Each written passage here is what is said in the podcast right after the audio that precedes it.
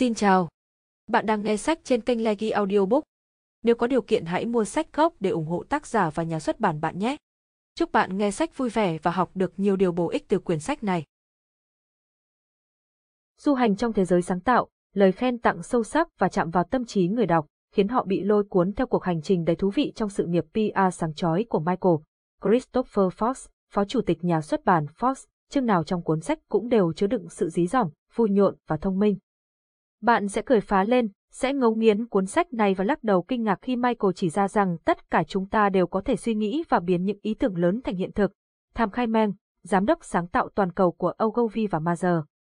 Trong một thế giới truyền thông đang bị nắm giữ bởi những cái đầu lạnh, thì đây thực sự là một cuốn sách dí dỏm, hài hước và đầy trí tuệ đến từ một trong những bậc thầy PR của thế giới. Michael viết sách như cách ông chơi cricket, một vậy, xúc tích, lôi cuốn, dí dỏm nhưng ẩn chứa bên trong là trí tuệ sắc bén và sự nỗ lực không ngừng trong công việc.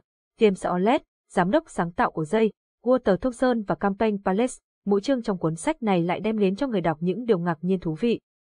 Một ly cocktail đời thực, được pha trộn bằng nguyên liệu là những mẩu chuyện về con người, địa điểm và các chiến dịch PR, rất dí dỏm, tinh nghịch và hữu ích. Lauren Ha, người dẫn chương trình Takasia của CNN, một tư liệu có giá trị cho bất cứ ai yêu thích marketing và PR ở châu Á. Và những câu chuyện trong cuốn sách cực kỳ lý thú. Tim Chison, tác giả của cuốn Cutting Edge Advertising, Michael cho bạn một nguồn tư liệu phong phú về PR. Bạn có thể học được nhiều thứ từ thầy phù thủy của những điều ngạc nhiên này, Chris Boy, giám đốc điều hành của CBRI Chak Ellis, Malaysia. Sẽ không ngoan nếu tôi nói rằng Michael là bậc thầy của những điều kỳ thú. Ông ấy mang trong mình sự quyến rũ của những cô gái mặc đồ sa dong ưa tiệc tùng, sự hóm hỉnh của những nhân viên trên đại lộ Madison, hay và sự khéo léo của một người làm bánh mutaba. Cuốn sách chứa đựng nhiều sự tiếc nuối và những điều tự hào chân thực nhất bởi vì nó là sự thật, nó là cuộc sống. Hamanja Singh, Ham, chủ bút tạp chí ADOI.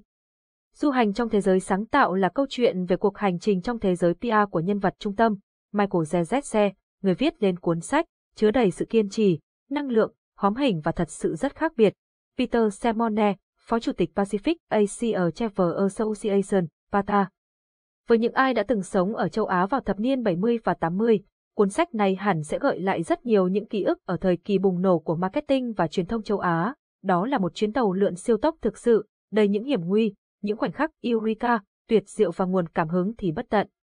PR từng thú vị như thế, và Michael, cùng với những trải nghiệm giá trị của ông, đã xác nhận cho chúng ta điều đó. Lauren Mullen, cựu biên tập viên của Singapore Trade và Industry. Michael được xem như là một trong những người khiêu khích nhất, bí ẩn nhất, hấp dẫn nhất, nhạy cảm nhất, khó đoán nhất, sôi nổi nhất và sáng tạo nhất trong lịch sử truyền thông ở châu Á-Thái Bình Dương. Còn cuốn sách của ông giống như phiên bản chân thật và trẻ trung của Michael vậy. Jacqueline Phong, nhà sáng lập khách sạn Bertic Boutique. Một hành trình thú vị xuyên suốt cuộc đời Michael, rất dí dỏm và hài hước. Nhiều bài học của cuộc sống đã được ghi nhận từ người đàn ông sâu sắc này. Mary Book Upway, đồng tác giả của cuốn sách bán chạy nhất Buffett To Lo, lời cảm ơn, từ sâu thẳm trong trái tim mình, tôi xin gửi lời cảm ơn đến. Rachel Chan, trợ lý riêng của tôi, người có khiếu hài hước của Jerry Safie, một và sự kiên nhẫn của Đạt Lai Lạt Ma, cô ấy đã quản lý dự án sách này từ đầu đến cuối. Những bạn đồng nghiệp của tôi ở Go Communications, vì họ đã khen ngợi cuốn sách khi tôi mới đưa họ vài dòng để xem qua. Chính họ đã truyền động lực cho tôi hoàn thành cuốn sách. David Hobbs, mấu chốt chính ở London trong chiến dịch Madame Tussauds của Singapore Airlines. Hai, tình bạn và sự hỗ trợ của anh ấy đã truyền cảm hứng cho tôi làm được những điều kỳ diệu. Eleanor Grace, vì những hình vẽ tuyệt diệu đầu mỗi chương trong cuốn sách này. Cô ấy sinh ra là để trở thành một ngôi sao.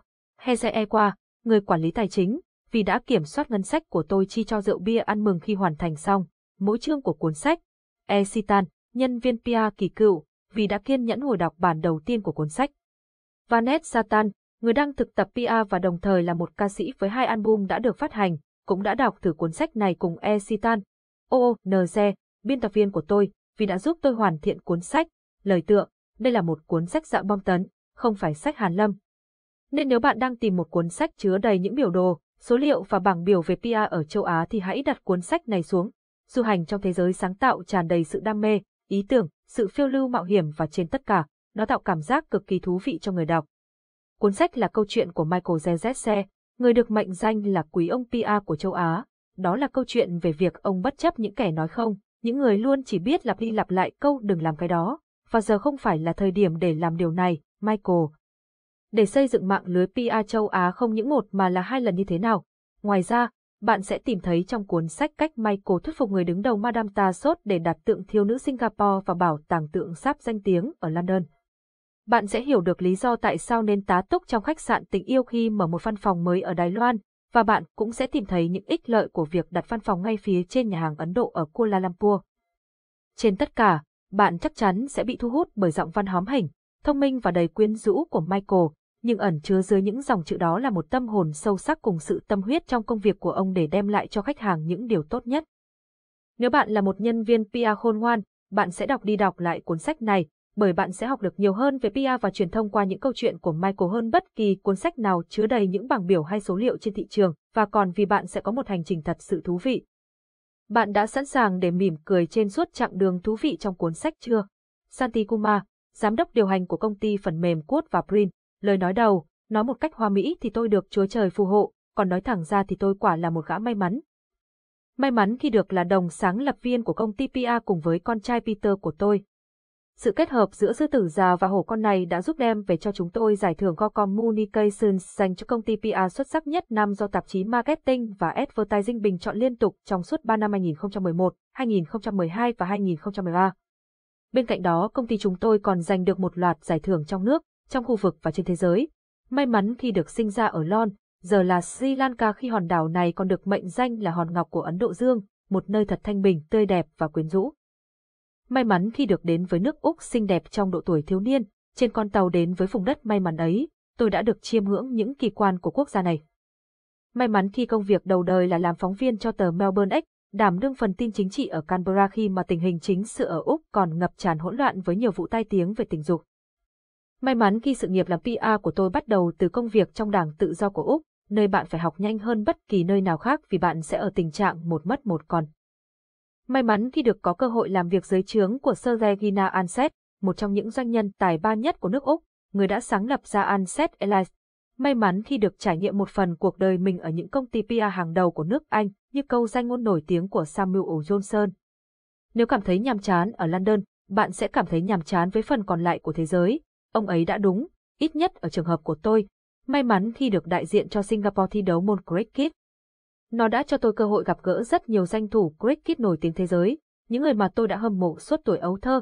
May mắn khi được gặp những người nổi tiếng từ khắp nơi trên thế giới, và càng may mắn hơn khi có được nhiều người trong số đó là bạn tốt về sau. May mắn khi nhiều tập đoàn lớn đã cho tôi cơ hội thành lập công ty PR đầu tiên MDK bằng cách trao niềm tin và giao cho tôi một phần công việc kinh doanh của họ. Và cuối cùng, nhưng đặc biệt quan trọng, may mắn thay khi tôi được đặt chân đến Malaysia. Nếu bạn không thể tạo dựng sự nghiệp ở đây thì bạn không thể tạo dựng ở đâu cả. Dành cho con trai tôi, Peter, người đã giúp đỡ và thúc giục tôi viết lên câu chuyện đời mình. Danh mục từ chuyên ngành PR và quảng cáo, PR, Public Relations.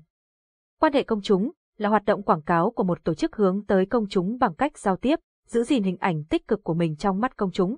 Công ty PR là một công ty sẽ dựa vào những yêu cầu của khách hàng mà tạo ra ý tưởng và thực hiện những chiến dịch quảng cáo cũng như bảo vệ, xây dựng hình ảnh của một thương hiệu, một nhãn hàng, PR account. Những khách hàng của một công ty PR có thể là một nhãn hàng hay một công ty khác cùng thực hiện chiến dịch, có quan hệ đối tác. Chương 1. Sự ra đời của MDK, khởi đầu của một công ty về PR. Suốt cả thời trẻ của mình, tôi đã sống lông bông một cách có kế hoạch, nghĩa là chọn cho mình một công việc ổn định trong các công ty PR lớn, ban ngày đến văn phòng thì làm việc thật siêng năng, luôn là một nhân viên gương mẫu. Nhưng éo le thay, kiếm nhiều thì tiêu nhiều, tôi chẳng tiết kiệm được đồng nào mà chỉ có được kinh nghiệm ở Úc và Anh. Một tối đẹp trời nọ, ở quán rượu quen, tôi gặp Tony Combe, đồng quản lý của Ernst & Young, một công ty kế toán sau đó được sáp nhập và trở thành Ernst & Young. Ông là một người Anh điển hình, và so với hình ảnh của kiểm toán viên in dấu trong đầu mọi người thì ông quả là một trường hợp đặc biệt, siêu lập dị. Tony Combe có một thân hình mập mạp đáng yêu và thích mặc đồ vest, phóng xe phân khối lớn đi làm. Trong lúc uống, Tony đã hỏi tôi: "Này, sao cậu không mở một công ty PR của riêng mình đi? Làm vừa đủ ăn, có dư ra được đồng nào đâu mà mở." Tôi đáp không cần suy nghĩ. "Lo gì, bên tôi sẽ ứng trước cho cậu 6 tháng chi phí, cho mượn các đồ đạc cần thiết và giới thiệu vài khách hàng nữa." Đề nghị của Tony quả thật quá hời. Nếu thất bại, tôi cũng chả mất gì và lại còn học hỏi được kinh nghiệm nữa. Còn nếu thắng, cũng đáng để thử. Đúng như lời đã nói, Combe và công ty của ông ấy lo hết toàn bộ thủ tục giấy tờ, tôi chỉ việc thảnh thơi nghĩ tên cho công ty của mình. cả một đống cái tên dị hợm xuất hiện trong đầu và bị gạt bỏ nhanh chóng. Dĩ nhiên, để rồi sau cùng tôi nhận ra toàn bộ những công ty hàng đầu trên thế giới đều lấy tên người thật để đặt. Ý nghĩ duy nhất hiện lên trong đầu tôi lúc đó là, chẳng lẽ lại đặt là Michael Zeze? Nhưng rồi ngẫm đi ngẫm lại thấy cũng có vẻ khả quan, viết tắt sẽ thành MDK còn suôn miệng và dễ nhớ hơn nhiều. Vậy thôi, chốt lại là MDK.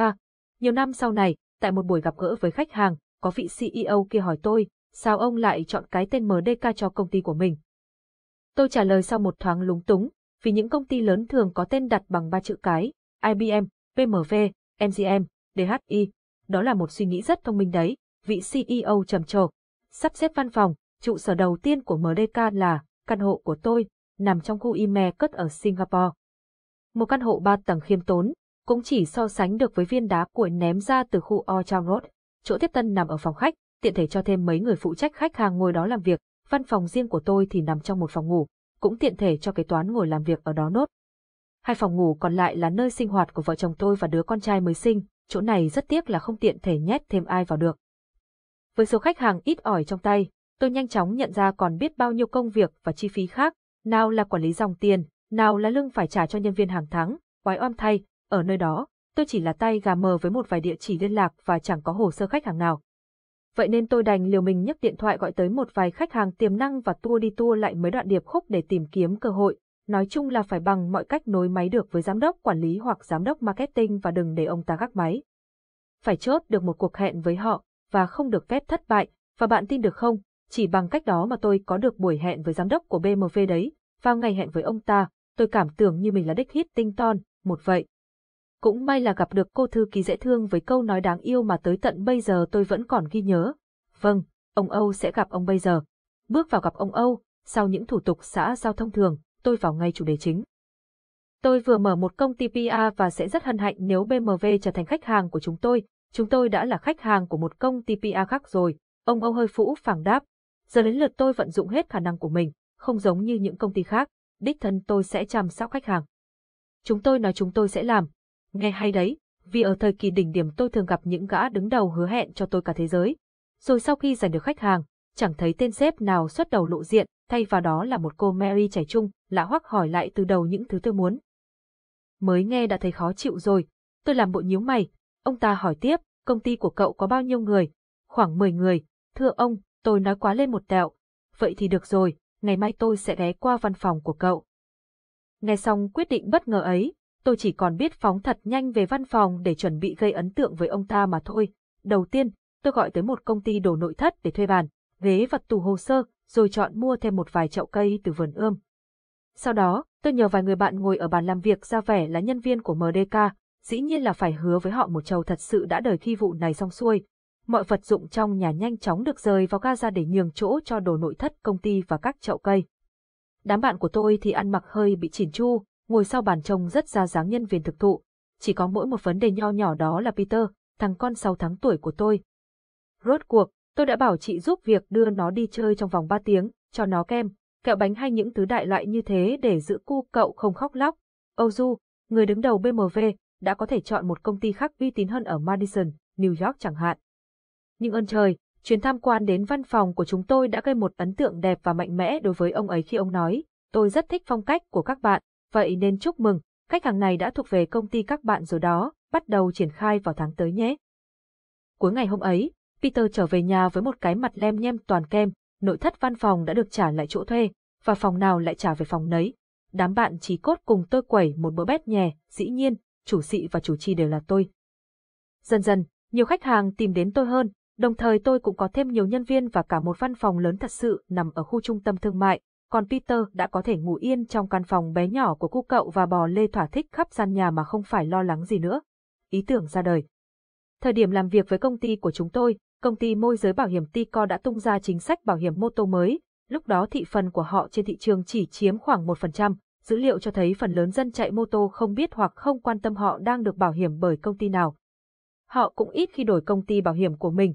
Chính sách bảo hiểm của các công ty đưa ra thường thu hút người dùng bằng những cách cũ rích như giảm giá 10%, tặng một món quà nho nhỏ và được quảng bá bởi một ít tin bài trên báo hoặc các mẩu quảng cáo bé xíu xiu.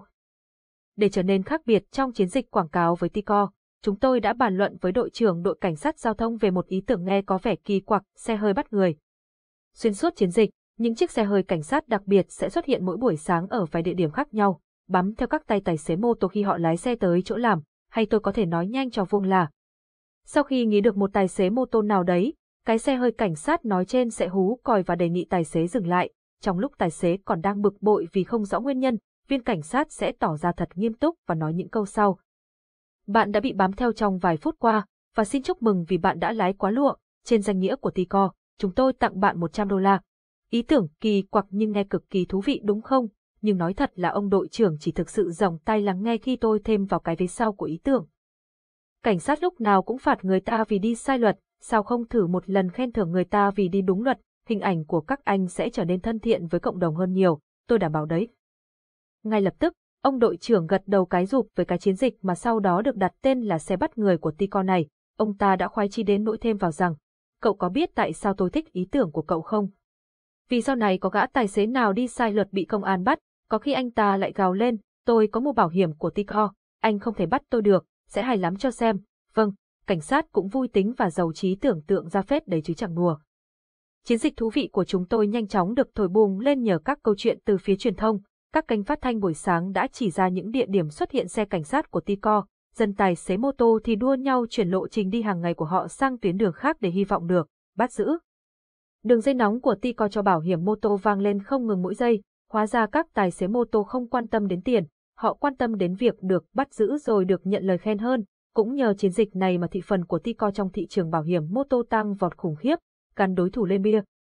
DHL, một công ty chuyển phát nhanh khá nổi trên thị trường, đã xuất bản một tập quảng cáo đầy đặn tuyên bố rằng họ sẽ không tăng giá trong vòng 3 tháng tới. TNT, một đối thủ cạnh tranh mạnh mẽ với DHL, muốn đáp trả lại.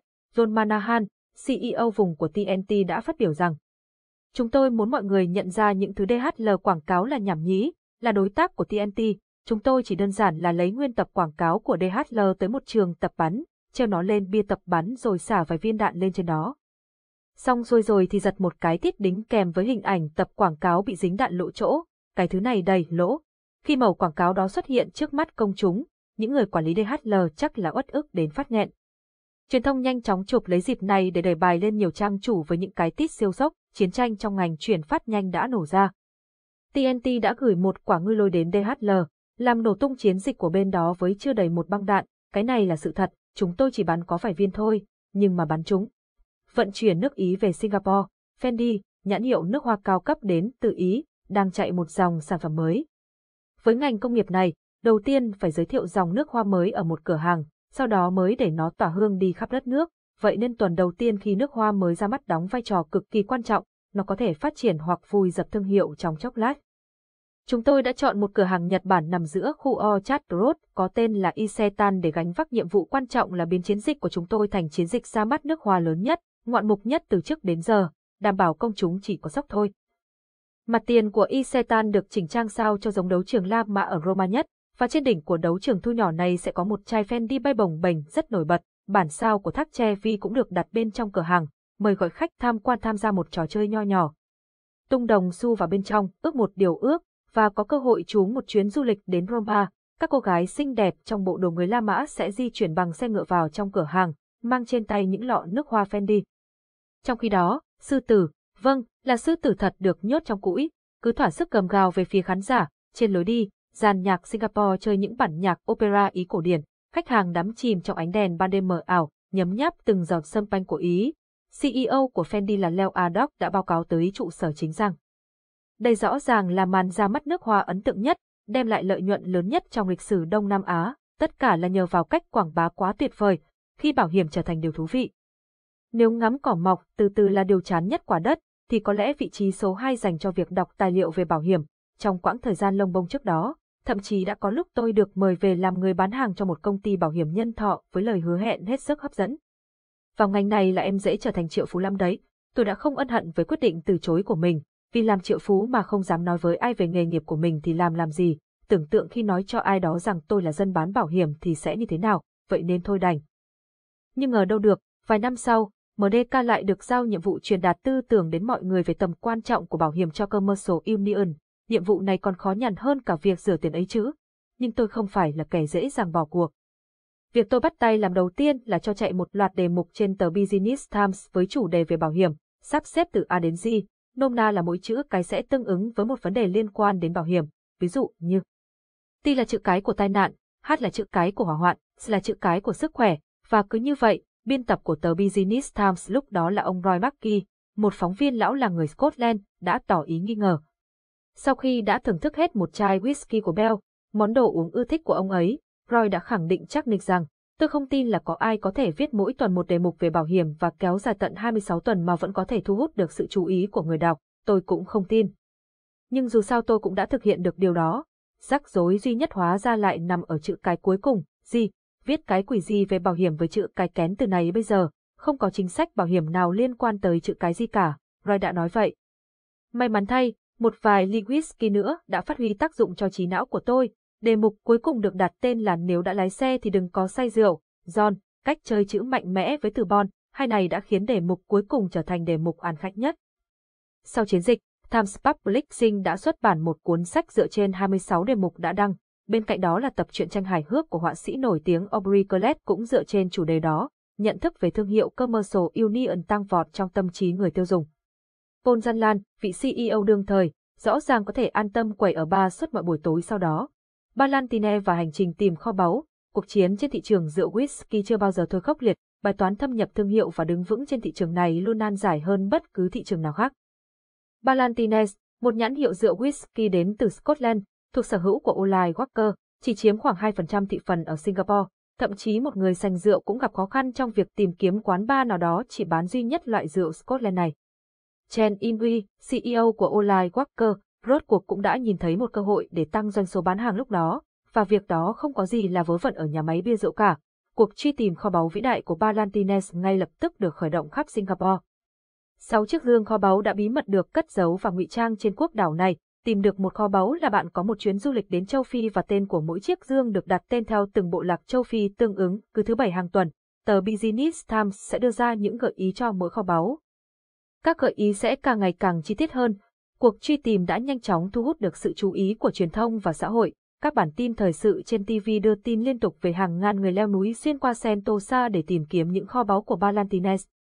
Hàng dãy người xếp hàng từ sáng sớm bên ngoài trụ sở báo Business Times để mong có cơ hội biết được gợi ý sớm nhất, giành được ưu thế trong cuộc truy tìm kho báu. Những đứa trẻ thì vô cùng háo hức hỏi bố mình, bố đã mua chai Ballantines nào chưa?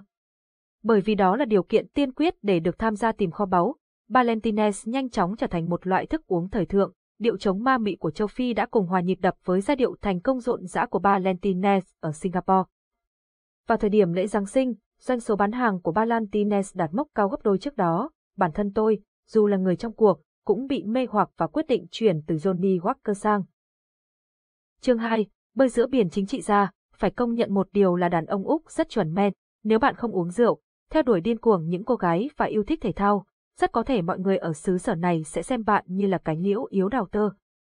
Vào mùa hè, bạn nên khăn gói đi đến sân vận động Melbourne Cricket Ground MCG để xem Úc đối đầu với Anh trong một trận đấu thử giành cúp Ashes, chiếc cúp thiêng liêng có hình dạng của một bình tro. Ở nơi ấy, bạn sẽ được cổ vũ điên cuồng với các anh em chí cốt, uống thật nhiều bia forte và cứ thế nhậu lai dai trong 6 tiếng đồng hồ tiếp đó. Vào mùa đông, bạn sẽ tụ tập ở MCG với các bạn bè chiến hữu, nhưng là vào chiều thứ Bảy hàng tuần để xem một trận bóng kiểu Úc. Ở trận chung kết, bạn sẽ được hòa nhịp với đám đông hơn 90.000 người reo hò cổ vũ. Sức nóng sẽ càng được đẩy lên khi càng ngày bạn càng uống nhiều bia hơn trong một khoảng thời gian ngắn kỷ lục, và thứ đồ ăn duy nhất bạn cần có trong bao tử là một chiếc bánh có dưới sốt cà chua. Bóng đá kiểu Úc đúng là chỉ tồn tại ở Úc, nếu bạn không phải là người hâm mộ trung thành của một đội nào đó, bạn sẽ bị tẩy chay ngay, mà không chỉ mỗi chuyện bóng đá, truyền thông ở đây chưa bao giờ ngừng nói về thể thao, những cầu thủ danh tiếng nhất được tôn sùng như thánh. Nói không ngoa, ở Úc, thể thao chẳng khác gì một tôn giáo chính thống cả. May mắn có được suất thực tập ở Melbourne X, một tờ báo chuyên về thể thao, tôi được xem như là một con chiên của tôn giáo ấy. Lúc đó, đối thủ chính của Melbourne X là tờ Tesson, và câu chuyện của tôi cũng bắt đầu từ sự cạnh tranh không khoan nhượng của hai đối thủ này. Trong khoảng thời gian ấy, một vận động viên xe đạp của Úc giành được huy chương vàng ở đấu trường thế giới đã trở lại Melbourne và ngay lập tức được tôn vinh như một anh hùng. Sự phấn khích đó không kéo dài được lâu khi một tin tức chấn động hơn nhiều lan tràn trên các báo. Vận động viên này bị cáo buộc sử dụng chất kích thích trong thi đấu. Để điều tra cáo buộc và đưa ra án phạt, Bộ Thể thao của Úc đã tổ chức một cuộc họp kín ở trụ sở trong thành phố. Tôi đã được giao trách nhiệm đưa tin về sự kiện này. Tại buổi điều tra kể trên, có sự góp mặt của Jack Dunn, một phóng viên thể thao kỳ cựu của tờ Tassoon. Dunn có một chân khập khiễng và đi cà nhắc, nhưng không thể không công nhận ông ta là một đối thủ đáng gờm. Cuộc họp kéo dài đến lúc tối muộn. Vì phòng họp bị đóng kín nên cả Dunn và tôi đều phải kiên nhẫn ngồi chờ kết quả ở ghế bên ngoài. Cuối cùng thì cánh cửa cũng được mở ra. Ngài Bộ trưởng xuất hiện với thông báo, Ủy ban đã đưa ra quyết định nhưng chưa thể công bố ngay hôm nay. Chúng tôi phải nói chuyện với gia đình anh ấy trước đã. Cảm ơn mọi người đã chờ đợi. Chúc các bạn một buổi tối vui vẻ. Ngay lập tức, tôi vừa lấy điện thoại gọi ngay cho ban biên tập The X về thông tin mới nhận được. Sau đó về nhà ngủ luôn. Sáng sớm hôm sau, tôi đọc The X, hài lòng khi thấy mẩu tin thông báo của mình đã được lên trang. Rồi hoảng hồn khi mắt vừa liếc qua tờ Tassoon, trình hình trên trang chủ là một cái tít to đến choáng váng. Cấm thi đấu vĩnh viễn, độc quyền viết bởi Jack Dunn. Ở mặt sau là cái tít thậm chí còn khủng bố hơn, bị tước huy chương vàng. Trang giữa của báo lại còn có một bài mang tên Nước mắt của người vợ kể về hoàn cảnh gia đình anh này sau khi nghe án phạt. Cứ như thể trang nào của tờ Tassoon cũng là một câu chuyện lý thú về án phạt chưa được công bố tối hôm qua vậy. Tôi đơ người ra ngay lúc đó, tôi đã bị hất tay trên, chỉ muốn đào một cái lỗ mà chui xuống cho xong. Biên tập của tờ The X lúc ấy là Graham Perkin đã gào vào mặt tôi. Tối qua anh đã đi đâu? Chúng ta đã thua trắng rồi đó. Tôi muốn nói lời giải thích nhưng khó lòng mở miệng được. Trong khi tôi đã đang yên giấc nồng ở nhà, Dunn đã tìm ra được một giải pháp cực kỳ hữu hiệu để săn tin. Dunn theo chân các ông trong ủy ban đến quán bar, rồi tham gia khi mấy ông này tán chuyện với nhau. Jack, không được tiết lộ cái này với ai hết đấy. Chúng tôi đã cấm thi đấu vĩnh viễn anh chàng đó rồi. Chẳng tốn mấy thời gian, Dunn gọi đến ban biên tập của Tassoon và nói vỏn vẹn vài từ khóa. Cấm thi đấu vĩnh viễn, không có thông báo chính thức. Tin này là tin ngoài lề. Uống thêm vài ly nữa và Dunn lại tiếp tục ghi điểm bằng việc moi ra được địa chỉ của gia đình tay vận động viên kia. Những phóng viên khác lập tức được Dunn giao việc qua điện thoại. Họ nghe các thông tin từ Dunn và đến tìm hiểu hoàn cảnh gia đình của vận động viên đó ngay trong đêm. Còn Dunn thì tiếp tục đảm nhận chuyện giữa các ông lớn kia lại bàn rượu. Thông tin rò rỉ ngày càng nhiều, như một con thác đổ xuống không ngừng. Sau cùng, Dunn thậm chí còn mò ra luôn được địa chỉ huấn luyện viên và bác sĩ của vận động viên ấy. Thật khó mà tin được, khi tờ The X cập nhật tin tức xong xuôi rồi. Lúc bấy giờ đây mới đến lượt tôi đi vào quán bar uống rượu, nhưng là để giải sầu, trải nghiệm trên chính trường. Rất nhiều phóng viên ngoài kia bị cuốn hút vào vòng xoáy PR, lăn lộn một thời gian trong vòng xoáy đó. Tôi quyết định bước lên một con đường mới cao cấp hơn nhiều, còn gì khác ngoài tham gia trực tiếp vào chuyện chính sự. Sau hơn 2 thập kỷ nắm quyền trên chính trường, Đảng Tự do ở Úc đã nhận lấy phần thua đau đớn trong cuộc tổng tuyển cử toàn quốc. Thủ tướng chính phủ vừa lên là Billy Mermahan đã thắng số phiếu áp đảo nhờ vào nỗ lực hết mình của Đảng Lao động. Như thư ký liên bang của Mỹ là Henry Kissinger từng nói, quyền lực là chất kích thích hạng nặng. Hành lang quốc hội với những bức ảnh được treo lên đầy quyền uy hẳn nhiên đượm mùi quyền lực. Ngày hôm ấy, tôi ngồi ở đó, cảm thấy mình đang rất sung sức, dù chỉ đang là một phóng viên chính trị trẻ ở Canberra, còn non tay nghề và rất hay lúng túng. Sự xuất hiện của tôi ở hành lang hôm ấy nằm trong chiến dịch tìm kiếm người quản lý PR cho ban thư ký liên bang của Đảng Tự do. Giờ đây, Đảng Tự do đã không còn chiếm ưu thế. Muốn trở lại với vị trí đầy quyền lực của mình thì đòi hỏi họ phải có một chiến lược khẩn cấp và hiệu quả tức thời. Chính ban thư ký đã chủ động liên lạc để giới thiệu tôi ứng tuyển vào vị trí này. Ban đầu, lý trí bảo tôi rằng đừng dạy gì dính dáng đến mấy chuyện nhức đầu như chính trị, nhưng bản năng thì gào thét, sợ cái gì chứ, cứ làm đi. Tôi có mặt lúc 6 giờ tối ở trụ sở của Đảng Tự do, một tòa nhà màu đỏ được dựng uy nghiêm ở vùng ngoại ô Barton, cách không xa so với tòa nhà quốc hội. Ở căn phòng rộng thênh thang ấy, ngài chủ tịch, ông Bezehache, ngồi trên một bàn hình chữ nhật dài, bao quanh là nửa tá cố vấn dày dạn kinh nghiệm. Một chiếc ghế gỗ đơn giản được đặt ở chính giữa phòng, chỗ đó là dành cho tôi. Và câu phỏng vấn đầu tiên, anh đã bầu cho ai trong cuộc bầu cử vừa qua? Thưa ngài, là Đảng Lao động. Câu trả lời vượt khỏi miệng tôi như một phản xạ không điều kiện. Ngay tức khắc, sự tĩnh lặng bao trùm khắp căn phòng, ánh nhìn ngờ vực hiện rõ trên nét mặt của ban cố vấn. Tôi đáp lại bằng một thái độ dứt khoát, tuy nhiên, tôi không nghĩ vấn đề nằm ở chỗ tôi bầu cho ai. Vấn đề là tôi đến đây để ứng tuyển, nghĩa là tôi tự tin mình có thể nghĩ ra một chiến dịch hiệu quả, giúp các ông thu hút được lòng tin của dân chúng. Cảm ơn anh, mời anh chờ bên ngoài. Nhận được câu đáp lại như thế, tôi trở ra hành lang với tâm trạng rất hoang mang. Không biết có nên nhảy lên xe ô tô và chuồn lẹ đi hay đứng lại chờ một kết quả bất ngờ nào đó. Mọi chuyện diễn ra theo hướng kỳ quặc hơn tôi tưởng. Ông Beze gọi tôi vào, dù tôi cùng đi uống với ông và những thành viên khác trong ban tư vấn. Thế rồi ở quán bar hôm đó, ông đã hỏi tôi. Anh muốn uống gì? Vui lòng cho tôi một ly gin tonic. Và ngay trước khi tôi kịp hấp một ngụm, ông Beze đã chen ngang. Chúc mừng, chúng tôi quyết định cho anh nắm giữ vị trí quản lý PR rồi đấy. Thật vậy sao, cảm ơn ngài, tôi buột miệng lần nữa, và phấn khích đến độ quay ngay sang quầy bar gọi lớn. Cho tôi một ly đúc nhé. Nơi làm việc của tôi tại ban thư ký Đảng Tự Do có kích cỡ gần bằng cả căn nhà tôi lúc đó. Căn phòng này cũng chính là nơi mà Marjorie, trợ lý cá nhân có thâm niên làm việc dày dạn của Đảng Tự Do, làm việc. Ở độ tuổi trung niên, bà ấy hiểu rõ về Đảng Tự Do còn hơn cả ngài chủ tịch. Tôi biết đó không phải là điều thuận lợi cho mình. Thưa ngài Beze, tôi đề xuất với chủ tịch, tôi không nghĩ mình làm việc hợp với Marjorie. Thế thì cho bà ấy nghỉ đi, tôi e rằng tôi không đủ thẩm quyền, vậy anh cứ để tôi lo. Marjorie, thổn thức trong tiếng nấc, làm cho tâm trí tôi hơi xám xịt lại đôi chút. Tuy vậy, công việc là công việc, tôi còn trẻ và tôi tỉnh táo để biết khi nào thì nên thông cảm và lúc nào không. Một nữ trợ lý tóc vàng cực kỳ gợi cảm được thay thế vào vị trí của bà Marjorie. Cô ấy hỏi tôi công việc của cô ấy là gì, và tôi trả lời tỉnh bơ hết sức có thể. Cứ nửa tiếng, cô kiếm cớ lượn qua trước mặt ban thư ký, và bất cứ ai hỏi tôi đang làm gì, cứ bảo với họ rằng tôi đang bận, đó, công việc của cô đơn giản có thế thôi. Không khó hiểu khi cô ấy đã linh động sử dụng khoảng thời gian ở nơi làm việc cho việc sơn móng tay và gọi điện thoại cho bạn trai, còn tôi thì có tha hồ thời gian để học những mánh khóe trong nghề mà không sợ bị ai làm phiền cả. Khoảng thời gian đó, tôi đã học được nhiều việc với tốc độ kinh hoàng. Bị ném vào hồ sâu, bạn sẽ ở trong tình huống một mất một còn. Một khoảng thời gian ngắn sau đó, tôi rời bỏ phao bơi tạm thời là cô nàng vàng hoe kia và tuyển dụng một trợ lý riêng thật sự cho mình. Cuộc bầu cử đã đến, về câu khẩu hiệu của đảng, tôi đã đề xuất tiến về phía trước cùng Đảng Tự Do. Binesen, thủ lĩnh đảng, thích nó, và tôi mang theo câu khẩu hiệu đó, đi đến các tuyển cử đoàn khắp cả nước để kêu gọi sự ủng hộ cho ứng viên bên đảng của mình. Tuy vậy, đời không như mơ, Đảng Tự Do lại thua cuộc, Nezen vuột mất vị trí thủ lĩnh. Còn lại mỗi tôi, chẳng hiểu thế quái nào, vẫn được giữ nguyên vị trí của mình. Malcolm Fraser lên nắm quyền sau đó, tiếp tục hành trình chạy đua đến chức thủ tướng của Đảng Tự Do. Fraser là một người cao lớn và ông mắc chứng nghiện làm việc. Chuỗi chiến dịch ở Queensland đúng nghĩa là đi, đi, đi và đi suốt, bất kể là ngày hay đêm. Nửa đêm hôm đó, chuông điện thoại phòng khách sạn của tôi réo vang. Michael, tôi vừa đọc được một bản báo cáo từ OECD, một về tình hình thuế quan của ngành nông nghiệp. Tôi cần anh chuẩn bị một bản thông cáo cho cánh báo chí vào sáng hôm nay. Nhưng vào giờ này thì làm sao tôi liên hệ ai để lấy thông tin được kia chứ? Tôi lấy cớ. Không được bàn lùi, nói rồi, ông ta dập máy. Cuộc trò chuyện qua điện thoại ngắn ngủi, và kinh hoàng có vậy thôi. Dành suốt đêm ngồi nhặt chữ cho bản thông cáo của mình, tôi có phần tự hào khi hoàn thành công việc đúng hạn. Thế nhưng, câu nói của Fraser sáng hôm đó chẳng khác gì gáo nước lạnh dội vào đầu tôi. Tôi đổi ý rồi, Michael. Ngày Chủ nhật ở khu vực Gold Coast của Queensland thì có vẻ khá khẩm hơn nhiều. Tôi có một vài tiếng đồng hồ rảnh rỗi, tha hồ đi dọc bờ biển để đón lấy ánh nắng và đuổi theo những con sóng, hoặc là nằm dọc trên bãi cát, ngắm nhìn những cô nàng gợi cảm trong các bộ bikini quyến rũ và nghe nhạc thật lớn, thật là một buổi chiều thư thái. Thế rồi mọi chuyện như đảo lộn với chỉ một cú điện thoại khẩn cấp, công việc cho Michael Zezese, vui lòng gửi báo cáo đến khách sạn Greg ngay lập tức, Fraser đang cần một bản thông cáo báo chí mới hoàn toàn.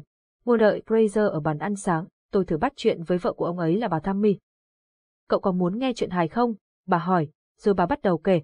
Tối hôm qua, trong lúc tôi đang nằm ngủ trên giường thì Malcolm vẫn cứ mải mê viết báo cáo bên chồng giấy lộn xộn. Tôi mới nói đùa với ông chồng quý hóa của mình rằng dù gì thì Đảng Tự Do vẫn chưa nắm được nhiều quyền lực trong tay, sao không nghĩ mọi chuyện bớt nghiêm trọng hơn và giảm thiểu công việc của mình lại, thế rồi anh có biết ông trả lời sao không?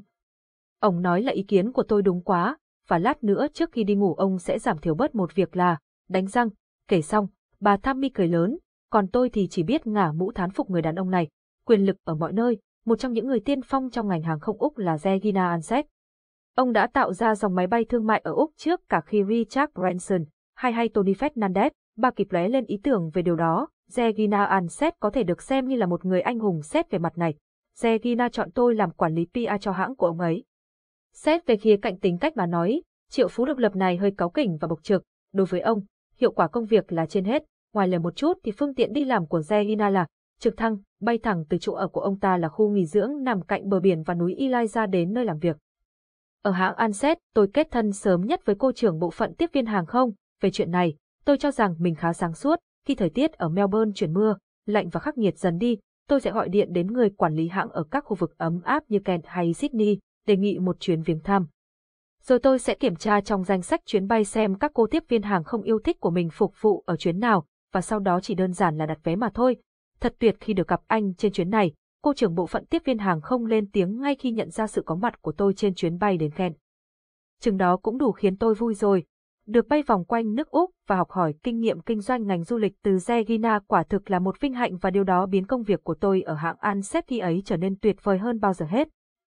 Trở lại câu nói của Kissinger tôi có nhắc đến ở phần trên, câu nói đó quá đúng về tiền bạc, quyền lực đúng là chất kích thích hạng nặng. Chương 3, đi xe buýt vòng quanh thành phố, thiết lập mạng lưới MDK. Tối nọ, tôi có cơ hội ngồi uống với một ông chủ kinh doanh người Hoa tên là Eddie Tu Tham Gong, từ Tu Tham, hai ngón tay cay ám chỉ người được sinh ra dưới chòm sao may mắn. Và quả thật Eddie Gong rất hên, ông ta bảo với tôi rằng chưa bao giờ ông bị vợ bắt quả tang khi ngoại tình. Và thực ra điều này chỉ được tiết lộ khi chúng tôi đã say sưa đến chai so con nhạc mà thôi, luôn bỏ ra $2 để đi xe buýt vòng quanh thành phố, Gong nói với vẻ tự hào. Không có rắc rối gì trong chuyện đó, và khi lên xe rồi cũng không cần trở lại luôn. Nói xong, ông cười lớn, giá như tôi học được những triết lý sống như thế này từ ông ta sớm hơn thì hay biết mấy. Quay trở lại thập niên 80, có lẽ tôi cũng làm đúng điều ông ta chia sẻ, và vừa mới nhận ra bản chất của việc đó. Nhưng $2 cho xe buýt ấy không phải để chiêu chuộng những cô hầu gái, mà là để thiết lập mạng lưới của MDK rộng khắp châu Á này. Trong một dịp khác, khi được gặp gỡ và trò chuyện với Mark McCormack, nhà sáng lập của IMG, một công ty quản lý quốc tế chuyên về mảng vận động viên và người nổi tiếng trong một giải đấu golf, ông ta đã khuyên những điều khiến tôi chiêm nghiệm suốt cả cuộc đời. Một trong số những lời khuyên ấy là về vấn đề khởi nghiệp. Khi bắt đầu thành lập một công ty, 3 nhân viên đầu tiên anh nên tuyển dụng là một kế toán tốt, một thợ cắt tóc thật cừ và một thợ may thật xuất sắc. Nếu tôi tuyển được một kế toán viên giỏi và trung thực ngay từ ban đầu, tôi đã chẳng dây dưa vào ít nhất một nửa rắc rối mà tôi gặp phải suốt những năm vừa qua, vận may ở Hồng Kông. Công ty vùng đầu tiên của chúng tôi là Hồng Kông, nơi đã từng là thuộc địa béo bở của anh, nhưng khi chúng tôi đặt chân đến đây, có thể nói Hồng Kông đang ở những thập niên tươi sáng. Vào thời điểm ấy, Trung Quốc vẫn đang lười biếng ngủ như gấu trúc, còn Hồng Kông đã là đất nước đáng ghen tị nhất trong mắt các quốc gia còn lại ở châu Á. Người dân ở đây hoặc là làm ra hoặc là tiêu đi hàng triệu, hàng tỷ đồng trong vài tiếng đồng hồ, chứ không phải là ngày, tuần hay tháng. Lượng sâm panh và con giặc tiêu thụ trong các sự kiện ở đây còn nhiều hơn cả ở Pháp. Với một vài đồng trong túi và địa chỉ của khách sạn giá rẻ Won Chai, tôi đến Hồng Kông, hòa mình vào không khí nhộn nhịp nơi đây. Để MDK có những bước đi đầu tiên ở mảnh đất nào đó, nhất thiết tôi phải chọn một khách hàng đủ tầm. Trong khoảng thời gian trước đó, ở MDK Singapore, chúng tôi đã có một cuộc thương lượng khá thú vị với khách hàng là Sheraton Towers mới mở tại Court Road. Tại buổi họp ngắn sau khi giành được khách hàng, CEO vùng châu Á-Thái Bình Dương là Richard Hartman đã bảo với tôi rằng nếu bằng cách nào đó anh có thể đưa Sheraton Towers vào bảng xếp hạng 10 khách sạn thương mại lớn nhất thế giới theo bình chọn của tạp chí International Business Traveler, tôi sẽ trả cho anh bất cứ thứ gì anh muốn. Hartman là mẫu người nghiêm túc và quả quyết trong lời nói của mình, y như một cảnh sát Chicago thứ thiệt. Lời ông ta nói chắc như đinh đóng cột. Một năm sau, Sheraton Towers đã xuất hiện trên bảng xếp hạng đó ở vị trí thứ 7. Quá tuyệt. Vừa may MDK lại đang chuẩn bị mở công ty ở Hồng Kông, thế là tôi quyết định đến gặp Hartman trực tiếp tại trụ sở của Sheraton ở quốc gia này. Buổi gặp gỡ diễn ra vào một sáng thứ 7 đẹp trời. Tôi khoác lên mình bộ vest chỉn chu nhất cùng đôi giày bóng loáng, nhắn tin báo Hartman rằng tôi đang đến để thông báo mong muốn của mình. Vậy anh muốn tôi trả cho anh thứ gì đây? Hẳn nhiên, thứ tôi chọn là PR account đắt giá nhất Hồng Kông, PR account của Sheraton châu Á-Thái Bình Dương. Không đến một cái nháy mắt, Hartman đáp thẳng, nó là của cậu. Với câu nói ấy, đội ngũ MDK Hồng Kông đã có một buổi tiệc ăn mừng thật linh đình. Tôi còn tự tin về may mắn của mình đến nỗi đã bắt một chiếc taxi đến trường đua ngựa ở Happy Valley, và bạn có tin được không? Chỉ một vài cú đặt cược đã mang về số tiền đủ để chi trả cho cả một đêm tiệc dài. Cờ bạc và đua ngựa ở Hồng Kông chính xác là trò tiêu khiển quốc dân, thậm chí có thể gọi là một cơn nghiện cực lớn. Ở bất cứ thành phố nào tôi đều chọn ra một địa điểm ưa thích để thưởng thức những cốc bia lạnh đầy sảng khoái. Trong trường hợp này ở Hồng Kông thì nơi được chọn nằm ngay trên con phố lịch sử Ice House, câu lạc bộ phóng viên ngoại quốc Foreign Correspondents Club (FEC). Nơi đây được cho là câu lạc bộ báo chí nổi tiếng nhất thế giới và đồng thời cũng là nơi quy tụ nhiều tiếng nói xã hội nhất. Tại bất cứ thời điểm nào trong ngày, bạn sẽ tìm thấy những tay phóng viên tựa lưng vào quầy bar, sẵn lòng lắng nghe những câu chuyện thú vị xảy ra trên thế giới. Thông thường thì mua tặng họ một hoặc hai ly rượu, bạn sẽ đưa được câu chuyện khách hàng của mình muốn lên báo mới vào ngày hôm sau. Cách tôi làm chỉ đơn giản có vậy thôi. Đài Bắc ngọt ngào, chuyện là MDK vừa giành được account của Google Cao Siêu và chúng tôi phải nhanh chóng xây dựng một văn phòng ở Đài Loan. Tôi chưa bao giờ đặt chân đến Đài Loan và cũng không nói được một từ tiếng Hoa nào, tuy thế công việc vẫn là công việc và văn phòng vẫn phải được gấp rút xây nên ở mảnh đất này. Khi đã có mặt ở Đài Bắc, địa điểm đầu tiên tôi tìm đến là các khách sạn rẻ nhất. Những khách sạn này còn có tên là khách sạn tình yêu, nơi mà người dân địa phương đặt phòng chỉ từ 1 đến 2 giờ để làm thứ mà các cặp tình nhân thường làm với nhau trong đó. Việc tìm ra một khách sạn loại này không khó khăn cho lắm, chỉ có điều hơi bối rối lúc bà chủ khách sạn nhìn tôi và hỏi: "Cậu định thuê phòng này đến khi nào?" "Một tuần, thưa chị." Bà ta chỉ đơn giản là nháy mắt và cười, cũng quá đủ để khiến tôi chột dạ. Trên bức tường nằm sau quầy lễ tân, một loạt những hình ảnh của các phòng ngủ được treo lên đa hình đa sắc. Vài phòng trong số đó có giường hình tròn, giường hình trái tim, gương gắn ở trên trần nhà, rồi thêm cả lò sưởi nhái, màu sắc thôi thì đủ loại, hồng rực rỡ, xanh lá cây tươi, đỏ, xanh da trời, cam và đen thẫm. Tôi lấy chìa khóa của mình và đi thẳng đến phòng. Đằng sau lưng, tiếng mời chào của bà chủ vẫn hết sức nồng nhiệt. "Nếu muốn một em phục vụ xinh đẹp và nhiệt tình thì bảo với chị nhé. Đài Bắc có vẻ rất thú vị đây." Hầu như không ai ở mảnh đất này nói được tiếng Anh, kể cả cánh tài xế taxi, bởi vậy tôi cần phải tìm gấp một phiên dịch cho mình. Đài Loan chịu ảnh hưởng mạnh mẽ từ Hoa Kỳ, và khu đèn đỏ của Đài Bắc được ví như chiến trường. Ở đây tập hợp đông đảo các quán bar, câu lạc bộ đêm, nhà hàng, và các cô gái Đài Loan chân dài sẵn sàng đáp ứng nhu cầu của bạn ở một mức giá tương xứng nào đó. Quán bar yêu thích của tôi có tên là Hà Linh Club, nằm ở tầng đầu tiên của một tòa nhà sặc sỡ ánh đèn neon, ấy vậy mà nó mang vẻ cổ điển hơn bất kỳ bar nào khác. Thật đáng ngạc nhiên là ở hầu hết các bar, những cô gái phục vụ nói tiếng Anh rất chuẩn. Sau một vài ly rượu, tôi đề nghị một trong những cô gái đó giúp đỡ cho nhu cầu cần kíp của tôi. Suốt cả buổi nói chuyện trước đó, tôi chưa từng thấy vẻ hào hứng hiện rõ trên mặt cô ấy như lúc này. Cô ta hứa hẹn sẽ cho tôi một đêm thật ngọt ngào và thật dài, miễn là tôi có đủ tiền chi trả. Và tôi đã làm cô ấy ngạc nhiên hết cỡ khi thú thật rằng tôi chỉ muốn nhờ cô làm phiên dịch cho mình mà thôi. Vài tuần trôi qua, với sự giúp đỡ tận tình, tốt bụng và hết sức tuyệt vời của Lee Si-ang, cô gái tôi nhắc đến ở trên, văn phòng đã tìm được một địa điểm thích hợp và MDK Đài Loan bắt đầu việc kinh doanh của mình. Sau một ngày đi tới đi lui trên những con đường với tình trạng giao thông khủng khiếp đầy những chiếc xe máy réo còi inh ỏi, cuối cùng chúng tôi cũng đến được Ha Linh Club và cùng nhau thưởng thức những giọt bia mát lạnh sảng khoái. Ở Ha Linh Club, sau khi đã uống 1-2 ly bia lạnh, nhiều chuyện thú vị bất ngờ sẽ diễn ra, hay theo cách gọi của phương Tây, những sự kiện đó thật sự vô định, khó đoán trước. Ví dụ như đêm nọ, một gã mà tôi chỉ vừa mới uống chung một chầu bia đã tỏ ra rất am hiểu khi nghe tôi nhắc đến buổi chào hàng sáng sớm mai cho account của thương hiệu bút Parker Pen. Gã ta bảo tôi rằng có một cây bút Parker Pen được đặt trong bảo tàng địa phương, ghi dấu việc Tôn Trung Sơn, vị chủ tịch đầu tiên của nước Cộng hòa Dân chủ Nhân dân Trung Hoa đã dùng để ký một văn bản tối quan trọng. Thật sự thông tin này đối với tôi quý như vàng. Và đó cũng là yếu tố tiên quyết giúp tôi giành được chiến thắng ở buổi giới thiệu sau đó. Thật sự thế giới xung quanh ta vốn dĩ đã ẩn chứa rất nhiều gợi ý tốt cho việc kinh doanh. Tôi phải thừa nhận rằng có những ý tưởng rất tuyệt vời đã đến với tôi trong lúc ngồi ở quán bar nhâm nhi ly rượu.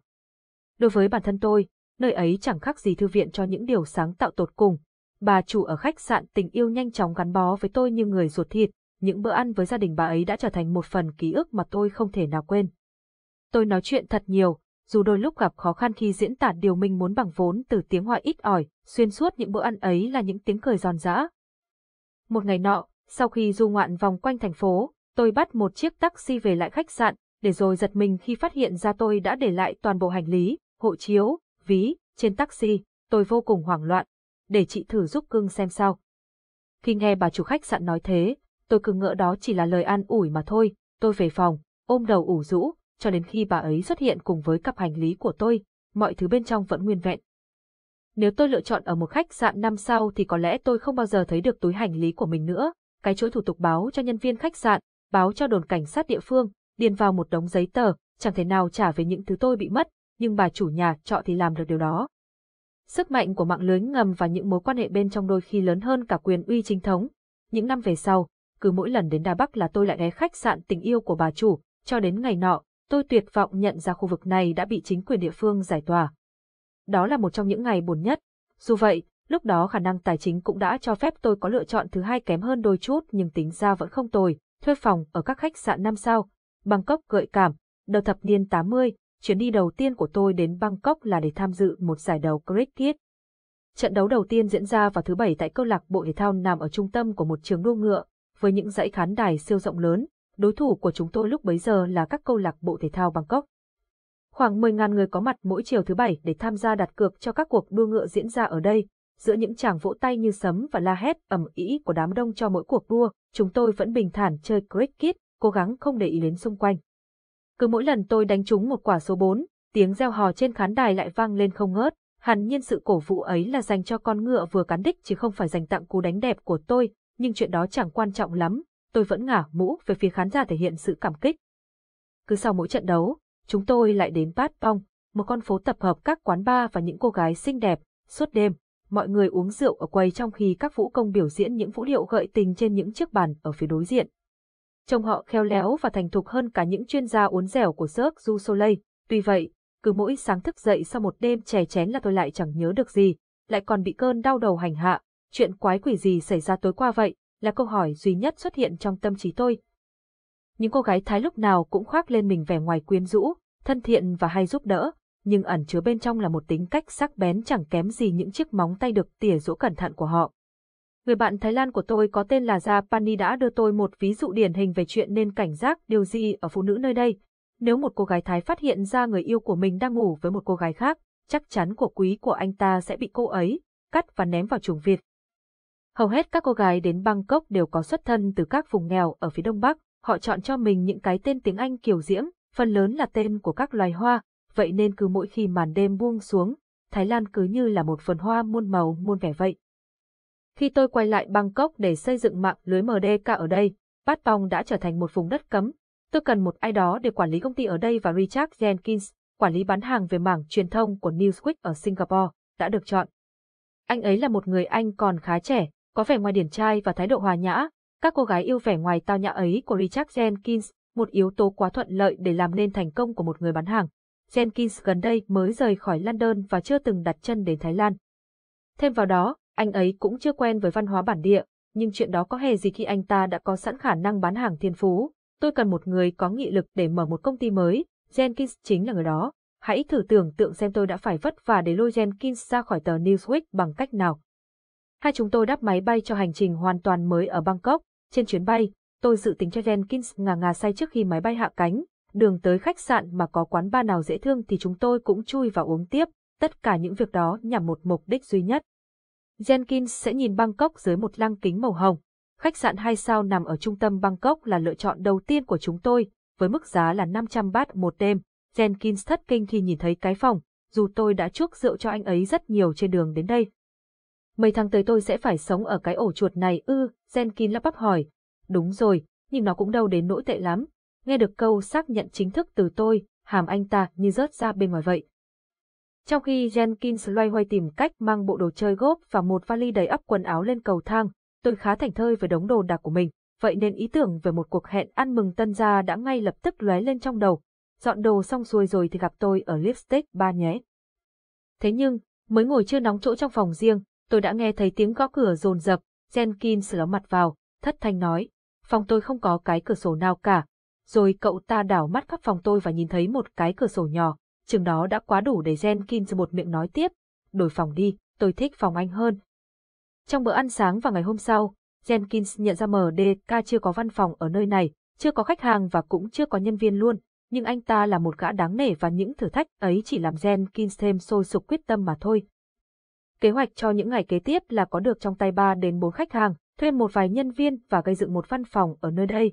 Vì không có mối quan hệ nào ở Bangkok nên chúng tôi phải gọi một loạt các cuộc gọi xã giao đến những CEO và giám đốc marketing trong vùng. Chỉ có 2 gã đàn ông với một nhiệm vụ lớn, chưa bao giờ tôi trông đợi nghệ thuật bán hàng của mình sẽ phát huy tác dụng như lúc này cả. Một trong những cuộc hẹn đầu tiên là với giám đốc marketing của Polaris, công ty sản xuất nước đóng chai hàng đầu ở quốc gia này. Ông ấy chạc tuổi 50 và nói tiếng Anh rất lưu loát. Tôi kể cho ông ta nghe về chuyện MDK đang khởi động ở Bangkok như thế nào và ước muốn có được Polaris làm khách hàng đối với chúng tôi quan trọng ra sao. Lắng nghe thật kiên nhẫn, rồi với thái độ lịch sự như bao người Thái Lan khác, ông ấy bảo rằng công ty của ông vốn dĩ đã có đối tác PR của mình, thế nhưng trong tương lai, ông rất hy vọng có cơ hội làm việc với MDK. Nói như thế chẳng khác gì ông ấy muốn chúng tôi đứng dậy, bắt tay, cảm ơn một cách khách sáo và ra về, nhưng không, chúng tôi vẫn ngồi trơ mặt ra đó. Đưa thêm nhiều lý do tại sao ông ấy nên chọn chúng tôi chứ không phải công ty khác. Thời gian cứ trôi qua chậm rãi từng tích tắc một và tôi mong rằng phải nghe nói nhiều đến phát mệt như thế, ông ta sẽ cân nhắc việc trả lời có, để xua chúng tôi ra khỏi văn phòng công ty. Quả thực là như thế, cuối cùng, ông ấy đã phải nói rằng, được rồi, chúng tôi sẽ cho bên các anh một cơ hội vậy. Chúng tôi nhảy múa, bắt tay nồng nhiệt với ông ấy, bước vào thang máy và cứ thế tiến thẳng đến quán bar gần nhất. Cứ dựa theo cách làm chơi lì bên trên, chúng tôi đã kiếm thêm được 4 khách hàng trong vòng 2 ngày tiếp theo. Chừng đó quá đủ để chúng tôi bố trí một văn phòng và thuê một nữ thư ký xinh đẹp như Hoa hậu Thái Lan. MDK càng mở rộng thì Jenkins phải mỉm cười ngày càng nhiều, giết rồi tôi thấy không ai xứng đáng đạt danh hiệu vua của xứ sở nụ cười bằng anh ta. Bangkok cũng đã gửi tặng Jenkins một cái kết đẹp như cổ tích. Sau một vài năm điều hành MDK Bangkok, anh ta đã cưới được một trong những người phụ nữ giàu nhất nước này. Anh ta nhanh chóng về hưu và chuyển đến sống ở California đầy nắng. Đôi khi những gã đàn ông tốt thường nhận được những đặc ân ngọt ngào của cuộc sống. Không phải lúc nào cũng là tiền. Trong trường hợp của Jenkins, tôi nghĩ đó là tình yêu. Vận rủi ở Jakarta, MDK đã xây dựng danh tiếng của mình trong ngành du lịch và lữ hành. Công ty của chúng tôi đã xây dựng chiến dịch quảng bá cho tỉnh Sarawak của Malaysia, Queensland, Bắc Úc, những hãng hàng không như Qantas và nhiều khách sạn danh tiếng như Singapore Raffles. Một ngày nọ, tôi nhận được điện thoại từ chính phủ Indonesia. Cuộc điện thoại đến ngay sau cái tin khủng khiếp về thảm họa đánh bom ở Bali làm chấn động cả thế giới. Vụ đánh bom đó đã tác động không nhỏ đến ngành du lịch của quốc gia này, trong khi đó là nguồn lực sống còn của nền kinh tế nơi đây. Ở Jakarta, tôi đã được diện kiến hai nhân vật cỡ bự của Indonesia là Tổng thống Megawati Sukarno Putri và Bộ trưởng Bộ Du lịch. Tổng thống Megawati là con gái ruột của Tổng thống Sukarno, một người đàn ông cứng rắn. Cuộc thảo luận của chúng tôi xoay quanh việc đề xuất một chiến lược để đưa Bali thoát khỏi khủng hoảng, trở về với việc kinh doanh và du khách lại ghé thăm đảo quốc thiên đường này nhiều lần nữa. Thời gian đó, tôi được sắp xếp chỗ ở trong khách sạn JW Marriott. Rất nhiều cuộc gặp đã được tổ chức ở những quán cà phê bên trong khách sạn này, nơi tôi luôn có đu đủ kèm theo chanh trong bữa sáng của mình. Như mọi khi, các dịch vụ ở Indonesia luôn ấm áp và thân thiện. Có một thiếu nữ trông khá duyên dáng tên là Santi, không cao lắm, mặc bộ đồng phục khách sạn. Cô ấy đã đi từ vùng Ban Dung, muốn đến đây để tìm kiếm một công việc thích hợp cho bản thân giữa lòng thủ đô nhộn nhịp. Công việc của cô khá là đơn giản, mở cửa cho khách ở lối vào của khách sạn, kể cả khách vào hay khách ra. Tôi đã không để ý lắm đến Santi cho đến khi cô ấy vừa mở cửa vừa cất tiếng chào, buổi sáng tốt lành nhé ngày ZZC, rồi tôi phát hiện ra một sự thật thú vị là cô ấy thuộc tên của tất cả những vị khách trong khách sạn và đã cố gắng học phát âm để gọi tên từng người cho đúng chuẩn. Cô ấy quả thật đã nâng công việc của mình lên một tầm cao mới. Vài ngày sau đó, tôi bay từ Jakarta đến Washington để tham dự một buổi họp về công việc kinh doanh. Ở Washington, có một linh cảm gì đó khiến tôi thức dậy rất sớm vào buổi sáng, vội vã bật TV để xem bản tin thời sự trên CNN. Thế rồi trời đất như sụp đổ xung quanh khi tôi nhìn thấy bức hình khách sạn JW Marriott bị đánh sập bởi một quả bom đến từ những kẻ khủng bố, quán cà phê quen thuộc bị thiêu rụi, và đau đớn hơn là Santi, cô gái mở cửa đáng yêu, đã bị thiệt mạng trong vụ đánh bom này. Cứ nghĩ về việc cô ấy sẽ mãi mãi nằm lại ở tuổi 24, trái tim tôi lại uất nghẹn và nặng trĩu như một tảng đá. Cứ mỗi một hành động đẫm máu phi lý trí xuất hiện, lại có một cuộc đời tươi đẹp bị phá tan. Kuala Lumpur và lá chuối. Một vài khách hàng của MDK ở Singapore muốn tìm công ty PR ở Kuala Lumpur để hợp tác. Những khách hàng đó rất tốt bụng khi bảo rằng nếu MDK gây dựng một văn phòng ở đó, họ sẽ giao việc cho chúng tôi ở Malaysia ngay. Chẳng dại gì mà bỏ lỡ cơ hội này, tôi bắt một chuyến bay đến KL để tìm một địa điểm văn phòng thích hợp, rồi gắn cái tên MDK lên cửa là xong. Cuộc tìm kiếm bắt đầu ở thành phố và sau đó lại dịch chuyển về phía ngoại ô. Sau khi lang thang dọc những con đường, trông thấy những biển hiệu cần sang nhượng dán đầy dãy ngoài kia, cuối cùng tôi dừng chân ở một nhà hàng Ấn Độ nằm trong khu Tamantun Jr. Ismail. Đó đã là giữa trưa, và tôi là người da trắng duy nhất ở trong nhà hàng lúc đó. Chủ nhà hàng đã đến bắt tay và hỏi thăm xem tôi tìm đến khu này để làm gì. Có lẽ ông ta tưởng tôi bị lạc nên muốn ngỏ ý giúp đỡ, mà suy nghĩ thế cũng đúng, tôi bị lạc lối thật mà. Tôi đã trình bày với ông ấy về công cuộc tìm kiếm văn phòng thích hợp cho MDK của mình. Nghe xong, ông ấy đáp ngay.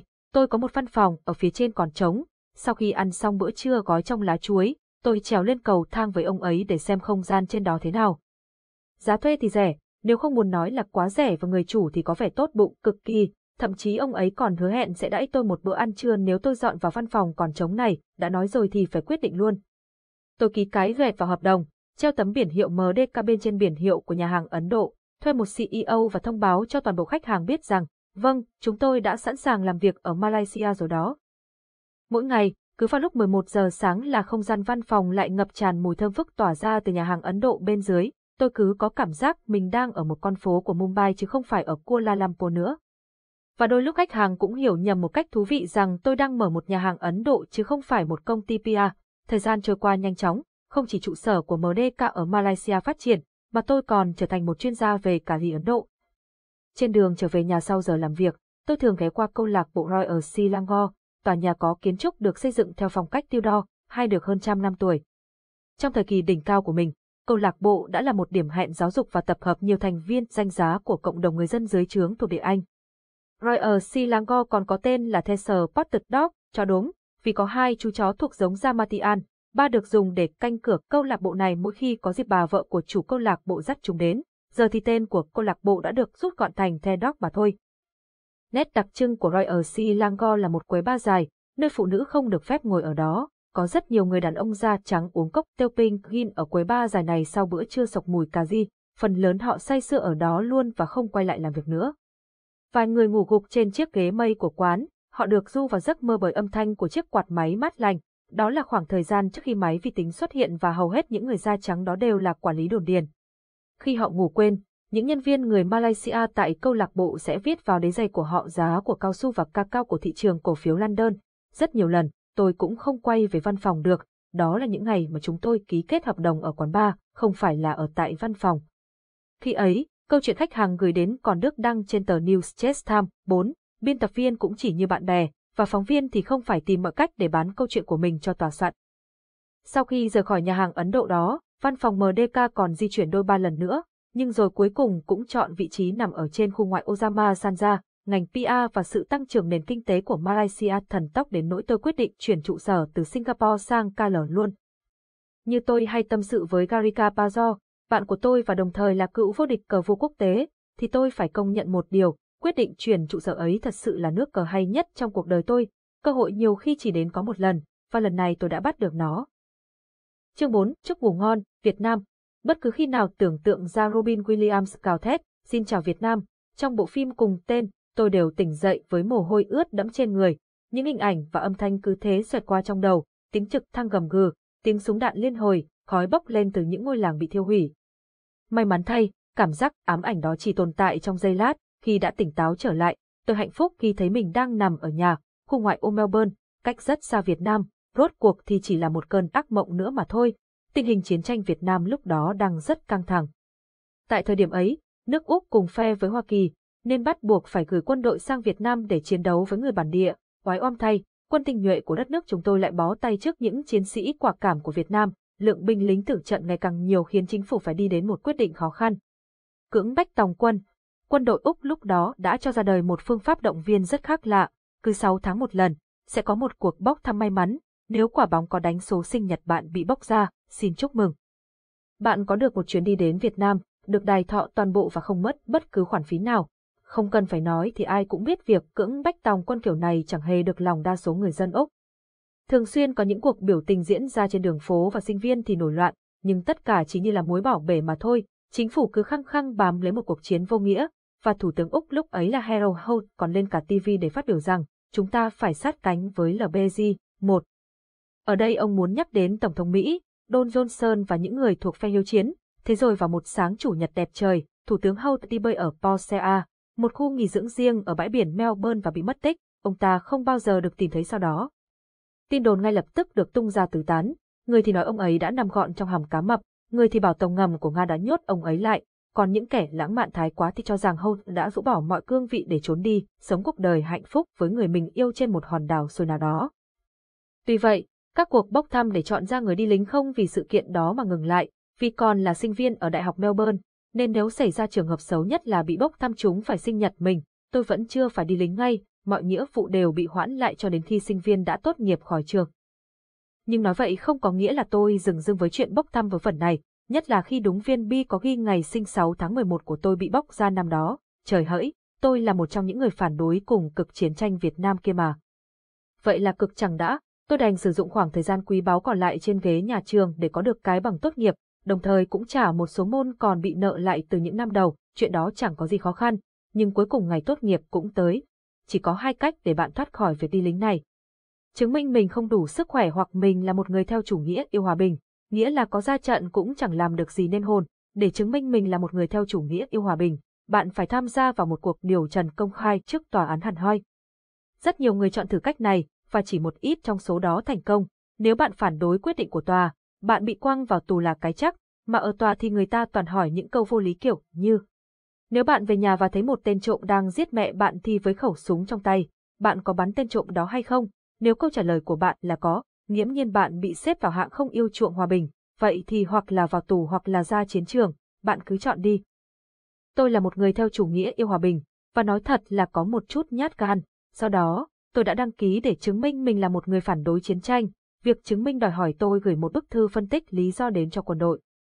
Lá thư dài 2 trang của tôi trình bày rất tường tận về việc ghét súng, chưa bao giờ giết con gì trong cuộc đời mình, kể cả kiến, cũng chưa từng đi săn thú hay bắn chim bao giờ, hẳn nhiên tôi không đủ tiêu chuẩn để làm một binh sĩ, câu trả lời của phía quân đội khá là nực cười.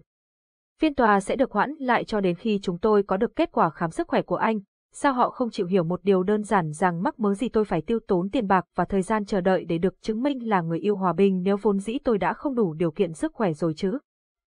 Sau đó, một bức thư được trang trọng gửi đến tôi với những dòng sau đây, vui lòng đến bệnh viện Canberra vào lúc 4 giờ chiều ngày thứ 3 để kiểm tra sức khỏe, thòng lọng đang lơ lửng trên đầu tôi, có lẽ đã đến lúc tôi nói lời chào tạm biệt với những người thân của mình.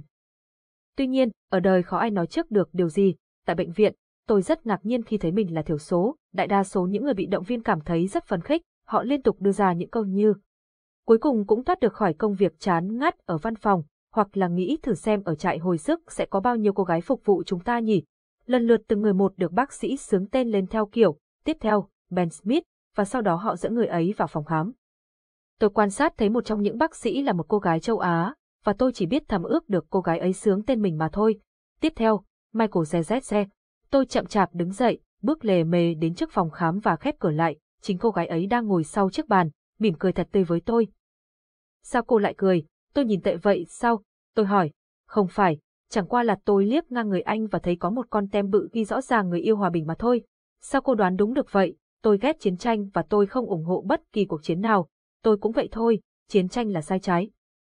Cho tôi mạn phép hỏi, cô đến từ đâu? Malaysia, ở đây tôi chỉ là thực tập sinh thôi. Khi câu chuyện đã trở nên thân mật hơn, tôi cảm thấy như mình vừa nhìn thấy ánh sáng lóe lên nơi cuối đường hầm, bèn buột miệng nói ngay. Nếu cô ghi nhận rằng tôi không đủ sức khỏe, tôi sẽ mời cô đi ăn tối. Thật đấy, cô ấy mỉm cười và chuyển mọi thứ trở lại chủ đề chính là khám sức khỏe. Nhưng với câu hỏi đầu tiên, tôi đã hiểu ngay ý định của cô. Anh có bị đau đầu không? Thỉnh thoảng vẫn có, do say rượu là nhiều. Tôi dí dỏm đáp lại, triệu chứng đau nửa đầu, cô ấy ghi vào trong sổ. Còn vai thì sao? Có bị đau không?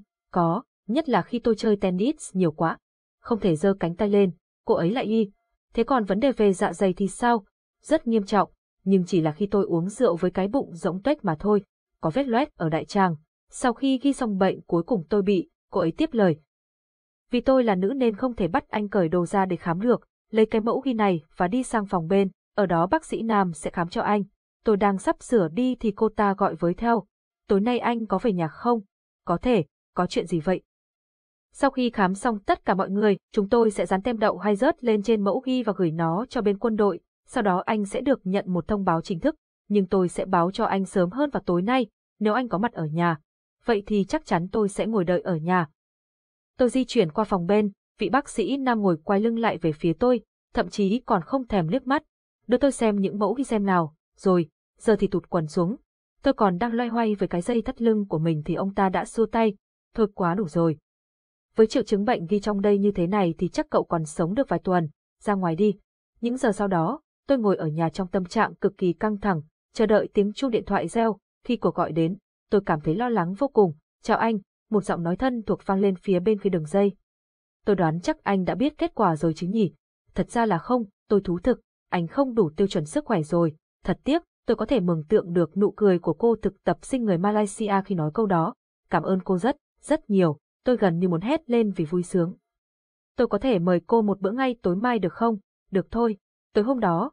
Tôi đã tự thưởng cho mình một lon bia lạnh sau khi đã gác máy. Ngày hôm sau, tôi đặt chỗ tại một nhà hàng Trung Hoa mà mình yêu thích. Bồi bàn ở đây đã quen mặt tôi và họ sẵn lòng đem đến cho tôi chai sâm panh ướp đá ngon lành nhất. Sau khi ăn tối xong, tôi ngỏ lời rằng cô ấy có muốn ghé qua nhà để cùng uống cà phê với tôi được không?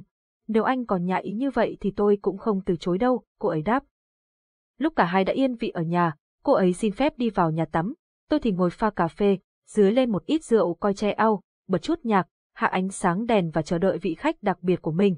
Từng phút một lặng lẽ trôi qua, sau đó lại thêm một khoảnh khắc dài như cả thế kỷ nữa. Cô ấy làm gì mà lâu vậy chứ? Tôi băn khoăn, Rồi sau đó tôi tìm khắp căn nhà mà vẫn không thấy bóng dáng cô ấy đâu, ngó ra ngoài vườn cũng chẳng thấy chút dấu vết, cũng chẳng nghe thấy tiếng cô ấy gọi taxi lúc nào cả. Vậy thì chẳng lẽ như Thủ tướng Hôn, cô ấy cũng biến mất bí ẩn như vậy sao? Tôi chút tiếng thở dài, uống vội ly cà phê của mình, đánh răng qua loa và bước vào phòng ngủ. Tôi với tay bật đèn và ngạc nhiên khi thấy một ai đó đang nằm sẵn trong chăn. Trước khi tôi kịp lên tiếng, cô gái đã ló mặt ra. Nãy giờ anh đi đâu thế? Cô ấy hỏi tôi cùng nụ cười quen thuộc. Chương 5.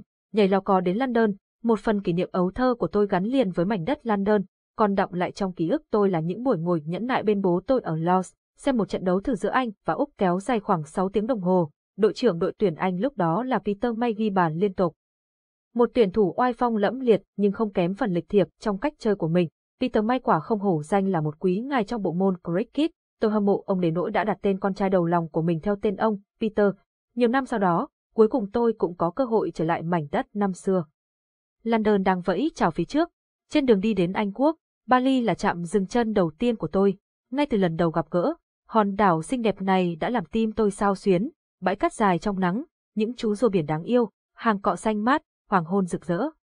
Người dân thân thiện, những câu lạc bộ đêm náo nhiệt, cuộc sống bỗng trở nên thú vị lạ kỳ. Thậm chí tôi đã nghĩ đến việc ở lại nơi này mãi mãi, nhưng tôi biết rằng mình chỉ được dành chút ít thời gian ở nơi đây mà thôi. Giờ đây, tôi đang quay trở lại Sri Lanka, nơi chôn nhau cắt rốn của mình. Sau 25 năm xa cách, giờ nó đã không còn được nhắc đến với cái tên là Lo nữa, bị đô hộ bởi Hà Lan, Hy Lạp, Bồ Đào Nha và Anh. Quốc gia này cứ như một miếng bánh mà ông lớn nào trên thế giới cũng muốn tranh phần. Với bãi biển trải dài phía nam và những ngọn đồi chè xanh mướt ở miền bắc, những bến cảng ít dấu vết nhân tạo và thảm động thực vật phong phú, cùng những viên đá quý làm say lòng người như ngọc lục bảo, cư dân nơi đây sống chan hòa vui vẻ, dường như may mắn luôn kề bên họ. Vậy thiên đường không ở đây thì còn ở đâu nữa? Thế nhưng cuộc sống bình dị không kéo dài được lâu, tiếng súng đã phá tan tất cả. Vụ ám sát Vkpdibanja Janaike, một tín đồ Phật giáo, đã khiến lịch sử của quốc gia này đổi thay mãi mãi. Những người không phải cư dân bản địa không còn được đón chào nữa, đất đai của họ bị tịch thu, tài khoản ngân hàng bị đóng, sự chảy máu chất xám xảy ra gần như ngay lập tức, nguồn nhân lực con người ở quốc gia này bị vắt đến cạn kiệt. Cũng như những người dân Sri Lanka khác, gia đình tôi phải nhanh chóng di cư đến Melbourne, gây dựng một cuộc sống mới. Nhưng giờ đây, tôi đã quay trở lại, đặt một phòng ở khách sạn Gallifrey nhìn ra biển Ấn Độ Dương. Tôi ngắm khung cảnh xung quanh với một nỗi bồi hồi ngập tràn trong tâm trí. Khách sạn này đã không còn ở thời hoàng kim như lúc trước, nhưng ly gin tonic có kèm theo lát chanh nhỏ được phục vụ trên sân thượng thì vẫn ngon khó cưỡng. Bắt một chiếc taxi, điểm đến tiếp theo của tôi là trường học cũ, trường St Thomas College nằm trên ngọn núi Lavinia. Trên đường đi, một bạn đồng hành nữ đột nhiên kêu lên, đó là đường Z-xe kìa. Sau đó, chúng tôi bắt đầu chế ra không những đường Z-xe mà còn là làn đường Z-xe, rồi khu Z-xe nữa, cô gái nói với ánh mắt rạng ngời. Tưởng tượng xem nếu ai đó có một ngôi nhà nằm trong khu Z-xe, người đó hẳn sẽ không phải mất công chỉ đường cho bạn bè nữa, cứ mời tiệc và bảo nhà của tôi nằm ở trong khu có cái tên độc đáo ấy là xong. Cô ấy ngồi sát lại gần tôi hơn, ngày bỗng dưng trôi qua thật ngọt ngào. Chúng tôi còn tham quan những vùng đồi được bao phủ bởi những tán chè xanh mướt. Ở nơi đó, bạn cũ của tôi là Aubrey Caesar đang nuôi dưỡng sự nghiệp bên những cây trà của mình. Trà của anh ấy được mệnh danh là ngon nhất hòn đảo. Và khu vực anh ấy sống cũng chẳng cách xa là mấy so với Kandy, ngọn đồi chính, nổi tiếng với ngôi đền có chứa chiếc răng của Phật. Cư dân sinh sống bằng nghề trồng chè quây quần bên nhau trong một ngôi làng nhỏ, cũng có trường học, có nơi giải trí cho công nhân và một bệnh viện. Những người phụ nữ hái chè đeo cùi trên lưng, khéo léo ngắt từng búp chè, sau đó chuyển chúng đến nhà máy sản xuất. Những ngôi nhà ở đây phần lớn chỉ có một tầng lầu, được bao phủ bởi những bãi cỏ được cắt tỉa cẩn thận và có các khóm hoa nở rộ xung quanh, hương thơm của chè lan tỏa khắp nơi. Khi trời đã chuyển đêm, không gian ướt đẫm hơi lạnh, ca từ của bài hát This Nearly Was Mine trong vở nhạc kịch Broadway có tên South Pacific bắt đầu vang vọng trong tâm trí tôi, cảm giác nhớ nhà cứ thế kéo đến, không cách nào ngưng lại được. Mỗi ngày, chính xác đến từng thao tác, Aubrey làm đúng một vòng quy trình để đảm bảo lá chè giữ được chất lượng tươi ngon nhất. Nhấp một ngụm cốc tều trước bữa tối, anh ấy đề cập đến rắc rối đang gặp phải với một người công nhân trong nhà máy. Cậu ta than phiền rằng phải làm quá nhiều việc trong khi sức lực của cậu ấy chỉ hợp với những công việc nhẹ nhàng hơn thôi. Vậy anh tính giải quyết chuyện đó như thế nào? Tôi hỏi. Dĩ nhiên là cho cậu ta một công việc mới. Đó là ngồi một chỗ trên mái của nhà máy cả ngày và vẫy tay chào mỗi khi tôi đi ngang qua. Việc đó quá nhẹ nhàng, lại đơn giản. Ngồi suốt ngày trên mái nhà đồng nghĩa với việc để luồng nhiệt cả 100 độ C thâm nhập vào người mình, lại còn khủng khiếp hơn khi theo quy định. Những người công nhân trong nhà máy không được phép đi giày, ấy vậy mà buổi sáng kế đó, người công nhân nói trên vẫn can đảm chấp nhận công việc kỳ cục ấy thật. Aubrey cũng không vừa, anh ta cố tình đi lại thường xuyên qua các khu của nhà máy, để cho người công nhân kia vẫy tay chào liên tục, mái nhà ngày càng nóng lên, người công nhân bắt đầu nhảy lò cò từ chân nọ sang chân kia, cuối cùng, anh ta không chịu được nữa, sếp ơi, làm ơn cho em làm việc cũ đi. Lời nài nỉ của anh ta nghe thật đáng thương, rắc rối được giải quyết, tất cả cũng nhờ tài quản lý khủng hoảng của anh bạn tôi mà thôi. Điểm đến tiếp theo là Bombay, bây giờ đã được đổi tên thành Mumbai, chuyến đi đầu tiên của tôi ở mảnh đất Ấn Độ này không được như mong muốn, tôi đã bị mất toàn bộ hành lý. Người phụ nữ ở cơ quan quản lý đồ thất lạc cho tôi 500 rúp để mua một vài món đồ mới, kèm theo lời khen ngợi cho Swiss Air, bà ta bảo rằng ước gì hành lý của tôi được tìm thấy, còn tôi lúc ấy thì sao? Với 500 rúp, tôi cứ như là một gã giàu có xài toàn tiền mặt cho phần còn lại của chuyến đi vậy, thế nhưng, đến khi đã hoàn thành mọi thủ tục cần thiết trước khi lên máy bay di chuyển đến Athens, tôi sững sờ nhận ra rằng số tiền mặt này không thể chuyển đổi sang ngoại tệ được. Tôi bèn bám theo một cô gái tóc vàng trong hàng người chờ đợi để được gửi tiền. Xin lỗi cô, nhưng quả thực tôi đang vướng phải rắc rối, tôi bảo cô ấy, tôi có trong tay một lượng rúp lớn mà không thể chuyển đổi sang ngoại tệ khác được, cô vui lòng giúp tôi được không? Được thôi, cô ấy đáp lại. Còn tôi thì vừa xài hết đống rúp rồi, tôi mừng húm, nghĩ ngay ra cách để trả ơn cô gái này. Không biết cô có cùng chuyến bay đến Athens với tôi không nhỉ, sẽ rất vinh hạnh cho tôi nếu được phép mời cô một ly rượu ở trên chuyến bay đó.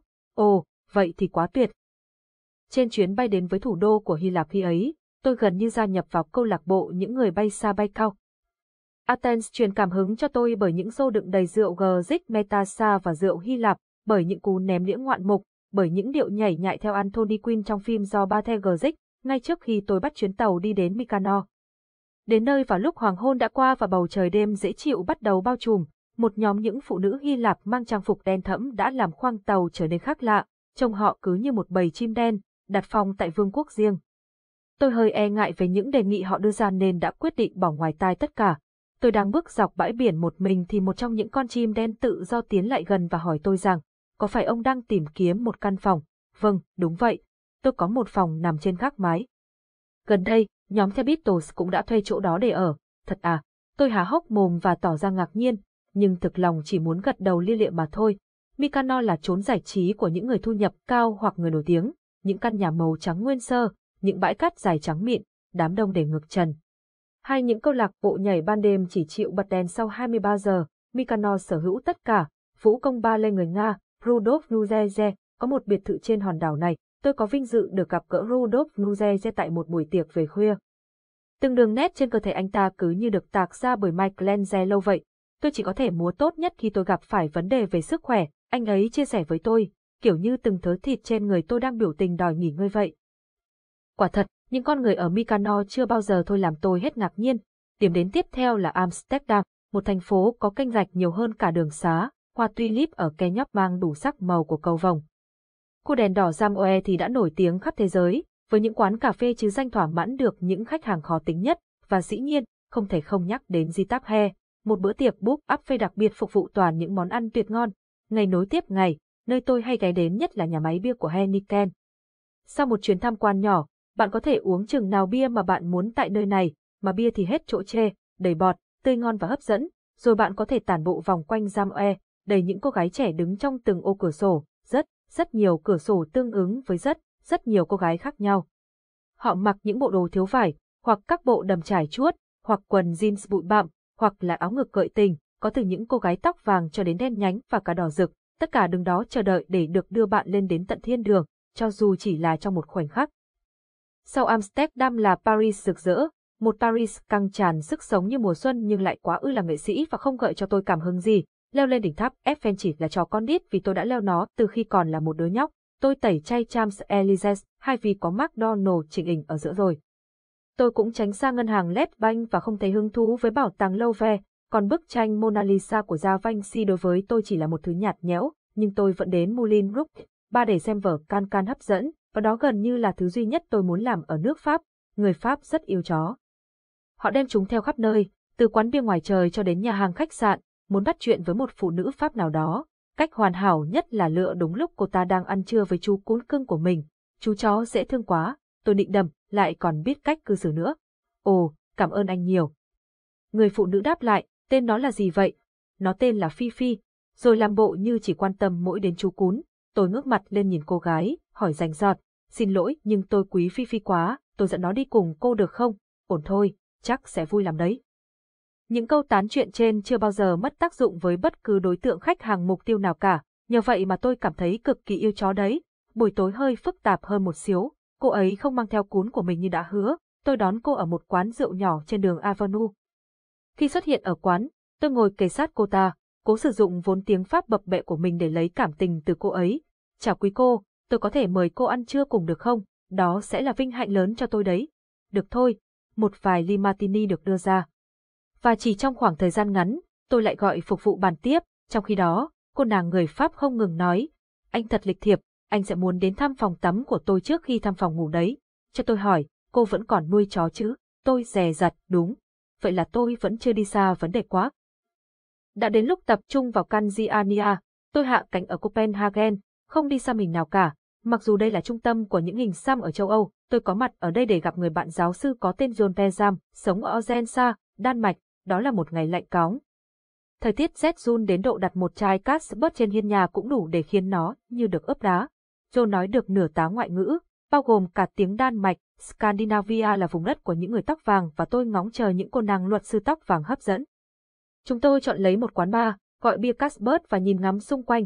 Có một cô nàng đang ngồi một mình với mái tóc vàng óng ả. Tôi không biết tiếng Đan Mạch, cô ấy không nói được tiếng Anh, nhưng tôi đã mời được cô ấy uống chung với chúng tôi. John cũng đã hứa sẽ làm phiên dịch viên cho cả hai. Đây là lần đầu tôi có mặt ở Đan Mạch, tôi nói, rồi quay về phía John. Tôi hỏi anh ta, cô ấy vừa nói gì thế? Cô ấy muốn chỉ anh một số địa điểm thú vị quanh đây. John đáp, rất hân hạnh, để tôi cảm ơn cô bằng một món đồ uống nào đó nhé. Ồ, được vậy thì hay quá, John lại dịch tiếp. Thế còn một bữa tối thì sao, sẽ tuyệt đấy, John tiếp tục. Tôi đến từ Úc, tôi hí hửng tiếp lời. Trời đất, tôi cực kỳ thích đất nước đó. Tôi nhận câu trả lời của cô ấy từ John một lần nữa. Đến nước này, tôi không chịu được nữa. Ben thì thầm vào tai John. Cô nàng đã đổ gục trước tôi rồi. Xin lỗi cậu. Tất cả những câu trả lời với cậu là tôi bịa ra đó. Trên thực tế, cô nàng cứ cầm tôi nãy giờ. Địa điểm tiếp theo là London. Vâng, cuối cùng cũng đến được với vùng đất u ám, lạnh lẽo và phủ đầy sương mù London như mong đợi. Chúng tôi kiếm ra được một phòng ngủ nhỏ ở ngoại ô London, nằm ngay phía trên một phân xưởng ô tô có giá cho thuê rất rẻ. Tôi có một sự ngạc nhiên không hề nhỏ khi thấy căn phòng ở khu Swiss Cottage này bao gồm cả bồn tắm và vòi hoa sen. Nhưng khi đèn đã tắt, người thuê phải thả một vài đồng xu vào chiếc hộp đặt ở bên ngoài cửa như một thông lệ vốn có. Tôi thèm có một công việc ở nơi này đến cùng cực. Cuối cùng, tôi cũng nhận lấy được vị trí phục vụ phòng tại khách sạn 5 sao Waldorf. Tôi chọn ca đêm để có thể đi phỏng vấn vào thời gian ban ngày. Người ta cung cấp cho tôi bộ đồng phục của nhân viên với một chiếc nơ đeo trên cổ. Những người phục vụ phòng nằm ở cuối chuỗi quy trình phục vụ ăn uống của khách sạn. Phần lớn đồng nghiệp của tôi đến từ Ý, Tây Ban Nha hoặc Hy Lạp, họ chỉ biết nói chút ít tiếng Anh và thậm chí không biết viết được từ nào. Khi khách rung chuông yêu cầu một chai Campari và soda, họ đưa lên món sandwich dưa chuột. Mà cũng chẳng dễ dàng gì với việc đưa những khay đồ ăn lên trên rồi đem xuống, rồi còn phải dọn cho khách nữa. Trong khi những thượng đế quý hóa này lại chẳng bao giờ để tâm đến những người phục vụ phòng cả, họ xem chúng tôi như những cá thể vô hình. Có thể lấy một trường hợp cụ thể để ví dụ như sau. Cốc, cốc, phục vụ phòng đây ạ. Đặt nó ở bàn ngoài giùm tôi. Hẳn nhiên rồi. Thưa bà, mời bà ký vào đây giúp tôi. Rất nhiều khi những người phụ nữ trả lời tiếng gõ cửa trong bộ quần áo lót, hoặc là áo ngủ, hoặc đơn giản chỉ quấn mỗi chiếc khăn tắm quanh người. Dường như họ không nghĩ đó là vấn đề lớn. Một số người làm tôi thực sự phải liếc mắt đi chỗ khác. Một số làm tôi giật mình, suýt làm rớt cả chiếc khay, dẫu vậy. Cũng có một lần tôi có được diễm phúc nói chuyện với Hoa hậu Anh quốc mới đăng quang, khi cô ấy yêu cầu một chai rượu để uống trước khi đi ngủ. Tôi khui nắp chai cho cô nhé. Tôi tình nguyện làm việc lặt vặt ấy cho cô. Tôi không chỉ là một phục vụ phòng bình thường đâu, tôi còn làm PR nữa đấy. Ô được rồi, cảm ơn anh nhiều. Nhân viên phục vụ ở đây đều là những gã trẻ trung và có nhu cầu tình dục cao.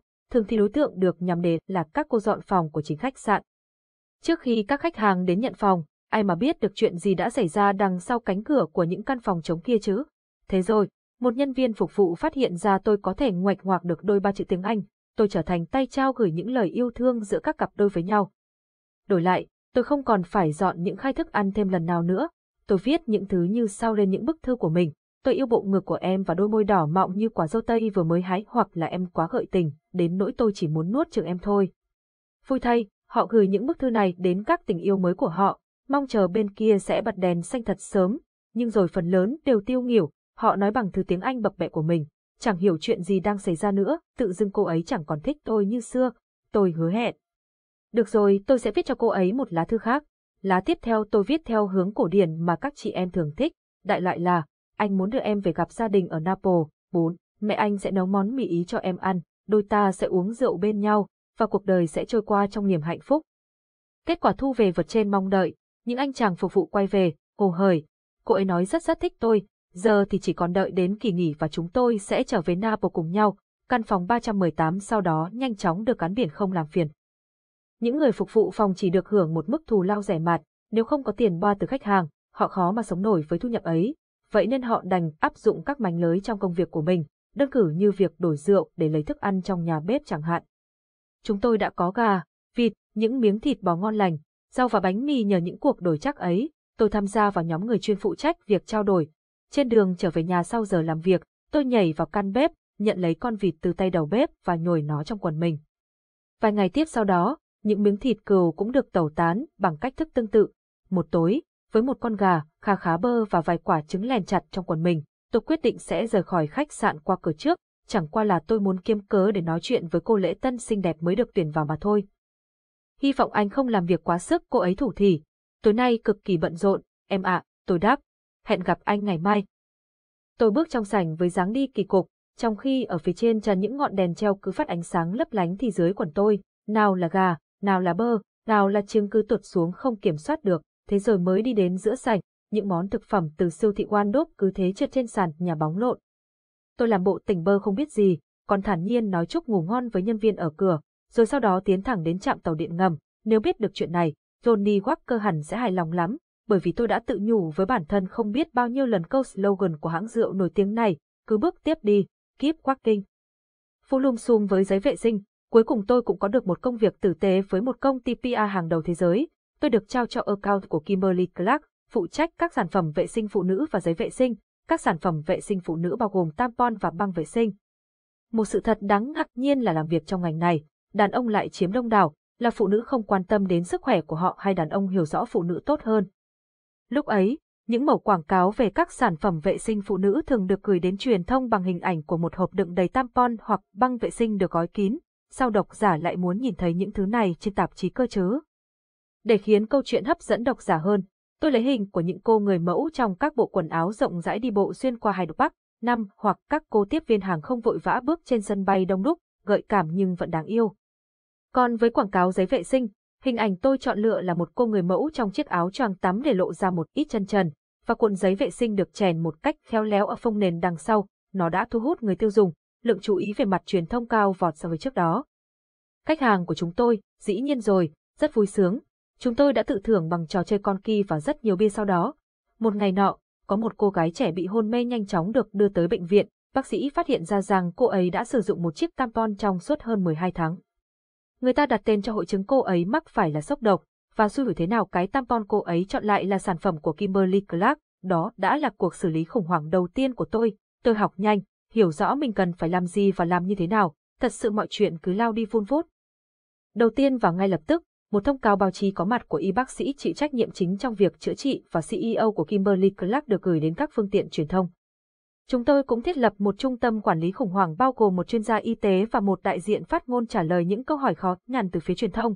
Điều này là để đảm bảo mọi câu trả lời cho khủng hoảng đều chính xác và chân thực và mọi thông tin đều được cập nhật thường xuyên. Phản hồi nhanh chóng từ các phương tiện truyền thông cũng như những thông tin chính xác đã giúp mọi việc đi vào đúng quỹ đạo của nó. Trong một trường hợp khác, Kimberly Clark đã hoàn thành một mẩu quảng cáo trên truyền hình trị giá hàng triệu đô cho sản phẩm giấy vệ sinh của họ, có sự tham gia góp mặt của một chú gấu Canada thật. Mẩu quảng cáo này đã đưa về lượng doanh thu bán hàng khủng khiếp, đối đầu trực tiếp với quảng cáo có những chú cún con của hãng Cartier. Lúc ấy, gần như Cartier bị Kimberly Clark đẩy ra khỏi thị trường marketing, và cả nước Anh đã phát cuồng lên vì mẩu quảng cáo ngốn cả đống tiền ấy. Một sớm đẹp trời nọ, con gấu, đang sống với huấn luyện viên của nó ở một cabin gần bờ biển, đột nhiên biến mất, mọi người rơi vào tâm trạng hoảng hốt thực sự. Lần xử lý khủng hoảng thứ hai của tôi bao gồm việc dập tắt tiếng gào thét kinh hãi của cả ngàn người ngoài kia. Mẩu quảng cáo ngốn tiền ngay lập tức bị tống khứ, đường dây nóng có chuyên gia trực sẵn để lắng nghe và trả lời những câu hỏi cũng như lo lắng đến từ phía khách hàng, những cư dân thành phố quá khích gọi điện đến, khẳng định chắc nịch đã thấy con gấu xuất hiện trên đường. Các chuyên gia khuyên những người gọi đến rằng gấu Canada có thể vô cùng nguy hiểm, biết bơi trong vài dặm, và không xá gì chuyện xơi tái con người, đó đã là một cơn chấn động điên cuồng thực sự. 6 giờ sau, con gấu được tìm thấy cách đó 20 dặm, ngồi ngoan ngoãn trên một cành cây, thoải mái ăn những trái cây chín mọng đỏ, giống như chuyện cổ tích cuối cùng chúng tôi cũng có kết thúc có hậu cho sự cố. Sự quyến rũ đến từ những hạt đậu. Chủ đề về tình dục lôi cuốn mọi người đến nỗi người sáng lập tạp chí Playboy, Hugh Hefner, đã nhanh chóng trở thành triệu phú. Tờ Thesun cũng bán được cả triệu bản một ngày ở Anh chỉ nhờ vào một ý tưởng lý thú. Khi huyền thoại truyền thông Rupert Murdoch mua tờ báo này, nó còn rất mờ nhạt. Do vậy một thiên tài PR gợi ý chuyện đưa hình bán khỏa thân của nhiều cô gái lên trang 3 hàng ngày. Murdoch đã nhìn thấy được tiềm năng và muốn được ý tưởng đó. Tờ báo này lập tức trở thành tờ báo bán chạy nhất nước Anh. Một công ty vừa quyết định chạy thương hiệu đậu phộng mới có tên Big D. Điểm đặc biệt của thương hiệu này là những hạt đậu phộng Big D chỉ được bán ở quán rượu và bar. Thế nhưng, ở những nơi như vậy, người ta chẳng để ý mình đang nhai loại đậu phộng nào khi uống bia. Vậy thì làm thế nào để người ta yêu cầu đúng đậu phộng Big D ở bar bây giờ? Nếu đưa nó lên quảng cáo trên báo in và bảo rằng đậu phộng Big D tươi ngon, đậm đà hết chỗ chê thì đúng thật là tuyệt vọng, hết chỗ nói, chẳng có tay uống bia nào quan tâm đến những chuyện như vậy đâu. Thế là họ nghĩ ra một ý tưởng mà chắc chắn nếu nghe qua, Hugh Hefner sẽ rất tự hào. Tất cả những quán rượu ở London đều được gửi đến tấm poster to đùng có in hình một cô gái khỏa thân. Tuy nhiên, những bộ phận trên cơ thể cô ấy đã bị những gói Big D che lấp đi mất, chỉ ngoại trừ khuôn mặt diễm lệ là trở lại mà thôi. Khi một người đến quán bar yêu cầu được ăn đậu phộng, nhân viên quầy bar sẽ mở một mảnh ngẫu nhiên trên tấm poster đó. Kích thích thế, cho tôi nhiều đậu phộng hơn đi. Tối nay tôi phải xem cho bằng được cơ thể cô ấy như thế nào. Đó là lời mà tôi nghe được từ một người đàn ông trong chiếc măng tô màu xám, và hẳn nhiên ông ấy chẳng phải là thiểu số ở đây. Khách quen của quán rượu cứ thế mà trở nên say đắm với đậu phộng Big D từ đây. Tai nạn ở ga tàu điện ngầm Norfolk Dock là một trong vô số những con kênh chảy dọc qua các miền quê tuyệt đẹp của Anh Quốc. Thỉnh thoảng vào ngày nghỉ tôi cũng hay đến đây. Ở nơi này, bạn có thể thuê và tự lái những chiếc thuyền dài khoảng chục mét, hoặc dạo chơi trên các du thuyền lững lờ trôi bồng bềnh trên những con kênh, thư thái ngắm nhìn thế giới. Cùng với một số người bạn, tôi lên một chiếc du thuyền với nhiều ý định tuyệt vời, và quả thật, cuộc sống trên đó thật giống như trong mơ. Chúng tôi cùng ngồi trên bong, cùng hớp từng ngụm bia lạnh, ngắm đàn bò gặm cỏ ở trên đồng ruộng xa xa. Đó là những ngày mùa hè nóng bỏng, dài đằng đẵng và bia chảy đều trong cuống họng của mỗi đứa chúng tôi. Rồi cũng đến lúc tôi là người được giao nhiệm vụ cầm lái, điều khiển thuyền, vô lăng khá nhạy. Một cú giật bất thình lình và phần sau của tàu nghiêng mạnh, còn về bên trái hay bên phải thì phải tùy thuộc vào cú giật tay lái đó nó như thế nào nữa. Lúc chúng tôi đi qua, trên bờ các dòng kênh có rất nhiều những ngư dân đang ngồi bung cần câu cá. Thế rồi, một cú giật nhẹ tay lái của tôi khiến cho thuyền bắt đầu đánh võng về phía bên phải, rồi trái rồi lại phải lần nữa. Toàn bộ dụng cụ của ngư dân như cần câu, móc câu, dây mắc và hòn chì đều bị thả rơi xuống nước, những ánh nhìn bối rối hướng về phía tôi. Thật sự, tôi không còn khả năng làm chủ bản thân mình nữa. Một cô gái là bạn của tôi đang nhấm nháp rượu trên bong tàu thì bị cành cây quẹt ngang và rơi thẳng xuống nước. Chồng của cô ấy lập tức lặn xuống để tìm và cứu người tình trăm năm của mình. Nhìn ở ngoài người ta rất dễ nhầm tưởng đó là một vụ cá mập tấn công, trong khi tất cả mọi thứ đều trở nên lộn xộn vượt tầm kiểm soát, tôi vẫn phải cố hướng tay lái về phía thích hợp và tiếp tục giữ lái. Bạn học cũ của tôi, Dennis Hobbs, đã sắp xếp thời gian ghé qua thăm và trò chuyện với tôi. Nhớ hồi còn ở đại học, anh ấy là bảo kê của tôi. Sau này khi tôi có bạn gái rồi, anh cũng thôi không quậy phá nữa. Chúng tôi đến quán rượu và các câu lạc bộ đêm rồi quẩy tưng bừng ở đó. Tại King's Road ở Chelsea, cả hai đứa lang thang với những cô nàng quý tộc thuộc dòng dõi thượng lưu đến từ vùng Sloane. Những cô gái ấy vừa có tiền vừa có vẻ ngoài xinh đẹp. Họ yêu âm giọng Úc của chúng tôi khi trò chuyện lúc đi dạo trong những con đường ở Hyde Park. Chúng tôi cũng đeo đuổi một nhóm những cô gái làm công người Thụy Điển. Họ chọn công việc trông trẻ để nâng cao khả năng tiếng Anh của mình. Còn nhớ ở nơi ấy, các gà điện ngầm đồng loạt trưng lên loạt hình các thiếu nữ chỉ có bộ quần áo lót che thân với dòng tiêu để cỡ bự. Trong sâu thẳm, họ là những người xinh đẹp cực kỳ. Cứ mỗi lần bắt tàu điện ngầm về lại nhà, hai đứa tôi lại cảm thấy dòng tiêu đề đó thật chẳng có chút nào sai. Đó đã là ngày cuối cùng anh bạn tôi ở lại chơi, vậy nên tôi quyết định sẽ dành cho anh ấy một lời tạm biệt đặc biệt. Tôi dẫn anh ta đến quán tôi ưa thích, Elephant and Castle. Suốt buổi chiều hôm ấy, tôi và Dennis chỉ ngồi một chỗ và gào lên cho thêm bia đi nào. Chúng tôi đã ngập ngụa trong hơi men và bằng một cách diệu kỳ nào đó, Dennis đã bắt được xe taxi đến sân bay. Và cũng bằng cách diệu kỳ nào đó, tôi bắt được chuyến tàu điện trở về nhà. Trong trí nhớ của tôi còn lưu giữ hình ảnh mình lảo đảo ngồi trên ga điện ngầm của Osicurt, tấm bảng hiệu nhấp nháy trạm kế tiếp, Wimbledon, Tôi bước liêu xiêu về phía trước, và đám đông háo hức đằng sau đã đẩy mạnh tôi lên trên tàu điện. Khi cảm nhận được mình vừa ngã xuống đất, tôi có thể nghe thấy tiếng mọi người rú lên vì sợ hãi. Thường thì người ta sẽ chết nếu ngã vào đường tàu điện, tất cả các ống tuyết chia thành hai phần là hai phần phía ngoài và một phần lõi ở giữa. Phần lõi giữa rất sống động, nghĩa là bạn chạm vào thì sẽ được tận hưởng cảm giác bị giật tê tái đến không ngờ. Những hình ảnh lờ mờ vụt qua trước mắt, chỉ có ánh đèn của tàu điện ngầm đang chiếu thẳng là rõ ràng đối với tôi mà thôi, bản năng bảo tôi là hãy nhảy khỏi đường tàu đi. Trong lúc đang bám lấy một điểm tựa để đứng lên, tôi lại phát hiện ra ở phía đường tàu còn lại cũng có một con tàu khác đang lao thẳng đến. Lập tức, cả thân người tôi như đông cứng lại theo tiếng còi tàu réo vang, tôi đẩy thân người sang một đường tàu khác nữa. Thế rồi có tay ai đó nắm lấy tay tôi, kéo thẳng tôi lên trên thềm sân ga, thật kỳ diệu, không hiểu sao trong lúc bám lấy đường tàu và đẩy mình đi liên tục như thế, tôi lại không chạm phải bất cứ cái lõi sống động nào. Tôi loạng choạng bước đi như một bóng ma, bước lên cầu để bắt lại chuyến tàu đến Wimbledon. Áo quần tôi phủ đầy bụi bẩn, tay và mặt thì đen nhẻm, ai cũng nhìn tôi với ánh mắt kinh hoàng, không thốt được nên lời. Lúc về đến nhà, tôi ngã ụp lên giường như một thây ma sống rồi bắt đầu mơ màng, thế rồi những cơn ác mộng kinh hoàng ập đến, tôi ngủ cứ như đến cả mấy ngày. Khi tỉnh giấc, tôi còn nhớ trong mơ mình đã xem bộ phim The Ipsefile, trong đó Michael Caine đã giấu mình dưới ga tàu điện ngầm ở London khi con tàu lướt qua vun vút, tôi xác nhận điều đó là có thể xảy ra, và tôi là nhân chứng sống, thật quá may mắn. Cơn say đã kéo dài dai dẳng suốt nhiều ngày sau đó, tôi cũng chỉ cạch được vài ngày rồi đâu lại vào đấy. Chương 6. Sự cố ở Malta. Công việc đầu tiên của tôi tại London là làm cho khách sạn Waldorf, và tôi sẽ không bao giờ có được công việc này nếu không có sự giúp đỡ của Ilivesi, một thiếu nữ người Ireland ngọt ngào. Tôi và cô ấy nhanh chóng trở thành những người bạn tốt. Thỉnh thoảng sau giờ làm việc, chúng tôi lại gặp gỡ tại Punch và Judy ở Covent Garden để uống vài ly. Tôi thực sự thích cô ấy, nhưng giả sử như Illy có biết được điều này, chắc cô cũng giữ kín trong tâm. Những buổi hẹn hò nho nhỏ dần già cũng nhiều lên, trở thành một thói quen khó bỏ với cả hai chúng tôi. Trong những buổi đó, tôi là người ham nói và thích uống bia, còn cô ấy là người chăm chú lắng nghe bên ly rượu đỏ của mình. Kỳ nghỉ hè đã cận kề, một hôm nọ, Illy bảo với tôi rằng, tụi mình chuẩn bị đi Malta, cậu có muốn đi cùng không? Tụi mình ở đây là Illy và nửa kia của cô ấy, bác sĩ Tony. Tony có mối quan hệ thân thiết với thủ tướng Malta là John Mintoff và con gái Anna của ông ấy. Tôi đồng ý lời mời của cô ấy, tớ rất sẵn lòng được nhập hội, cảm ơn nhé. Malta chỉ cách London vài giờ bay.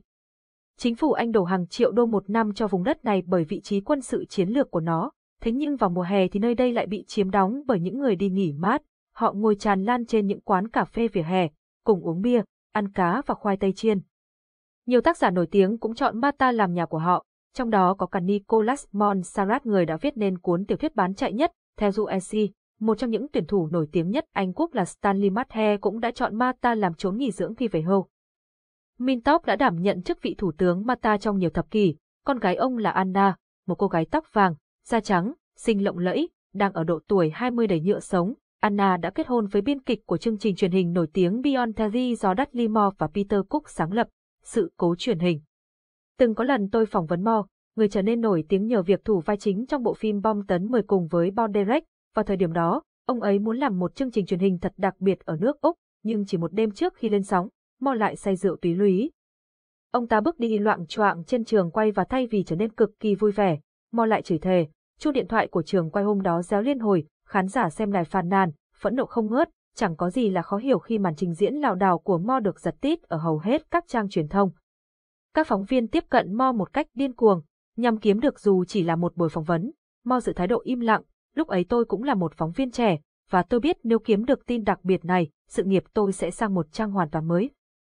May mắn thay, Ruby, người mà tôi từng hẹn hò một thời gian ngắn trước kia, đang làm nhân viên ở khách sạn Moore đặt phòng, phóng nhanh tới khách sạn. Tôi nài nỉ Ruby, anh có thể gặp Dudley Moore được không? Nhưng ông ta báo với khách sạn rằng không muốn tiếp bất cứ ai cả. Làm ơn đi mà em, anh sẽ đãi em bữa tối nhé. Thôi được rồi, nhưng chỉ lần này thôi nhé, em sẽ gặp rắc rối lớn mất thôi. Không sao đâu, cảm ơn em nhiều lắm. Nhận được tấm vé thông hành từ Ruby, tôi tiến lại phòng Moore, gõ cửa. Tâm trạng của tôi lúc đó là sự pha trộn giữa lo lắng và hào hứng tột cùng. Moore xuất hiện trong chiếc áo choàng tắm, dáng vẻ u sầu, nhìn cứ như đã bị say xỉn lâu năm vậy. Khổ nỗi là trước đó tôi cũng có làm vài ly nên khuôn mặt lúc ấy chắc cũng chẳng khác gì Moore. Tuy vậy, phản ứng của Moore mới chính là thứ làm tôi ngạc nhiên nhất. Không những ông ấy không đuổi tôi đi mà mời tôi vào phòng. Tự rót cà phê đi nhé, Moore bảo tôi. Cảm ơn ngài. Tôi cảm nhận được sự ủ rũ trong giọng nói của ông ấy, sự thông cảm bắt đầu dâng lên trong trái tim tôi. Người đàn ông này quả thật rất đáng thương. Anh muốn biết điều gì về tôi nào? Mau hỏi trước khi tôi kịp đưa ra bất cứ câu phỏng vấn nào. Thật tình là tôi chỉ muốn ngài kể lại chuyện gì đã xảy ra với ngài đêm qua mà thôi. Đó là một sự cố đáng tiếc. Sau câu nói ngậm ngùi ấy, mau kể liền tù tì một mạch những gì đã thực sự xảy ra. Chiều hôm trước, ông ấy đã ăn chung với bạn bè và chẳng hiểu thế quái nào mà nó lại chuyển thành một buổi nhậu say sưa đến tối. Kết quả cuối cùng vượt xa mong đợi. Tôi đã có bài viết độc quyền đầu tiên đăng ngay trang nhất một tờ nhật báo. Giờ là lúc trả ơn Charubi. Làm sao để bày tỏ hết lòng cảm kích của tôi đối với cô nàng khi đã giúp tôi có được mẩu tin đặc biệt đó. Thế rồi tôi nhớ đến một người bạn mà Ruby rất thích, một buổi hẹn 3 người được sắp xếp. Tôi chỉ uống chút ít rồi rời đi, sau khi đã tiến lại quầy phục vụ và thanh toán trước số tiền cho bữa ăn hôm đó. Sự cố ngoại giao, tuy vậy, chuyến đi của tôi đến Mata quả thật đã là một rắc rối lớn ngay từ lúc khởi đầu. Kỳ nghỉ của chúng tôi khởi đầu bằng một buổi tiệc cocktail ở dinh thự nhà Anna Mintop, có hướng nhìn thẳng ra biển Địa Trung Hải. Cảnh tượng ban đêm lung linh như thể được cắt ra từ một cảnh phim South Pacific, Kirosari Ozaji hát vang bài Some Enchanted Evening. Những ngày tiếp đó, chúng tôi đi picnic trên bãi biển, cùng nhấm nháp nhiều loại rượu bên nhau. Anna mặc một bộ bikini màu trắng, cho mọi người chiêm ngưỡng làn da rám nắng tuyệt đẹp của cô cùng mái tóc dài vàng óng tung bay trong gió. Trông cô chẳng khác gì một phiên bản của Ursula Anze trong bộ phim về James Bond có tên JR. Nó vậy, vì không biết bơi, nên tôi chỉ ngồi thảnh thơi trên bãi cát trong khi những người kia nô đùa giữa biển xanh. Chúng tôi chơi tennis tại một câu lạc bộ riêng ở Mata, cùng ăn tối ở những nhà hàng ngon tuyệt hảo, nhảy suốt đêm trong điệu disco, và sáng hôm sau thức dậy khi mặt trời đã lên cao. Thường thì nhập hội với chúng tôi còn có những người phục vụ, các vị chính khách và những nhân vật nổi tiếng. Chúng tôi đi dạo quanh thành phố với lực lượng bảo vệ hùng hậu đi trên xe Mercedes và BMW. Ngày cuối cùng của kỳ nghỉ hè trong mơ, đích thân Mintop mời chúng tôi đến dự bữa tối với ông ở dinh thự thủ tướng. Được đón đi và hộ tống bởi đoàn tùy tùng của ông ấy, chúng tôi đến vừa kịp lúc cho buổi cocktail trước bữa tối. Có mặt ở đó là những nhà chính khách, đại sứ và một mớ lộn xộn những người háo danh. Anna hướng mắt về phía chúng tôi, thể hiện vẻ chào mừng trên khuôn mặt. Tối hôm ấy, cô đảm nhận việc sắp xếp mọi thứ cho buổi tiệc. Bàn tiệc hình chữ nhật dài, có sức chứa hơn 20 khách, Anna mời mọi người vào vị trí của họ, và may mắn thay, chỗ của tôi là ở giữa bàn, ngay bên cạnh cô ấy, vị thủ tướng ngồi ở đầu bàn, cạnh vợ ông. Còn bạn đồng hành của tôi không xuất hiện trong bàn ăn cho đến cuối buổi tiệc, có lẽ cô ấy đã ở trong bếp, rượu tiếp rượu và lời cứ tiếp lời, quá trình ấy cứ lặp đi lặp lại cho đến khi một chuyện kinh khủng diễn ra. Khi xuất hiện, bạn đồng hành của tôi đưa tay gạt mạnh đống ly thủy tinh trước mặt cô ấy và đẩy toàn bộ đĩa thức ăn bắn tung tóe ra xung quanh. Cô hét lên, tôi phát mệt với cái đống tạp nham này quá rồi. Nói xong, cô nàng nhảy bổ ra ngoài dinh thự. Ngay lập tức, Mata được đặt trong tình trạng báo động đỏ. Mintop kêu lớn, đi tìm cô ấy ngay. Tất cả mọi người vội vàng làm theo lệnh, phương tiện quân đội và xe cảnh sát rú còi báo động khắp những con phố đông đúc lẫn những ngõ hẻm. Tôi ngồi bất động bên Anna, tất cả những gì tôi chỉ có thể lắp bắp là: chúng ta phải tính sao bây giờ? Đột nhiên, một người đàn ông trong trang phục quân đội bước thẳng vào căn phòng, thông báo: chúng tôi đã tìm ra cô ấy, làm ơn đi theo tôi. Tôi nhảy lên xe Jeep, suy nghĩ suốt chặng đường đến với bạn đồng hành của mình, biết nói gì với cô ấy đây. Khi chúng tôi gặp nhau, tôi đã thốt lên, cô biết không? Cô suýt gây ra một rắc rối lớn về ngoại giao đấy, tôi có thể bị tống vào tù đấy. Thì đáng đời anh thôi, cô nàng đáp lại, vẫn ngoan cố và bướng bỉnh. Chương 7, xoắn suýt với đại gia và những người nổi tiếng. Ở Las Vegas, bạn có thể đi vòng quanh thế giới trong vòng 80 phút chứ không đến 80 ngày như trong tiểu thuyết hay phim ảnh đề cập. Bạn có thể nhìn, ngắm và chạm tay vào New York, Paris, Cairo hay Venice chỉ với phương tiện di chuyển là chiếc limousine. Tất cả đều có ở Las Vegas. Ở đây, mọi thứ đều khoác lên mình một vẻ hào nhoáng, quyến rũ và mê hoặc đến lạ lùng. Bạn có thể ăn hoài, uống mãi, đắm chìm trong làn khói thuốc mà không thấy mệt, cá độ mà không cần nghĩ tới ngày mai. Tất cả mọi thứ trông đều có vẻ căng tràn sức sống. Nếu bạn cảm thấy hưng phấn, cứ thế mà làm đám cưới thôi. Nếu bạn thấy hơi nản, ly hôn trong vòng 2 phút, như câu người ta hay nói đấy, điều gì xảy ra ở Vegas thì sẽ mãi chỉ ở Vegas thôi. Ngồi ở hàng ghế sau trong chiếc limousine sang trọng, tôi cất tiếng hỏi tài xế, ai là tay chơi bạc cử nhất Vegas? Không ngần ngừ, anh ta đáp lại ngay, Kerry Parker. Quá ngạc nhiên trước câu trả lời thần tốc của tài xế limousine, tôi tiếp tục đem câu hỏi đó đặt cho nhân viên mở cửa ở Caesars Palace. Là Kerry Parker, thưa ngài. Anh ta trả lời một câu y chang. Để đoán chắc về kết quả, tôi lại tiếp tục hỏi bà chia bài mập mạp ở Bellagio với cùng câu hỏi đó. Bà ta nháy mắt và đáp, Kerry Parker đó cưng à. Parker được biết đến như là ông trùm sòng bạc, có nhiều gã đã đặt cược cả $1.000, thắng và thua cũng chừng ấy chỉ trong một tối.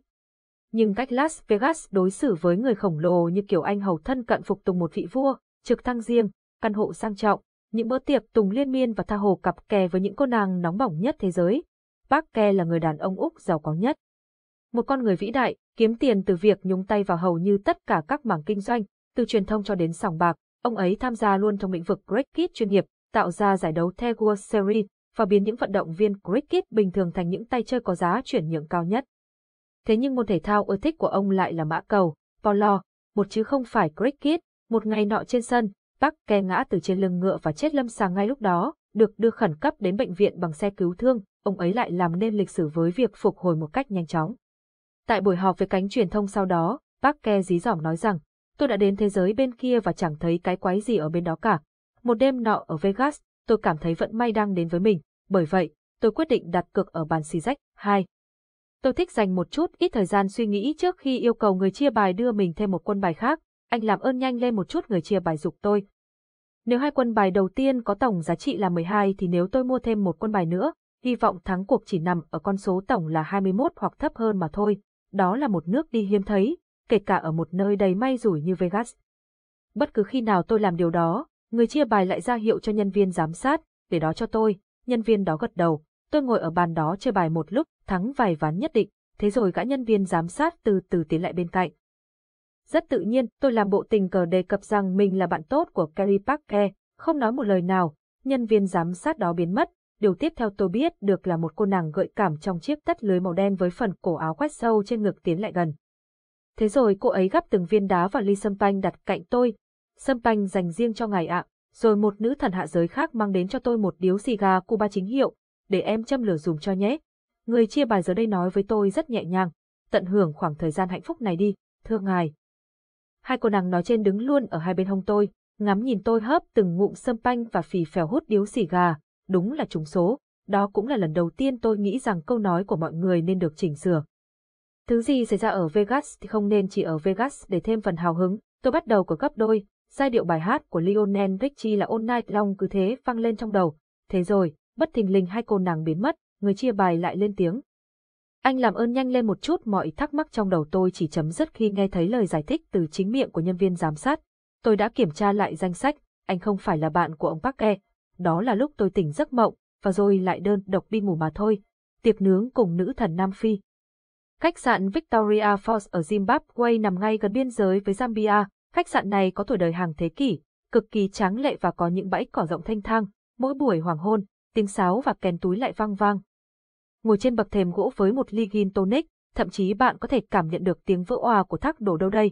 Tôi có chuyến đi vào lúc hoàng hôn trên con tàu du lịch dọc theo con sông lớn Zambezi, cùng ở trên một khoang thuyền với nửa tá người nữa. Những người phục vụ chỉn chu trong bộ đồ trắng, đem lên các món thức ăn và đồ uống. Zambezi chính xác là một trong những con sông vĩ đại nhất thế giới, có dòng chảy dọc theo ngọn Kilimanjaro và đổ ở thác Victoria. Những con hà mã bơi ở dưới sông, chỉ để lộ đầu của chúng ở phía trên dòng nước, đưa đôi mắt lồi nhìn chòng chọc vào những người khác. Hàng trăm loài chim xuất hiện bên bờ sông, bay lượn vòng vòng hoặc đậu trên những cành cây vững chãi. Mặt trời lặn trông như một quả bóng đỏ từ từ chìm xuống. Ngài uống thêm cốc nữa nhé. Người phục vụ hỏi tôi. Ồ không, cảm ơn cậu. Một gã nọ ngồi cạnh tôi nghiêng người qua và hỏi khẽ. Anh có biết ai đang ngồi cạnh tôi không? Tôi đánh mắt nhìn qua và trông thấy một cô nàng tóc vàng gợi cảm. Đó là PJ Powers, còn tôi là nhân viên của cô ấy. Rất nhanh chóng, nhân viên này quay sang giới thiệu tôi với PJ. Xin giới thiệu với cô, đây là Michael đến từ Úc. Chào anh, cô nàng cười tươi. Tôi mời anh một ly nhé. Thật vinh hạnh quá, cho tôi một ly gin tonic. Nếu bạn còn chưa biết đến cái tên PJ thì xin hân hạnh giới thiệu. Cô ấy là ca sĩ nổi tiếng nhất Nam Phi. Tổng thống của Nam Phi lúc ấy là Nelson Mandela đã chọn PJ làm người hát ca khúc chính thức tại lễ khai mạc World Cup bóng bầu dục năm 1995, sự kiện trọng đại đầu tiên từ sau chế độ Apartheid. Được truyền hình trực tiếp đến hàng triệu người trên toàn thế giới, đó là buổi trình diễn cho một đất nước Nam Phi hoàn toàn mới. PJ cũng được xem là một nữ thần trong mắt người dân nơi đây. Xin nói thêm là lựa chọn của Mandela lúc đó đã khiến cả Nam Phi kinh ngạc. Tất cả người dân lúc ấy đang trông chờ một ca sĩ da màu chứ không phải là một nữ danh ca da trắng tóc vàng đứng lên hát đại diện cho dân tộc mình. Năm đó, Nam Phi đã thắng World Cup, và bộ phim Invictus với sự tham gia của Matt Damon và Morgan Freeman đã được thực hiện để nói về sự kiện thể thao gây ấn tượng bậc nhất thời điểm đó. Quay trở lại thời điểm hiện tại, PG đang tận hưởng ly rượu của mình và tôi cũng vậy. Vẻ đẹp tuyệt vời của dòng Zambezi phai nhạt đi theo dòng câu chuyện của chúng tôi, cho đến khi cuộc hành trình kết thúc. Sao anh không ăn tối chung với chúng tôi nhỉ? PG hỏi, sau khi chúng tôi đã lên bờ. Nếu được vậy thì tuyệt quá rồi, vậy hãy gặp nhau vào lúc 8 giờ tối nhé. Chắc chắn rồi. Bữa tối là một tiệc nướng bên bếp lửa bập bùng, thịt thú rừng tỏa mùi vị hấp dẫn, bầu trời đêm lấp lánh ánh sao, và những ly rượu cứ đầy rồi lại với nhanh chóng, nửa đêm trôi qua nhanh như chớp. Đến mãi tận sau này, tôi vẫn không quên được hình ảnh những người châu Phi chơi guitar bên ánh lửa và PG hát vài đoạn trong ca khúc bất hủ của mùa World Cup bóng bầu dục năm 1995 của In Union trong tiệc nướng barbecue ngày hôm ấy. Ở châu Phi, hát vang khi quây quần bên ánh lửa là điều bắt buộc, và tôi cảm thấy điều bắt buộc này thật tuyệt vời. Tấm hình với minh tinh, The Highlander, du thuyền của Malcolm Fox, chủ tạp chí danh tiếng Fox đang đậu lại ở trung tâm thương mại thế giới của Singapore. Không phải tự dưng mà Fox xuất hiện, ông ấy đến mừng sinh nhật quốc vương Thái Lan năm đó. Song khẩu hiệu của Fox thể hiện đúng ý nghĩa của tạp chí này, một công cụ của chủ nghĩa tư bản. Ngày hôm ấy, trên chiếc du thuyền The Highlander, những nhân vật nổi tiếng như nữ diễn viên huyền thoại Elizabeth Taylor, cháu trai của Tổng thống Eisenhower, phó chủ tịch của Pepsi và CEO hiện thời của Apple và John Scully đều có mặt. Để ghi dấu sự kiện trọng đại này, Fox mời đến cả tá khách VIP cho bữa trưa. May mắn thay, tôi là một trong số đó. Trên du thuyền ngày hôm ấy, tôi đã có dịp tận mắt chứng kiến một chiếc trực thăng vàng chóe đậu ở đầu mũi du thuyền, những căn phòng nguy nga tráng lệ và nửa tá đồng hồ viền vàng chỉ ra những múi giờ khác nhau trên thế giới giống như bạn vẫn thấy ở sân bay. Chúng tôi có một buổi tiệc rượu trước bữa trưa và đã bàn với nhau những câu chuyện rất chi là chính thống, không giống như chuyện bạn gặp ai đó ở quán bar trên phố và hỏi những câu vô nghĩa kiểu như bạn đi đâu đó, hoặc bạn đã làm cái việc đấy lâu chưa. Những vị khách trên du thuyền ngày hôm đó biết rõ họ muốn nói điều gì, chỉ có điều không ai biết rõ công việc tôi đang làm, và buồn thay họ cũng chẳng thèm bận tâm đến điều đó. Thế rồi sau một vài lượt rượu nữa, Elizabeth Taylor đột nhiên xuất hiện, cả căn phòng im lặng, mọi người dồn hết sự tập trung về phía cô ấy. Đó là lần đầu tiên tôi được đứng cùng một nơi với siêu sao đến từ Hollywood. Bữa trưa được dọn ra, ngày uống Chamagao hay Zita Champagne, trước câu hỏi này của hầu bàn, tôi chỉ muốn nói là cả hai, tuy vậy, tôi chỉ chọn một loại mà thôi. Du thuyền bắt đầu trôi lững lờ vô định. Bữa say túy lúy cũng bắt đầu ảnh hưởng đến trí não tôi, và cứ thế, tôi quẳng hết những nghi thức sáo rỗng ra khỏi bản thân mình. Tôi có thể chụp chung một tấm hình với cô được không cô Taylor? Nếu anh muốn, cô ấy mỉm cười thân thiện. Tới lúc này tôi mới chợt nhận ra một sự thật khủng khiếp. Tôi làm quái gì có máy chụp hình. Du thuyền vẫn đang đậu, tôi túm lấy ông thuyền trưởng, nói gấp. Tôi cần một máy chụp hình ngay lập tức. Chờ tôi một phút, thưa ngài, chỉ trong chốc lát ông ta đã kiếm được máy chụp hình cho tôi. Chụp dùm tôi một tấm hình với quý cô Taylor đây luôn được không, tôi đề nghị. Tôi đứng kề bên cô ấy, mong muốn khi lên hình trông mình sẽ thật sự thân thiết với siêu sao nổi tiếng này, tách, một cái, thế là tấm hình tự động bật ra. Đó là một máy chụp hình lấy liền, không bỏ qua cơ hội quý giá này, tôi chìa tấm ảnh đến Taylor, đề nghị, cô có thể cho chữ ký lên đây được không? Sau đó, tôi hí hưởng nhận lấy tấm hình đã có bút tích của nữ minh tinh trên đó với những dòng quý báu sau, gửi Michael Zezze, chúc điều tốt lành nhất đến với anh, Elizabeth Taylor, và rồi cứ thế bước trên bong tàu, lòng ngập tràn vui sướng như một đứa trẻ. Ngoài kia, ánh hoàng hôn đang dần buông xuống. Và rồi cô ấy hát. Câu lạc bộ đêm Studio 54 vừa mới mở ở Melbourne, sử dụng chung một công thức thành công như ở New York, đó là khách hàng cứ lượn quẩn quanh bên ngoài câu lạc bộ, xếp ở một hàng dài, và hy vọng nhân viên gác cửa cho phép vào bên trong, đó là tụ điểm mới của giới trẻ Melbourne. Bất cứ ai đến đó đều ăn mặc phong cách nhất có thể. Ngày hôm ấy, tôi đang uống với một vài người bạn thì bỗng một ý tưởng lóe lên trong đầu, tại sao không ghé qua thử Studio 54 một lần, xếp trong một hàng dài răng rạc, cuối cùng chúng tôi cũng được chọn để bước vào bên trong. Câu lạc bộ đêm này nằm trong khu chứa đồ của một tòa nhà 2 tầng rộng lớn, được tân trang bởi vô vàn quầy bar, phòng riêng, sân khấu, những ánh đèn nhấp nháy đủ màu, tất cả những chi tiết trong này đều phô ra một vẻ hào nhoáng. Tôi cùng đám bạn quyết định nghỉ chân ở một trong những quầy bar, uống vài ly rượu và cảm thấy thân mình ướt đẫm vì không khí nóng hừng hực xung quanh, có quá nhiều người tập hợp lại trong không gian nhỏ hẹp này. Thè sắp xe me, ba vừa bước ngang qua đấy nhé, một trong những anh bạn của tôi thì thào. The Sapseme đang ở Melbourne trong một hành trình lưu diễn tại Úc và vừa kết thúc xong chương trình ở Palladium, Estekiza. Buổi tiệc ở câu lạc bộ đêm quả là một cách thư giãn tuyệt vời sau khi họ trình diễn xong, vậy nên không khó hiểu khi chiếc bàn mà họ ngồi xuống đã được xếp đầy những chai champagne hào hạng, trực chờ được khui nắp mà thôi. Cứ như thể là một tín đồ cuồng nhiệt của ban nhạc này, tôi bám theo họ.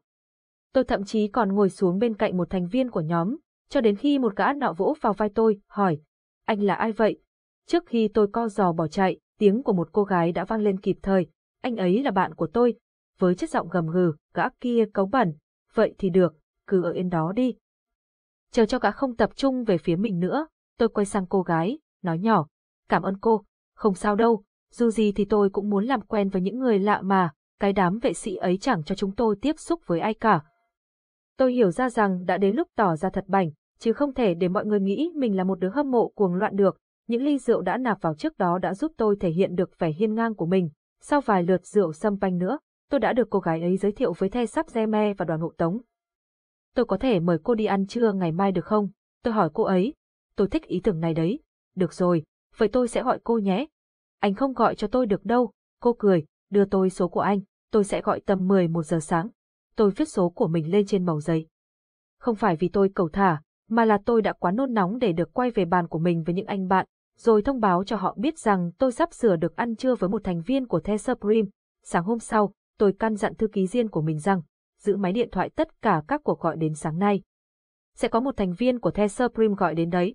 Tôi quay lại vừa có gì hay ho hả sếp, Diên nói, kèm theo một cái nháy mắt. Gần 11 giờ sáng, tôi nghe thấy điện thoại văn phòng kêu, sau đó, Diên hối hả đáp, vui lòng chờ một lát, và rồi chạy sộc vào phòng của tôi. Là Supreme gọi đến đấy sếp. Cảm ơn cô nhiều, chuyển máy cho tôi ngay nhé. Hôm đó, tôi đã gặp nữ thành viên của The Subjeme tại phòng thư giãn của khách sạn Southern Cross, địa điểm 5 sao uy tín bậc nhất Melbourne, rồi cả hai cùng tản bộ trên con đường ke trước khi quyết định dừng chân ở Florentino's, nhà hàng Ý đắt đỏ nhất thành phố này. Đôi khi cơ hội chỉ đến một lần, vậy nên tôi nhất định phải mời cô ấy đến những địa điểm xa hoa như thế.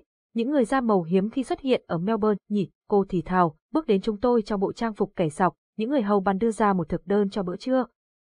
Tôi sẽ khai vị với một phần kem với nước sốt chocolate, súp nấm ăn kèm bánh bao Ý, cô ấy chọn món.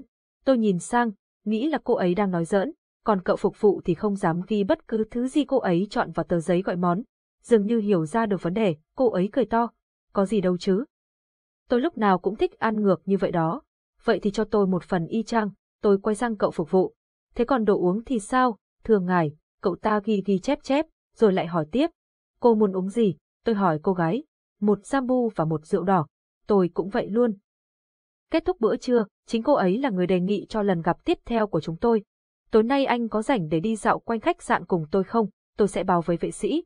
Tối hôm đó, đang nhấm nháp rượu ở trong phòng của cô ấy thì tôi nghe thấy một tiếng kêu thanh như chim sơ ca. Rồi sau đó là những âm thanh khàn đục tiếp nối. Tôi vừa làm ấm lại và nới lỏng giọng ra cho màn trình diễn đêm nay, cô ấy nói một cách tự nhiên, như mấy gã vận động viên nới lỏng cơ bắp sau một ngày thi đấu mệt mỏi, chúng tôi phải nới lỏng cơ cổ họng của mình. Tôi không còn để ý đến những gì cô ấy nói ra nữa, trong bộ trang phục gợi cảm đến chết người và cơ thể lại tỏa hương như nụ hồng thơm ngát, cô ấy chưa cần lên sân khấu thì đã hớp hồn vị khán giả đặc biệt là tôi rồi, cứ đi đâu đó cho tới khi tôi quay lại nhé, cô ấy nhắn nhủ tôi. Lúc nào ban nhạc cũng tiệc tùng sau buổi diễn cả. Thật tình lúc đó tôi cũng chưa có kế hoạch là sẽ đi đâu, nhưng chẳng hiểu sao bước chân lại cứ đi về phía quán bar quen thuộc, rồi sau đó lại gọi cho những thằng bạn chí cốt để thông báo tin tức cực sốc tiếp theo. Sau buổi diễn, tất cả mọi người đều ở trong tâm trạng rất phấn khích, không những The Subjeme mà đoàn hộ tống xung quanh cũng vậy, đập tay ăn mừng nào. Một anh da màu quản lý hành lý nói với tôi, đập tay tôi nữa đi, lại thêm một cái đập tay của anh chàng tài xế. Tôi cũng chẳng khác gì họ, chỉ là một người trong đoàn hộ tống, tuy vậy, có lẽ tôi là người da trắng đầu tiên và duy nhất trong số đó. Trước khi loạng choạng bước ra khỏi đoàn hộ tống, tôi hỏi một lượt xung quanh. Ngày mai các bạn có muốn đi đến núi San Re Nong không? Có chứ, các anh ấy đáp ngay. Chúng tôi hiếm khi được đi đây đi đó lắm. Tôi không muốn lấy chiếc xe hơi Holden đã qua sử dụng của mình để đi dạo với thành viên của The Subjeme, nên tôi đã thuê một chiếc Jaguar cực kỳ tốt mã, rời khỏi những vội vã bon chen của đời sống thành thị, hai chúng tôi sớm được ngồi với nhau trên đỉnh núi. Thưởng thức ly trà Zevon Hize mua ở một quán cà phê cổ dọc đường, nhấm nháp miếng bánh nướng có phết mứt dâu và phủ kem tươi. Những cô gái khác đã có thể nhắn nhủ với tôi rằng, người yêu anh xinh thật đấy. Và tôi cũng đã có thể nói lời cảm ơn trong sung sướng với lời khen tặng đó, dù có lẽ nó không dành cho tôi, nhưng tại thời điểm ấy, điều tôi cần là hưởng trọn vẹn khoảnh khắc bên cô ấy. Thế nên trên đường về, tôi đã không bật radio trên xe hơi lên mà chỉ đề nghị rằng liệu cô ấy có thể hát cho tôi nghe hay không. Anh thích nghe tôi hát thật ư, cô ấy hỏi lại.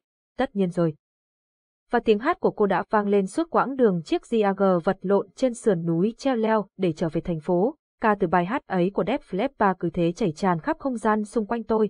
Nàng thật là xinh đẹp, một thiên thần từ trên trời xuống, là ánh sáng hạnh phúc trong đôi mắt tôi. Chương 8, Anh hùng và lưu manh. Tôi đã đi qua nhiều mảnh đất khác nhau, phiêu du như một vì sao. Những bài học cuộc sống dạy cho tôi còn có giá trị hơn những gì tôi học được trên ghế nhà trường, và số người tôi gặp trên suốt chặng hành trình ấy thì không đếm xuể được. Tôi đã uống một hoặc hai ly rượu mạnh với người kéo xe ở Colombo, uống whisky Mekong với những anh chàng giả gái ở Bangkok, uống bắp Hana Lager E, một cùng dân châu Phi bản địa ở quán bar lục sục nằm trong thành phố Soweto, và uống sau con giạc với những cô phục vụ phòng tại một quán karaoke ở Đài Bắc. Tôi từng thưởng thức trà Orange ở PE, hay với những ngôi sao Bollywood ở Mumbai, cùng chia nhau ngụm bia Victoria Bitter với những tượng đài trong làng thể thao tại câu lạc bộ cricket của Melbourne. Tôi cũng đã nhảy như Robert Zatezee, ba và vứt đĩa lung tung, trong khi nuốt nhanh rượu hồi Hy Lạp với những vũ công múa bụng ở Athens, và tôi cũng đã nhấm nháp từng chút một sâm panh với các quý ông và quý bà ở Savoy, London. Trong suốt thời gian ấy, tôi đã được thấy rất nhiều nền văn hóa, sắc tộc, tôn giáo, màu da và ngôn ngữ. Một vài người tôi gặp gỡ thì quả thật là xứng danh anh hùng, còn một số khác chẳng khác gì nhân vật phản diện trong phim, những anh hùng xuất chúng thì để lại dấu ấn không phai trong ký ức tôi. Còn những nhân vật phản diện thì tôi bận tâm chuyện khác, phải thật cẩn thận để không bị ăn quả lừa, lúc nào cũng vậy, đã giàu mà còn đóng vai ác thì thật sự đáng ghê tởm, và phần lớn trong số đó là do chứng hoang tưởng, tự cao tự đại mà ra. Dự tính của tôi là viết về một vài anh hùng xuất chúng và điểm xuyết vào những kẻ phản diện gian manh, nhưng những kẻ phản diện thì không cần được ai biết đến, vì tôi muốn giữ gìn sự trong sáng cho cộng đồng xung quanh, hãy để những kẻ đó chôn chân trong những nấm mồ. Và để những bông hoa nở tưng bừng, dâng hiến sự xinh đẹp của chúng cho những người anh hùng của chúng ta. Edmund Hillary, ngài Edmund Hillary được vinh danh là người đầu tiên chinh phục đỉnh Everest, không chỉ có vậy, ông ấy còn là một trong những người đàn ông khiêm tốn nhất mà tôi được gặp trong cuộc đời. Sau khi chinh phục Everest, Edmund quyết định trở thành một nhà hoạt động vì môi trường, ông đi vòng quanh thế giới, kiên trì vận động các chính phủ, nhà lãnh đạo và người dân giữ gìn nguồn tài nguyên thiên nhiên của trái đất. Nếu như tất cả các nhà lãnh đạo trên thế giới và những tập đoàn đa quốc gia lưu tâm đến những lời cảnh báo của Edmund thì có lẽ những rừng cây đã không bị đốt và đốn xuống một cách thô bạo, các con sông sẽ không bị nhiễm bẩn và khí độc sẽ chẳng tài nào bay đến được bầu trời xanh trên cao. Hẳn nhiên, thế giới sẽ tươi đẹp hơn bây giờ rất nhiều. Ngài Edmund tới Singapore theo lời mời của khách sạn Shangri-La để thực hiện một đoạn quảng cáo phát trên TV với nội dung về bảo vệ môi trường.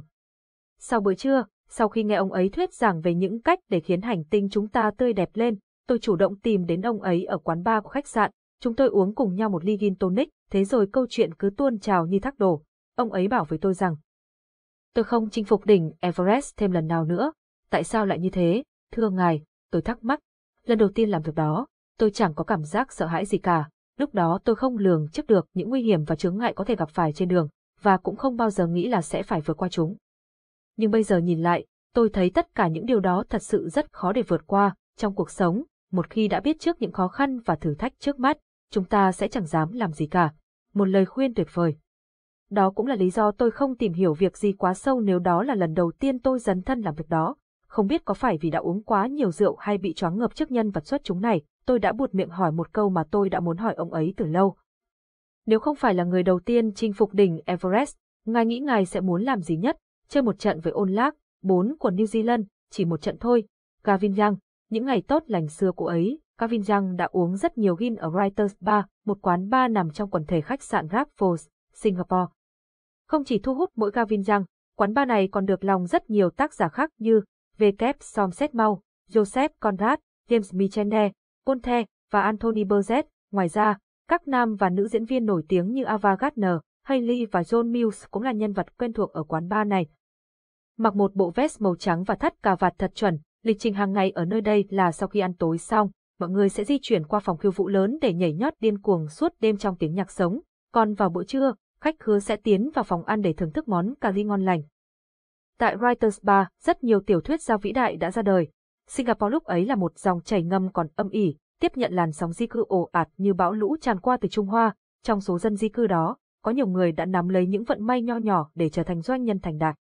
Ngày nay, dòng di cư đã chuyển dịch theo hướng ngược lại. Những người gốc Hoa ở Singapore trở về Trung Quốc với mong ước được nhân rộng lên cơ hội của mình. Một vài người trong số ấy còn mong mỏi kiếm được một cô vợ mới ở vùng đất mà trước đó họ đã rời bỏ. Gavin đã viết hai cuốn sách bán chạy nhất về thực trạng này là Slowboat to China và Slowboat Home. Tôi đã lần theo dấu vết của ông ấy ở London, thì ông đang ký tặng cuốn sách mới nhất, In Search of Conrad, cho độc giả. Grabfood sắp kinh doanh trở lại sau khi đóng cửa gần 2 năm cho một cuộc tân trang lớn. Để thông báo cho cả thế giới biết về Grabfood mới tinh, dĩ nhiên không thể chỉ tổ chức một buổi họp báo tầm thường. Ý tưởng được đưa ra lúc đó là một buổi tiệc đặc biệt với khách mời là những tác giả nổi tiếng thế giới, những người đã sống và trải nghiệm Grabfood khi khách sạn này ở thời kỳ huy hoàng. James Chene rất muốn tham dự nhưng tuổi ông đã cao, lại bệnh tật đầy mình nên đành chịu. Paul The, người đã viết cuốn Xanh Rách, thì một giây phút bốc đồng trong quá khứ đã buột miệng nhận xét rằng Singapore chẳng có điều gì hay ho cả, dĩ nhiên ông ta không được đón chào ở nơi đây. Alistair Cook, tác giả nổi tiếng với chương trình radio hàng tuần trên BBC có tên Alistair from America, thì khăng khăng bảo, suốt hơn 50 năm qua tôi chưa từng viết hay quảng bá thứ gì mang tính thương mại cả, và tôi không muốn làm điều đó bây giờ, vậy nên sự góp mặt của Gavin Young đã là điều quá tuyệt vời. Ông ấy thậm chí còn đồng ý viết cho Grabfood một câu chuyện riêng mặc dù không nhận được bất cứ khoản tiền nào cả. Ông ấy chỉ được cung cấp vé máy bay, được ở lại khách sạn miễn phí và một vài thức uống ở quán bar mà thôi. Câu chuyện mà Gavin Young dành tặng cho khách sạn Grabfood thật tuyệt vời và vô giá.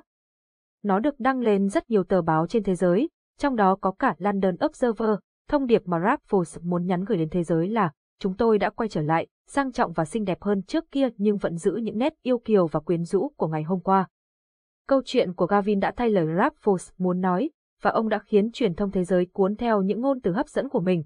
Sau vài lượt bia ở những quán bar lâu đời nhất, tôi lắng nghe Gavin kể về những lý do và cách thức mà ông ấy tạo ra được những câu chuyện ăn khách. Ông bảo với tôi rằng, rất nhiều câu chuyện trong sách của tôi được viết ở các địa điểm như Tae, Marrakech và Trinh.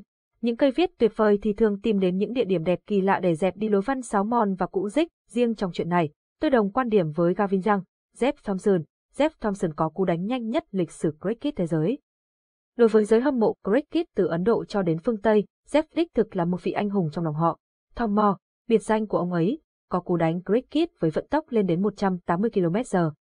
Xét về mặt bằng chung các môn thể thao, điều này không thua kém gì so với các thành tích như chạy 100m dưới 10 giây của Usain Bolt, 5 hoặc Helena Isinbayeva, 6 đẩy được thuyền đi hơn 5m bằng sào. Một trận đấu giao hữu nhằm mục đích quyên góp cho quỹ phòng chống ung thư vú đã được tổ chức ở Kuala Lumpur. Trận đấu được đặt tên là Theasis với tuyển thủ đến từ hai đội đều là những người Úc và Anh sinh sống ở Malaysia. Những người này chơi cricket được nhưng chơi hay hơn sau khi đã làm vài vại bia. Để thu hút sự chú ý của cộng đồng và quyên góp được nhiều tiền hơn cho quỹ, chúng tôi cần một ai đó xứng danh là tượng đài của môn thể thao này tham gia vào trận đấu. Tunku Pit Imran, một tín đồ cricket, đã đồng ý nhận trọng trách khó khăn này. Chúng tôi lần theo Tom Moore tại nhà của ông ở Brisbane ngay sau khi ông ấy kết thúc buổi câu cá của mình. Gọi là lần theo nhưng chúng tôi chỉ nói chuyện xã giao với ông ấy qua điện thoại mà thôi, cả hai bên chưa một lần gặp mặt. Ông Thompson, chúng tôi có một trận cricket nhằm gây quỹ từ thiện ở KL và hy vọng ông có thể đảm nhận vị trí cầu thủ VIP ở trận đấu này, nhanh hơn cả vận tốc đánh bóng của mình, ông ta đáp ngay, nếu vì mục đích từ thiện thì không có vấn đề gì. Nhưng vé khứ hồi vào phòng khách sạn thì các anh phải thu xếp đấy nhé. Ông ấy đã không đòi hỏi thêm khoản phí nào cả, chúng tôi thật may mắn biết bao, đón thăm Mo ở sân bay. Chưa gì chúng tôi đã nghe ông ấy kêu ca về việc trên máy bay chẳng có bia gì cả.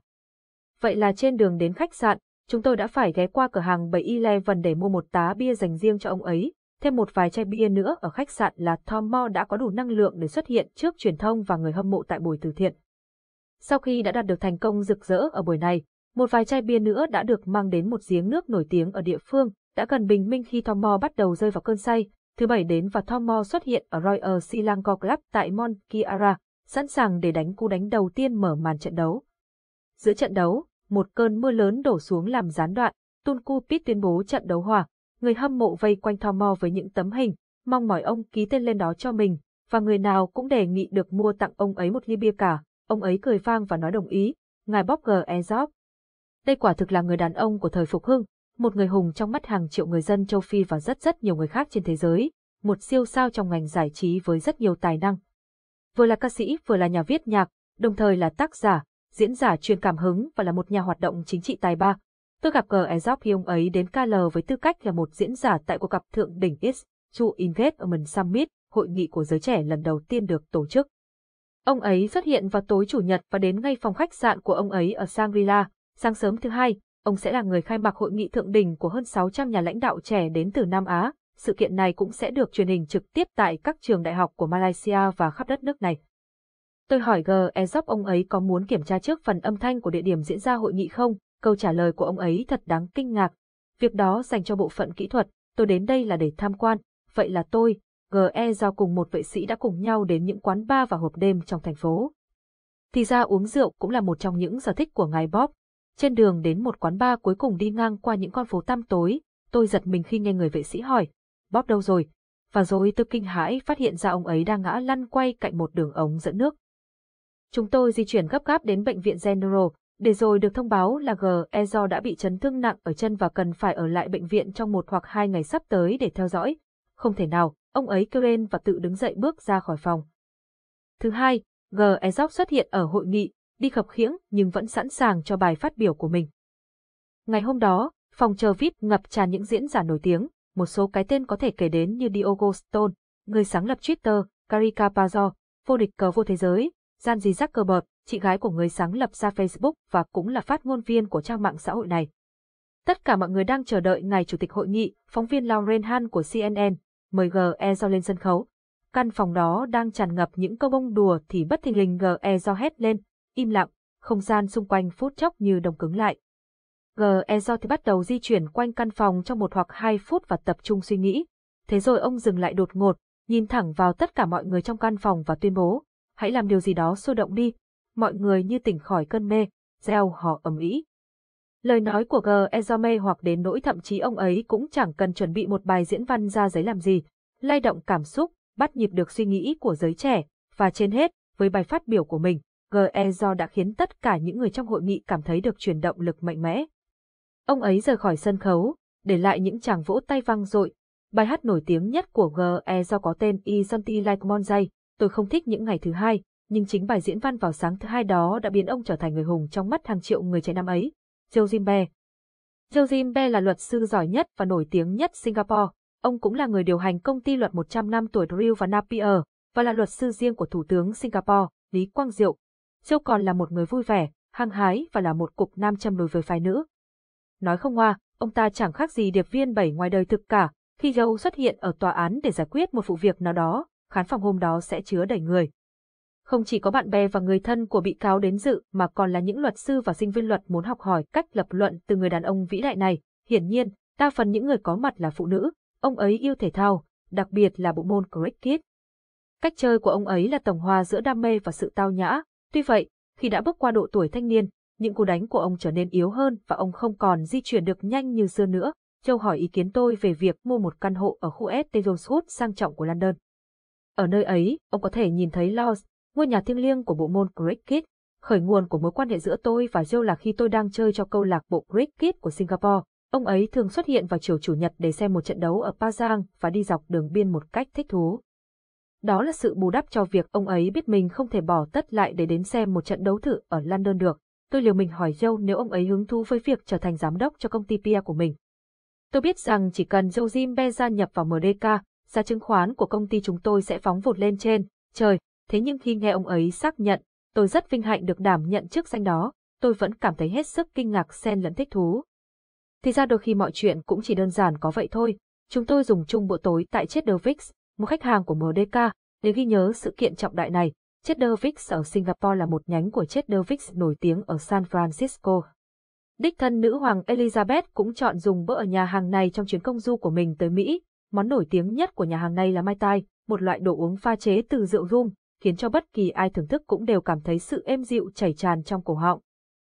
Joe cần mẫn tham dự mọi buổi họp của ban lãnh đạo MDK, những lời khuyên của ông ấy rất có giá trị và đã giúp chúng tôi kiếm về được nhiều khách hàng, mà điển hình là ngành du lịch của Sarawak.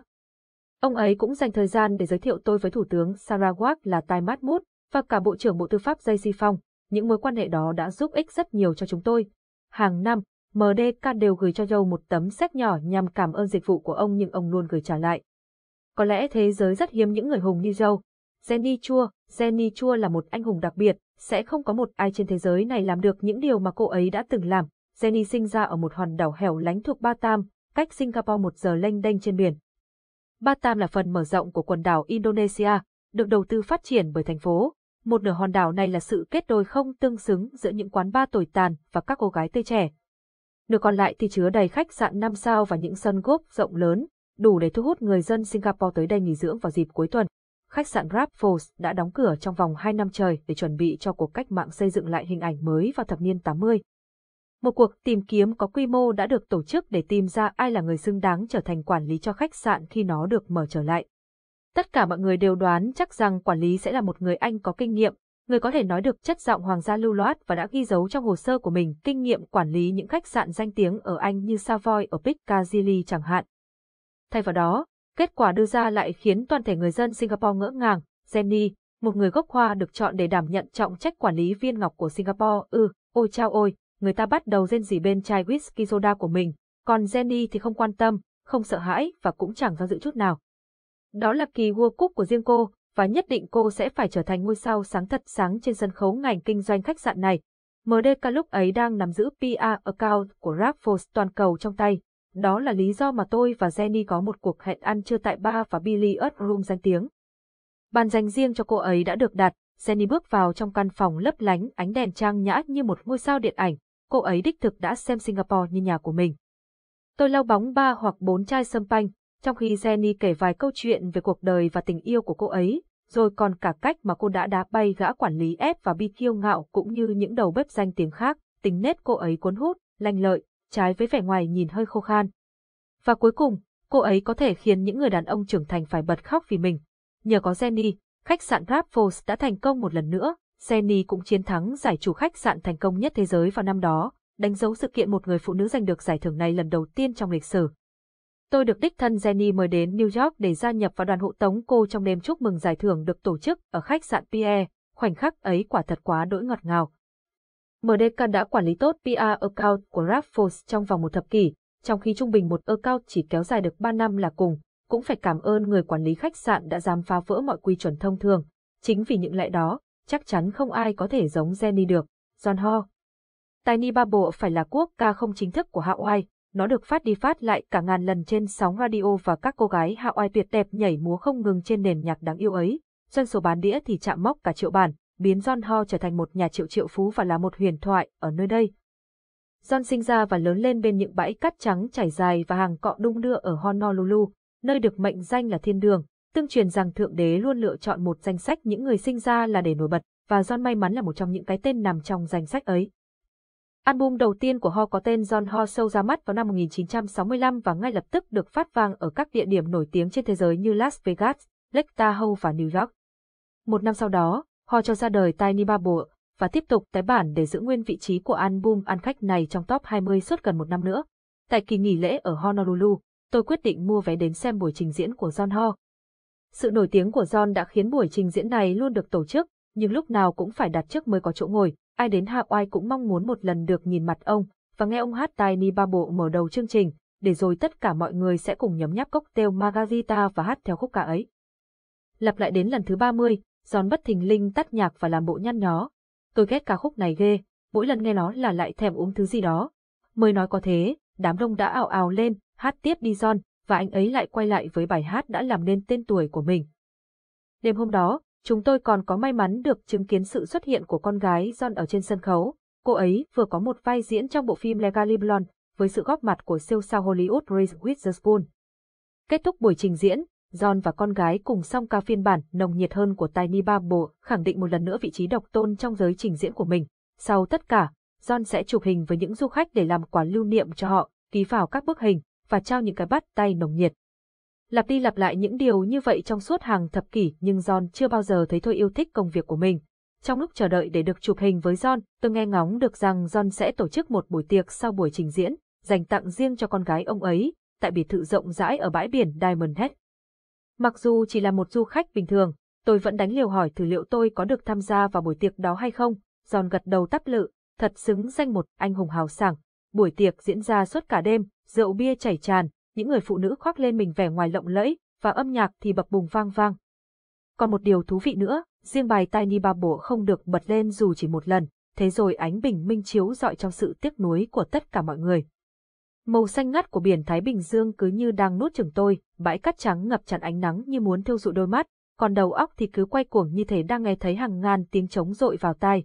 Tất cả những điều đó chỉ nói lên được một điều. Tôi vừa trở về từ một buổi tiệc được tổ chức bởi người hùng của quốc đảo Hawaii. Danai Chan Chao Chai là một người tôn sùng đạo Phật. Danai Chan Chao Chai luôn cố gắng trở thành một người đàn ông tốt trong thế giới chứa đầy những kẻ tham lam và không tử tế này. Là CEO, một tay Danai trèo trống để phát triển MDK Thái Lan từ một công ty PR nhỏ bé trở thành một trong những công ty PR lớn nhất và được tôn trọng nhất xứ sở này.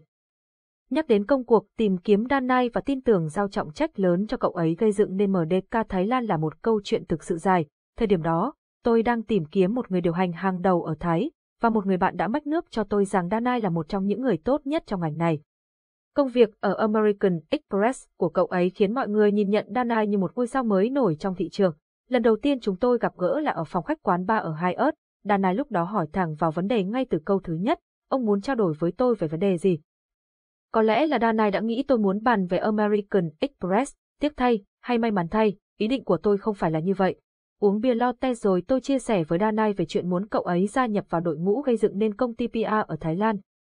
Vài tiếng đồng hồ nữa trôi qua và tôi đã ngà say vì hơi men trong latte, còn Danai thì cương quyết chỉ uống nước cam mà thôi. Tôi vừa thao thao bất tuyệt xong về những chuyến hành trình trong tương lai mà tôi và cậu ấy có thể bước cùng nhau thì Danai lịch sự xin phép. Hãy để tôi suy nghĩ về sự hợp tác này kỹ hơn, tôi có thể đi được chưa ạ? Tôi sẽ không để cậu đi đâu hết, tôi nhìn thẳng vào mắt Danai, chừng nào cậu chưa nói đồng ý với tôi. Một nụ cười sửng sốt hiện lên trên khuôn mặt Danai. Được rồi, tôi đồng ý với lời đề nghị của ông. Lần này, người sửng sốt lại là tôi.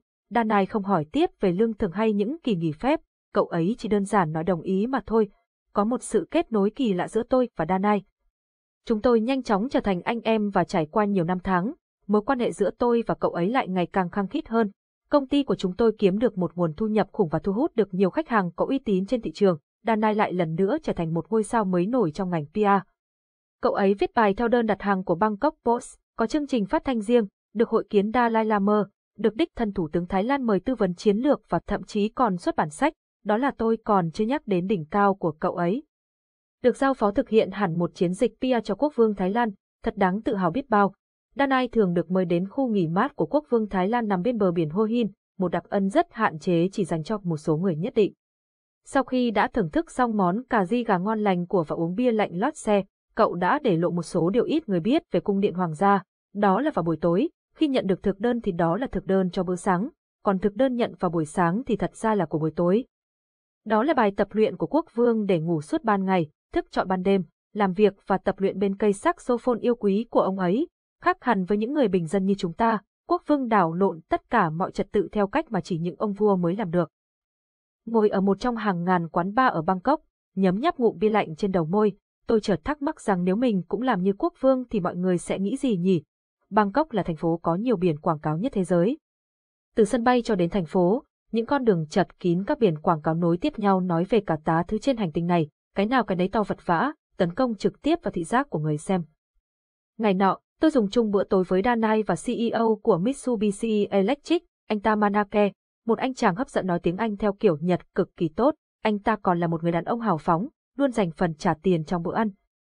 Đêm hôm đó, Danai thuyết phục tôi thử thương lượng với Tamanake để tăng phí dịch vụ chúng tôi đang làm với bên công ty anh ta được không?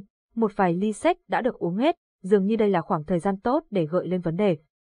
Anh Tamanake, anh nói là anh rất hài lòng với những gì mà chúng tôi đã đem lại cho công ty anh, vậy thì anh có thể nào vui lòng trả cho chúng tôi nhiều thêm một chút được không? Rất tiếc phải nói là không. Anh ta nói nhanh như cắt, việc kinh doanh của chúng tôi dạo này không khá lắm. Vậy thì tôi đi vào thẳng vấn đề nhé, anh có hơn 10 cái bảng hiệu và cái nào nối tiếp cái nấy treo đầy trên đường đến sân bay chỉ để khách hàng nhớ đến Mitsubishi, có phải không? Đúng vậy, anh thích nó, à, rất thích, nhưng thay vì tăng phí, tôi chỉ muốn đưa MDK lên một trong những biển quảng cáo đó.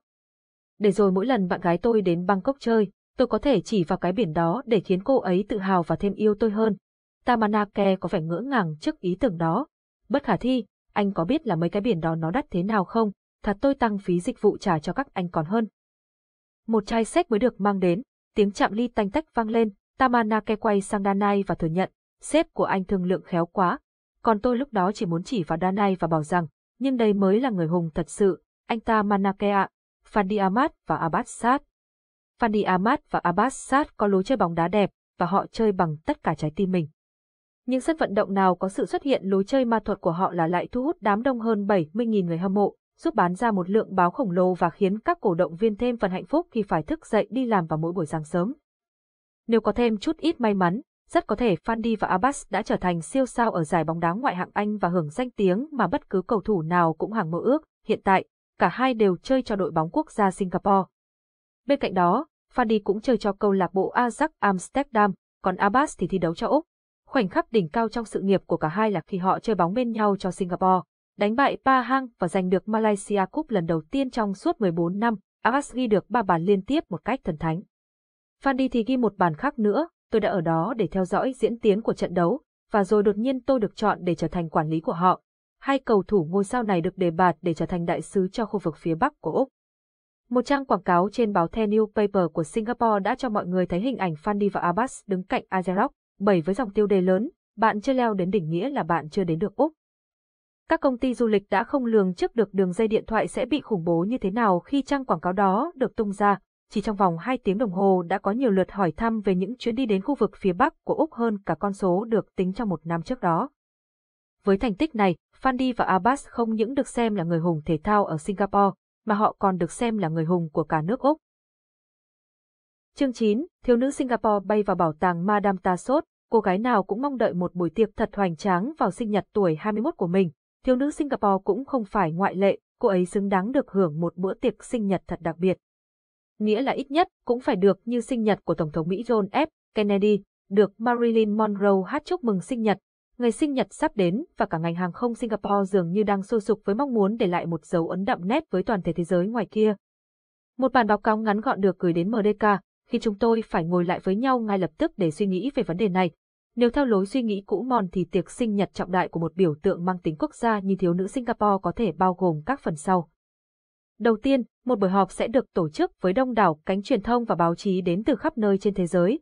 Tiếp theo, vị chủ tịch nào đó sẽ trịnh trọng phát biểu, chúng tôi đã có 21 năm thành công và hy vọng sắp tới sẽ có thêm 21 năm đại thành công, xin hết.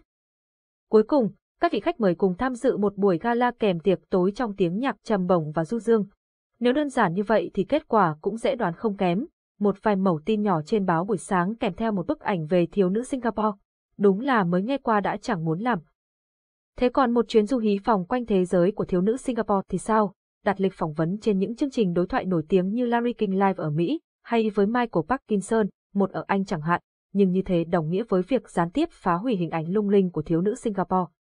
Bởi vì thiếu nữ Singapore không bao giờ nói chuyện, cô ấy chỉ ngắm nhìn thế giới thông qua một lăng kính đầy màu sắc của riêng mình, lại một ý tưởng nữa đáng để bỏ đi.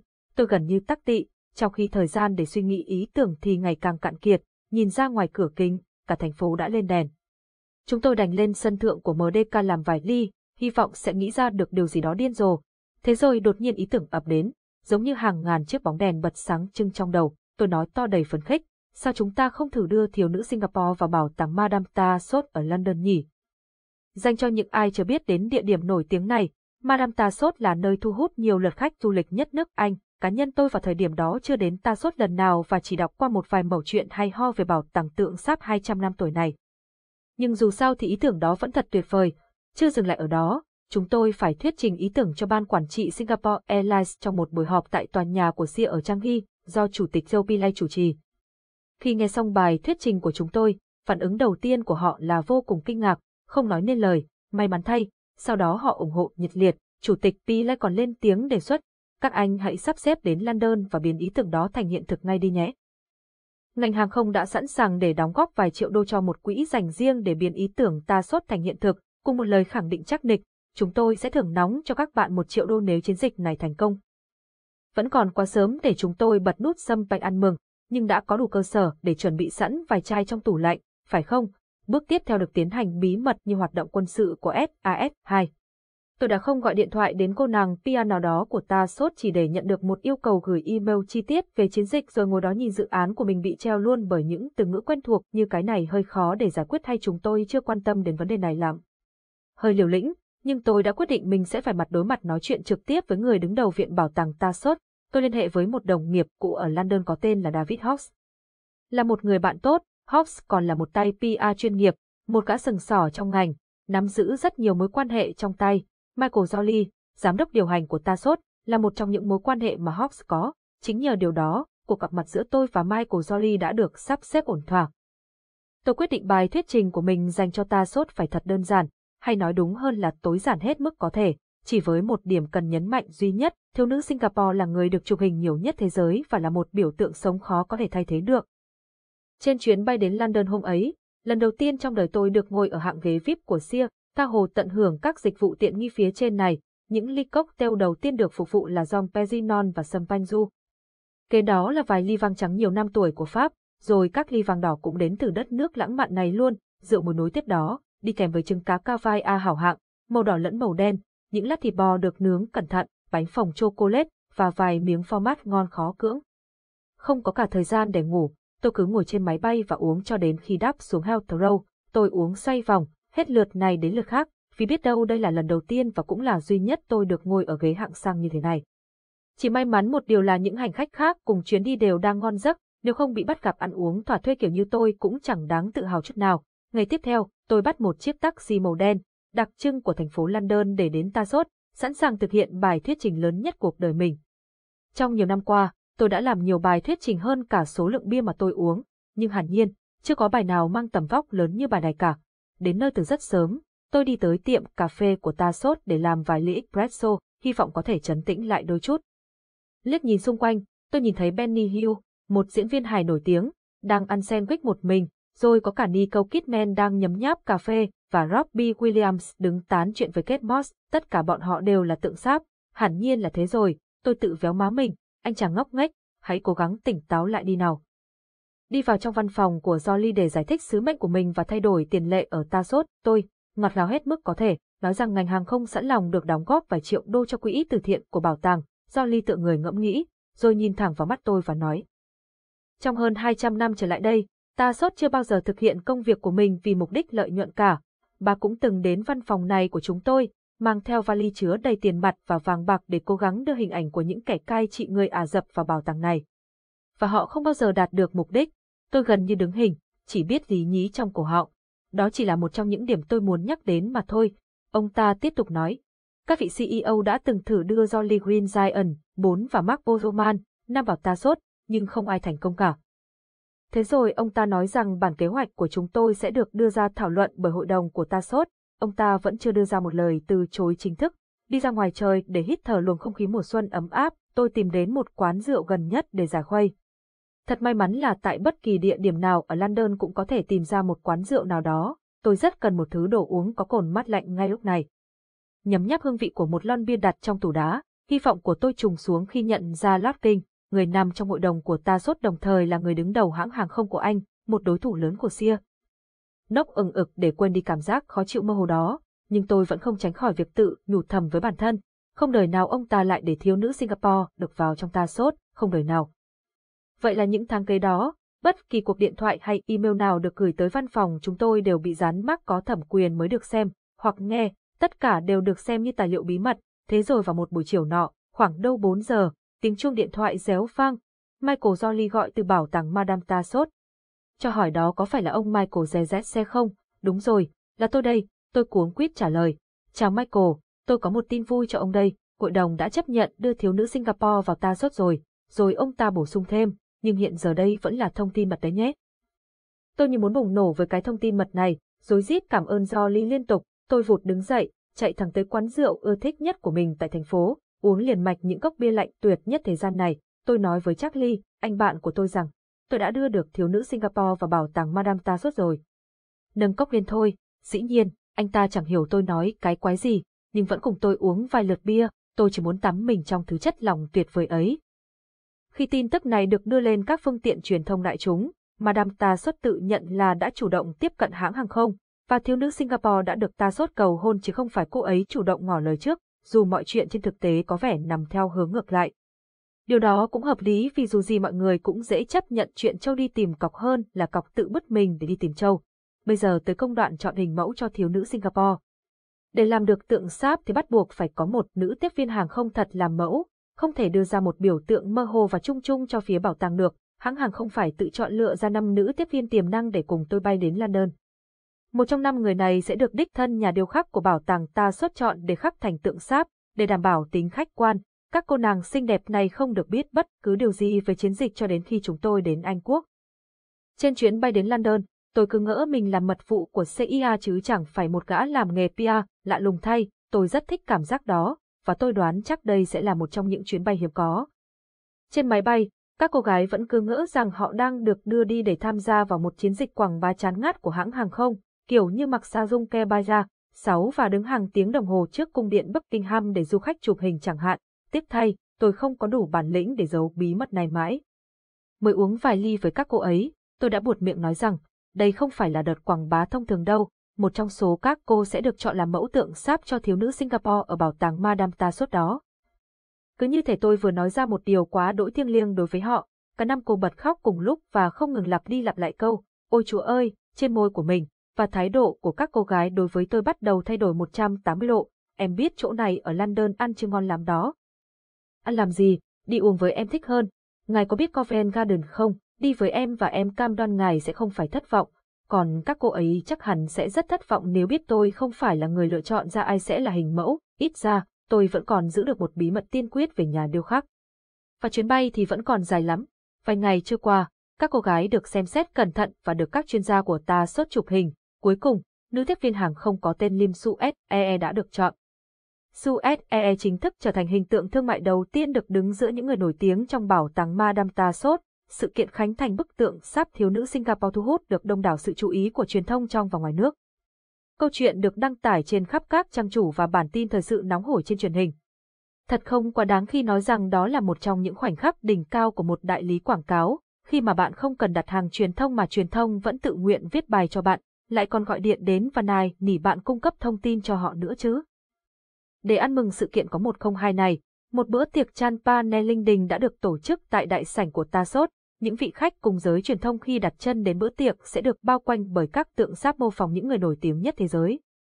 Từ các vị vua, nữ hoàng, tổng thống, thủ tướng, cho đến siêu sao điện ảnh và các vận động viên thể thao cừ khôi, khách VIP có thể kể đến như Bộ trưởng Bộ Giao thông của Anh, người đã có một bài phát biểu ngợi ca sự thành công của ngành hàng không Singapore. Từ chuyện này mà nói, có lẽ tôi đã nghĩ chưa đúng về những người đàn ông Anh, họ rất lịch thiệp và tử tế, đến nỗi khó có nhóm đàn ông nào trên thế giới so sánh được với họ. Đêm vẫn chưa kết thúc. Chúng tôi kéo dài bữa tiệc bằng cách kéo giao ly đến một trong những câu lạc bộ đêm sinh động nhất London. Chingfellow, chúng tôi gặp gỡ chủ câu lạc bộ là Peter Chingfellow và được dẫn tới một bàn VIP hẳn hoi. Khi những chai sâm panh sắp được khui nắp thì bỗng dưng Lennox Lewis, nhà vô địch quyền Anh hạng nặng thế giới, cùng đoàn hộ tống của anh ấy xuất hiện, chúng tôi nhanh chóng bị đổi sang một bàn khác. Không ai muốn có một trận cự cãi diễn ra trong ngày vui thế này, chúng tôi uống và nhảy nhót suốt đêm, còn Lennox cũng biết ý. Chẳng bén mảng lại gần chúng tôi trong suốt buổi tối hôm đó. Chiến dịch quảng cáo đi theo định hướng là cho mọi người nhìn thấy hình ảnh của thiếu nữ Singapore bên cạnh những bức tượng sáp nổi tiếng khác, như Michael Jackson chẳng hạn, dòng tiêu đề cũng đơn giản đến vô cùng, hãng hàng không Singapore, một cách tuyệt vời để bay. Thủ tướng Singapore Lý Quang Diệu đã gọi cho vị phó chủ tịch của Singapore Lim Chin Beng để nói lời chúc mừng, ông nhấn mạnh rằng, dù có là thủ tướng của Singapore, tôi cũng chưa từng được khắc tượng sáp ở Tussauds. Và Lim đã trả lời lịch thiệp hết mức có thể. Chúng tôi đã hiểu và sẽ cố gắng thử xem sao, thưa ngài. Chương 10. Chuyến bay không bao giờ cất cánh. Ngay từ khi các hãng máy bay giá rẻ còn chưa xuất hiện, ngành hàng không Malaysia đã nổi tiếng vì độ cạnh tranh khốc liệt. Sự cạnh tranh này thậm chí có thể ví với những cuộc thanh trừng lẫn nhau giữa các băng đảng buôn thuốc cấm ở Mexico. Đến thời kỳ mọi người đều có thể bay, căng thẳng vẫn không ngừng tiếp diễn. Trong thị trường luôn nóng bỏng ấy, Sia tự hào là hãng hàng không đầu tiên phục vụ những chuyến bay thẳng từ Singapore tới London, và dĩ nhiên, hãng muốn cả thế giới biết đến dịch vụ đặc biệt này của mình. Bản báo cáo ngắn gọn của hãng chỉ vỏn vẹn một dòng siêu ngắn và siêu ngọt ngào, bằng cách nào đó, hãy lan truyền tin chấn động bên trên, làm cho mọi người nhớ đến Sia với câu nói, thời gian ngắn nhất bay được quãng đường xa nhất, hay gọn hơn, hãng còn siêu tốc hơn cả siêu nhân thực thụ. Rất nhiều bia đã được đổ ra để tiếp nhiên liệu cho phần động não của chúng tôi diễn ra sau đó, và cuối cùng thì, bùm! Ý tưởng lớn đột nhiên xuất hiện, tại sao không nhờ tới ảo thuật gia hàng đầu thế giới David Copperfield? Siêu nhân có thể bó tay, nhưng những trò phù phép ảo diệu của David Copperfield thì luôn biến những điều bất khả thi thành hiện thực, ngay cả vạn lý trường thành mà còn có thể đi xuyên qua thì còn điều gì ông ta không làm được kia chứ? Chúng tôi dự định cho Copperfield hóa phép, làm chiếc Boeing 747-400, hay còn được gọi là Megatop đang đậu ở sân bay Changi đột ngột biến mất và bất thình lình xuất hiện ở sân bay Heathrow. Ý tưởng đó ngay lập tức được trình bày cho ban điều hành hãng hàng không. Tuyệt vời. Bắt tay và thực hiện thôi, họ có vẻ rất hào hứng. Chúng tôi trông chờ ngày tận mắt chứng kiến màn trình diễn ấy. Không lâu sau đó, một nhân vật cấp cao tại hãng đưa ra thắc mắc khá hài hước.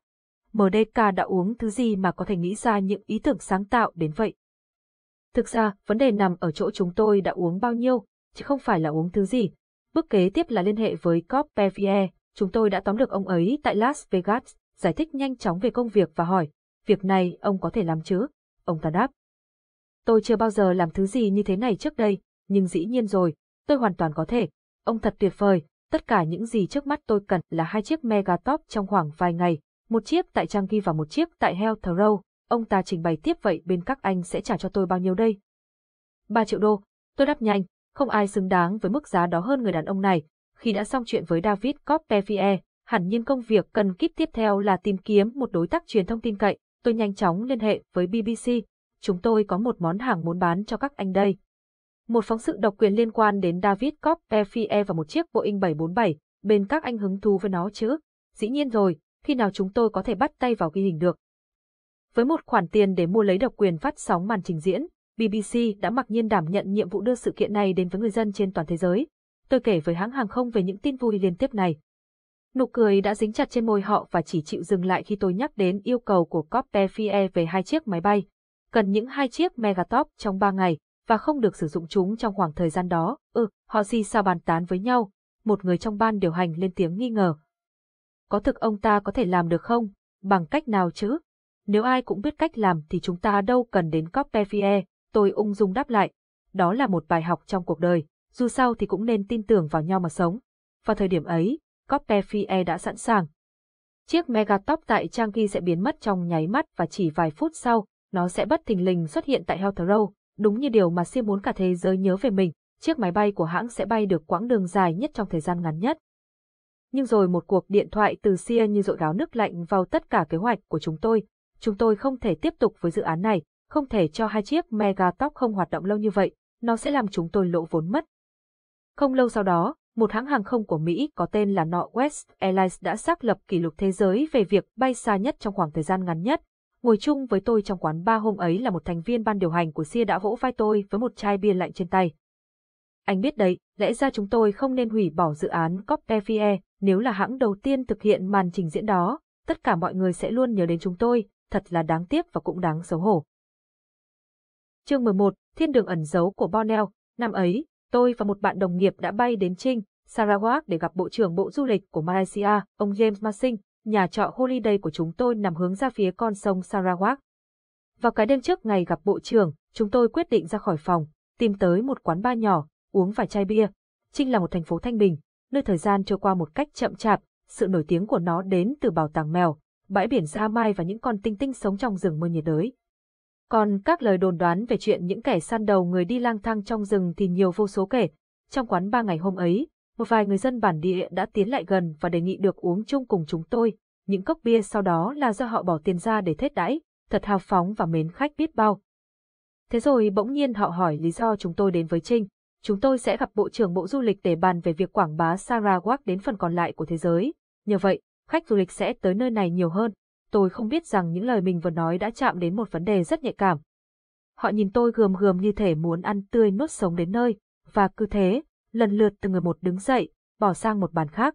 Nói thế thì có gì sai hả? Tôi quay sang hỏi đồng nghiệp của mình. Chẳng biết nữa, anh ấy nhún vai.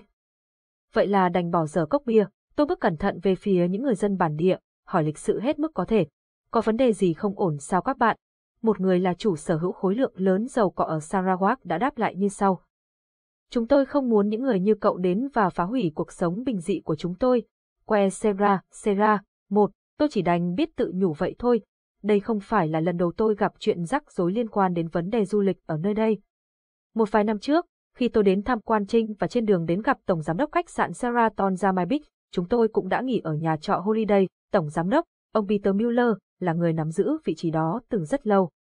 Ông còn được đặt biệt danh là Borneo Mueller, hay vì kiến thức sâu rộng của ông đối với mảnh đất này và vì những hiểu biết về dân chúng nơi đây.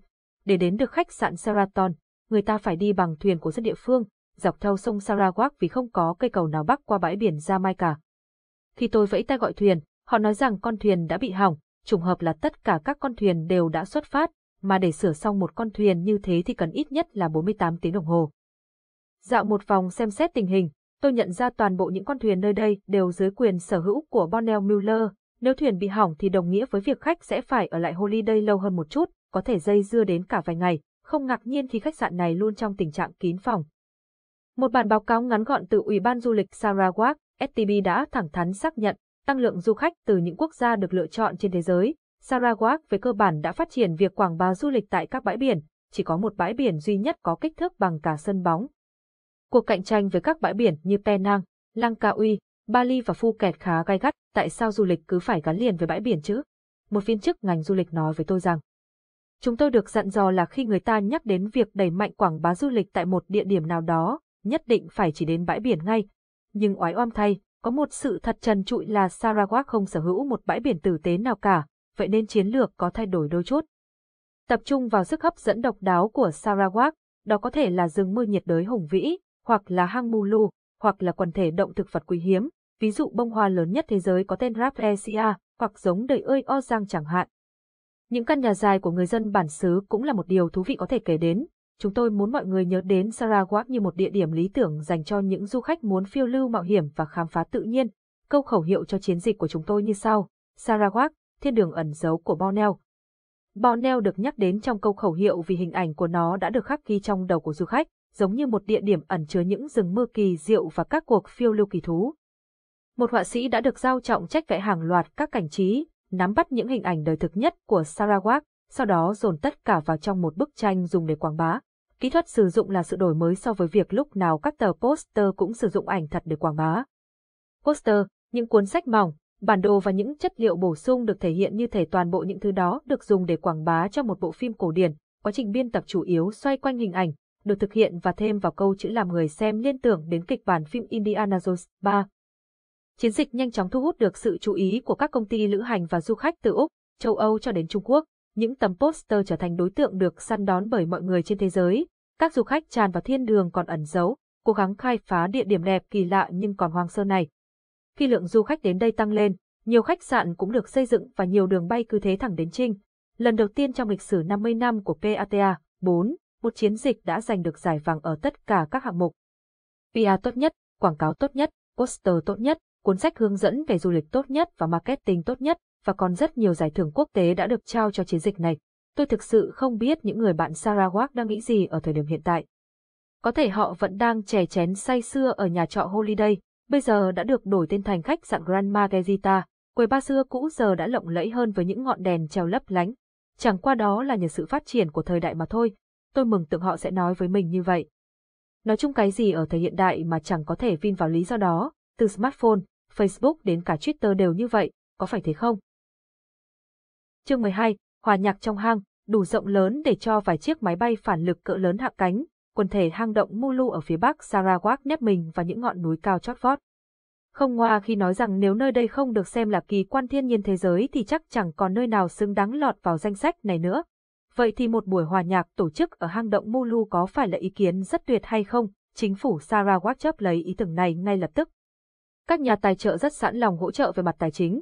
Một cuộc khảo sát tiến hành ngay sau đó đã khẳng định hang động này quá hoàn hảo để tổ chức một buổi hòa nhạc đạt chất lượng âm thanh tốt nhất. Những địa điểm như La Scala ở Ý, nhà hát Royal Opera House ở London hay thậm chí Sydney Opera House ở Úc chỉ đáng sách xếp cho hang Mulu này, và người ta đã lên danh sách dự kiến khoảng chừng 50 nhân vật quan trọng được mời đến để thưởng thức trực tiếp buổi hòa nhạc có 102 này. Nếu mời số lượng lớn hơn, e rằng môi trường tự nhiên nơi đây sẽ bị hủy hoại mất.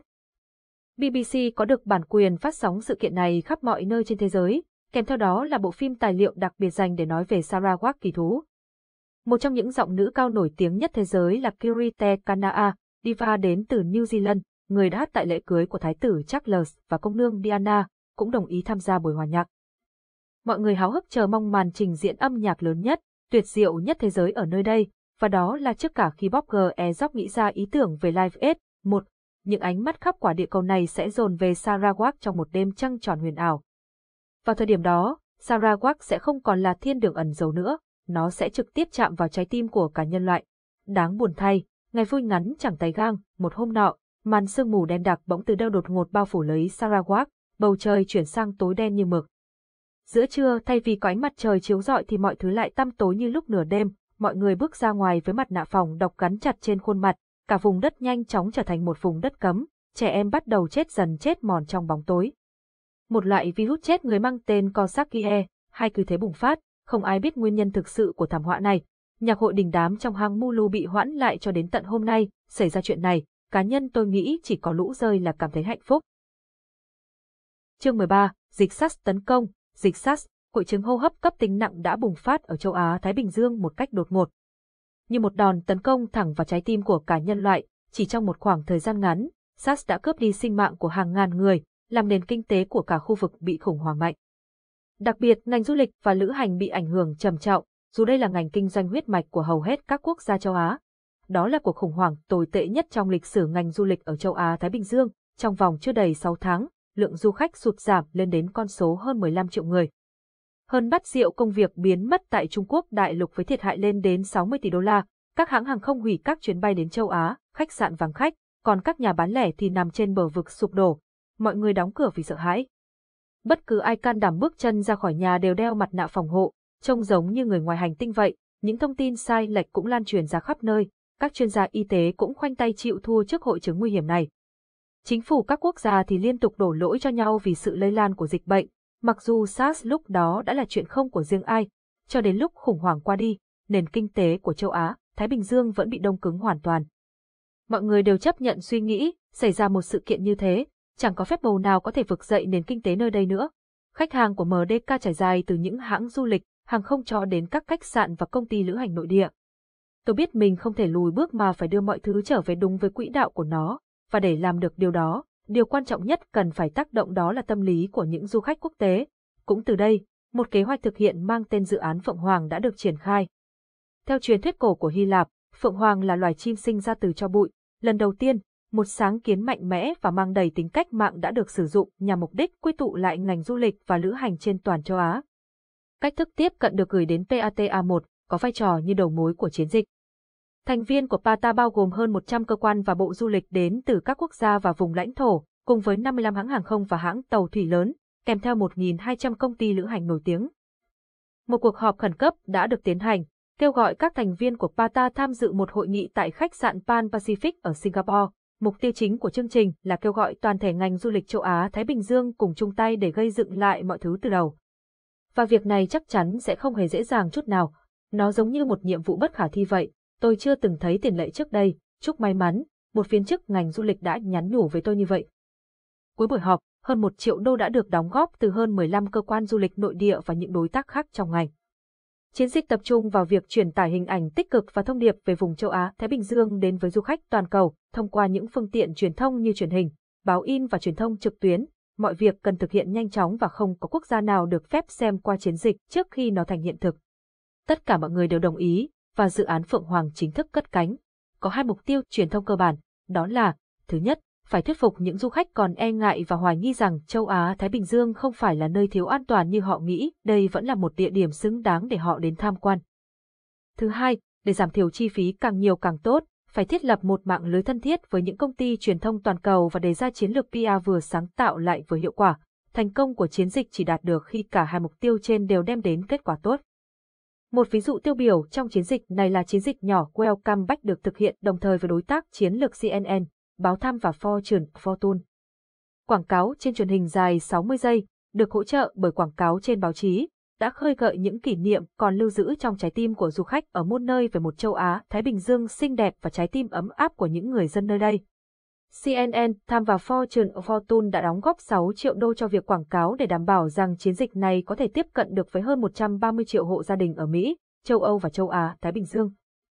Thông qua dự án Phượng Hoàng, một chiến dịch phối hợp trị giá 10 triệu đô để tiếp cận được với hơn 300 triệu hộ gia đình trên toàn thế giới, dự án cũng chi hàng triệu đô để có được phản ứng tốt của cộng đồng trên các kênh mạng trực tuyến lẫn báo in.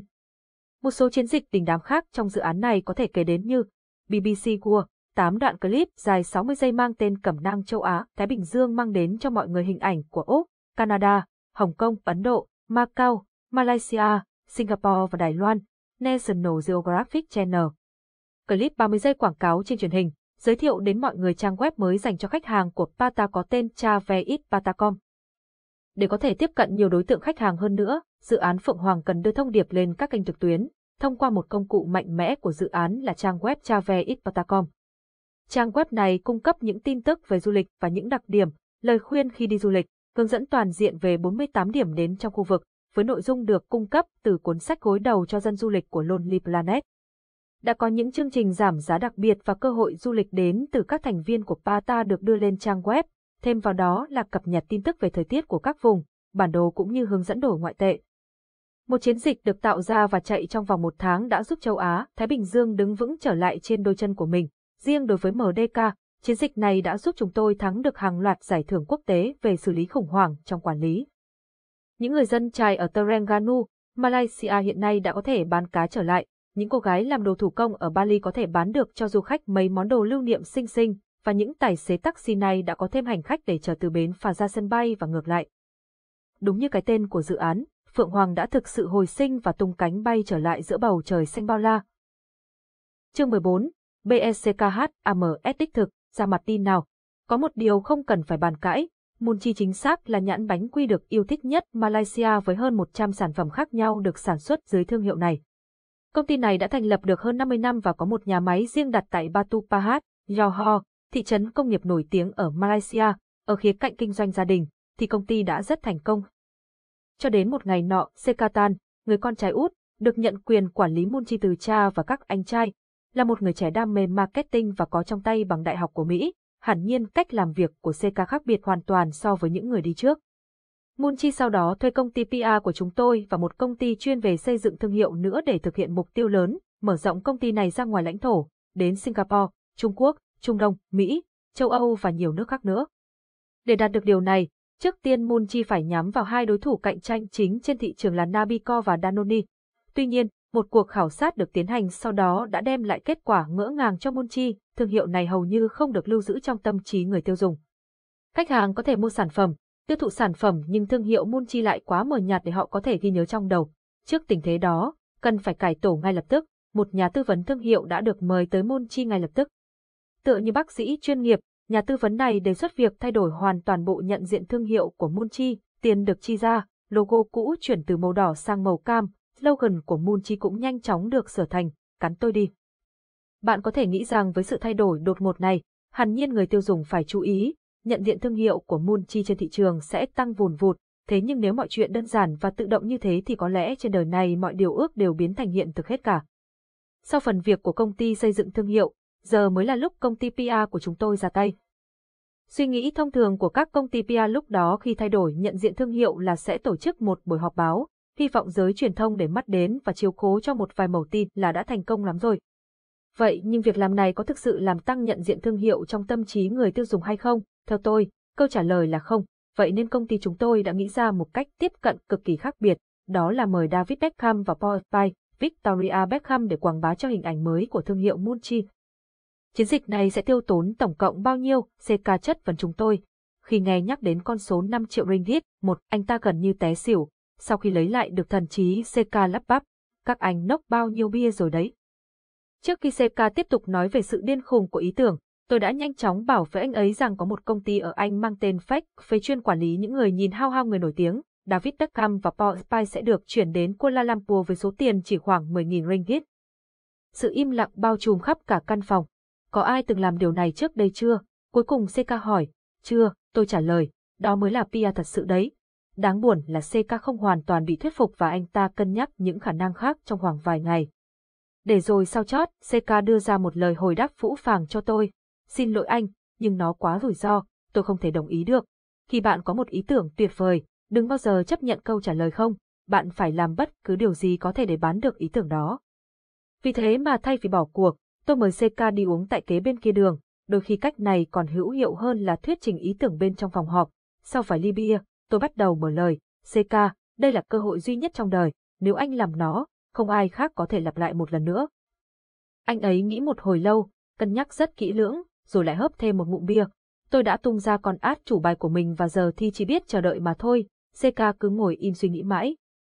Còn tôi thì có cảm giác như đang ngồi trong một sòng bạc ở Las Vegas, ngắm nhìn quả bóng màu trắng chạy vòng vòng trên bàn xoay roulette, cầu cho nó rơi vào đúng số mà mình đặt cược. Thôi được rồi, anh ta nói, cứ làm thử đi. Malaysia chào đón gia đình Beckham. Chiến dịch bắt đầu bằng việc những chiếc áo thun có in tên thương hiệu Munchi được chuyển tới London, Khi vợ chồng nhà Beckham giả hiệu xuất hiện ở sân bay quốc tế Kuala Lumpur, họ đã đang khoác trên người mình những chiếc áo thun này. Hình ảnh của họ, cũng như thương hiệu mới của Munchi ở sân bay được hơn 60 hãng truyền thông lớn nhỏ của Malaysia chụp lại, và phải thú thật một điều rằng, cặp vợ chồng Beckham giả hiệu trông còn thật hơn cả nhà Beckham chính hiệu. Sau đó, gia đình nhà Beckham được xe buýt đón và di chuyển thẳng đến nhà máy của Munchi tại Batu Pahat. Theo kế hoạch ban đầu thì họ chỉ tham quan nhà máy và gặp gỡ công nhân trong vòng khoảng 2 giờ. Thế nhưng chuyến tham quan này kéo dài đến tận đêm khuya chỉ vì cả thị trấn đều muốn gặp gỡ Beckham giả hiệu. Họ muốn chụp hình với từng đứa con của gia đình này, rồi cả ông chú, bà cô, hay nói đơn giản hơn, trong mắt người dân thị trấn, gia đình này cũng chẳng khác gì gia đình một siêu sao thực sự cả. Gia đình nhà Beckham sau đó còn ghé qua một siêu thị lớn, thu hút hơn 5.000 lượt người ùn ùn kéo đến xem. Họ cũng đi thăm một bệnh viện nhi và chụp hình với những em bé ở nơi đây. Thậm chí họ còn ăn tối với Bộ trưởng Bộ Thương mại và Công nghiệp của Malaysia trong sự kiện ra mắt bộ nhận diện thương hiệu mới của Munchi. Bất kể gia đình này đi đến đâu, truyền thông đều theo chân họ sát dàn dạt, kể cả khi tất cả mọi người đều biết gia đình này thực ra chỉ là hàng giả hiệu mà thôi. Công chúng như phát điên lên với tin tức của nhà Beckham giả hiệu. Hình ảnh của gia đình này tràn ngập từ trang chủ của mọi tờ báo cho đến mục tin tức thể thao, từ TV cho đến đài phát thanh. Thậm chí họ còn được lên cả kênh CNN.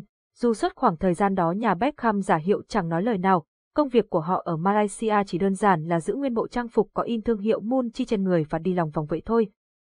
Sau chuyến tham quan của nhà Beckham giả hiệu, một cuộc khảo sát lại đã được tiến hành. Không quá bất ngờ khi nhận diện thương hiệu Munchi đã tăng đến hơn 60%.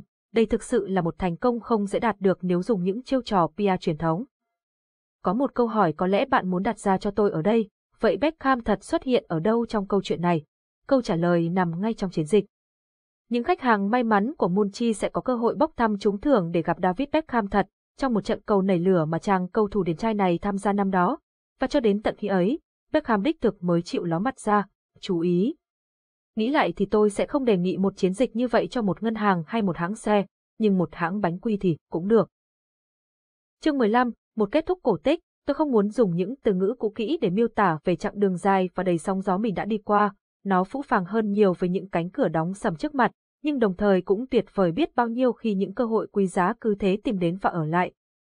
Thật không phóng đại khi nói rằng thần may mắn đã ở bên tôi ở một số thời điểm nào đó trong cuộc đời, và cũng không hẳn là sai nếu cho rằng tôi sinh ra đã là quý tử trong một gia đình giàu có để rồi bây giờ có thể gọi là tầm tầm bậc trung. Cuộc đời này là một ván bài và tôi đã chơi hết mình với nó, tôi không hối tiếc và đổ lỗi cho bất cứ ai hay chuyện gì cả, tất nhiên, không tính vụ Bossa Nova. Nếu phải chọn một bài hát cho cuộc đời mình, tôi xin mạn phép sửa đổi đôi chút lời ca của Frank Sinatra.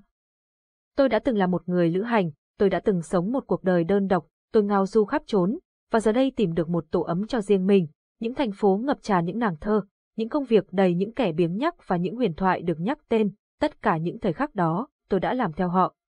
Những thời khắc đó không phải lúc nào cũng hay ho, và giờ đây, tôi chỉ làm theo bản ngã trong mình.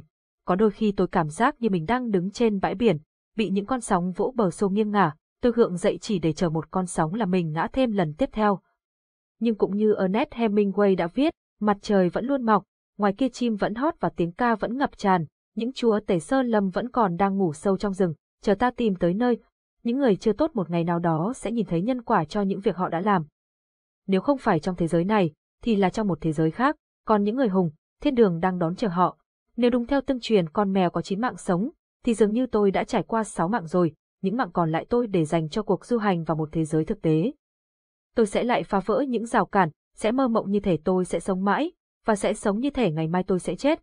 Còn nhiều mảnh đất mà tôi chưa khám phá, còn nhiều người tôi muốn gặp gỡ làm quen, còn nhiều đỉnh cao tôi cần đạt được, tâm hồn tôi còn quá trẻ để chùn lui bước.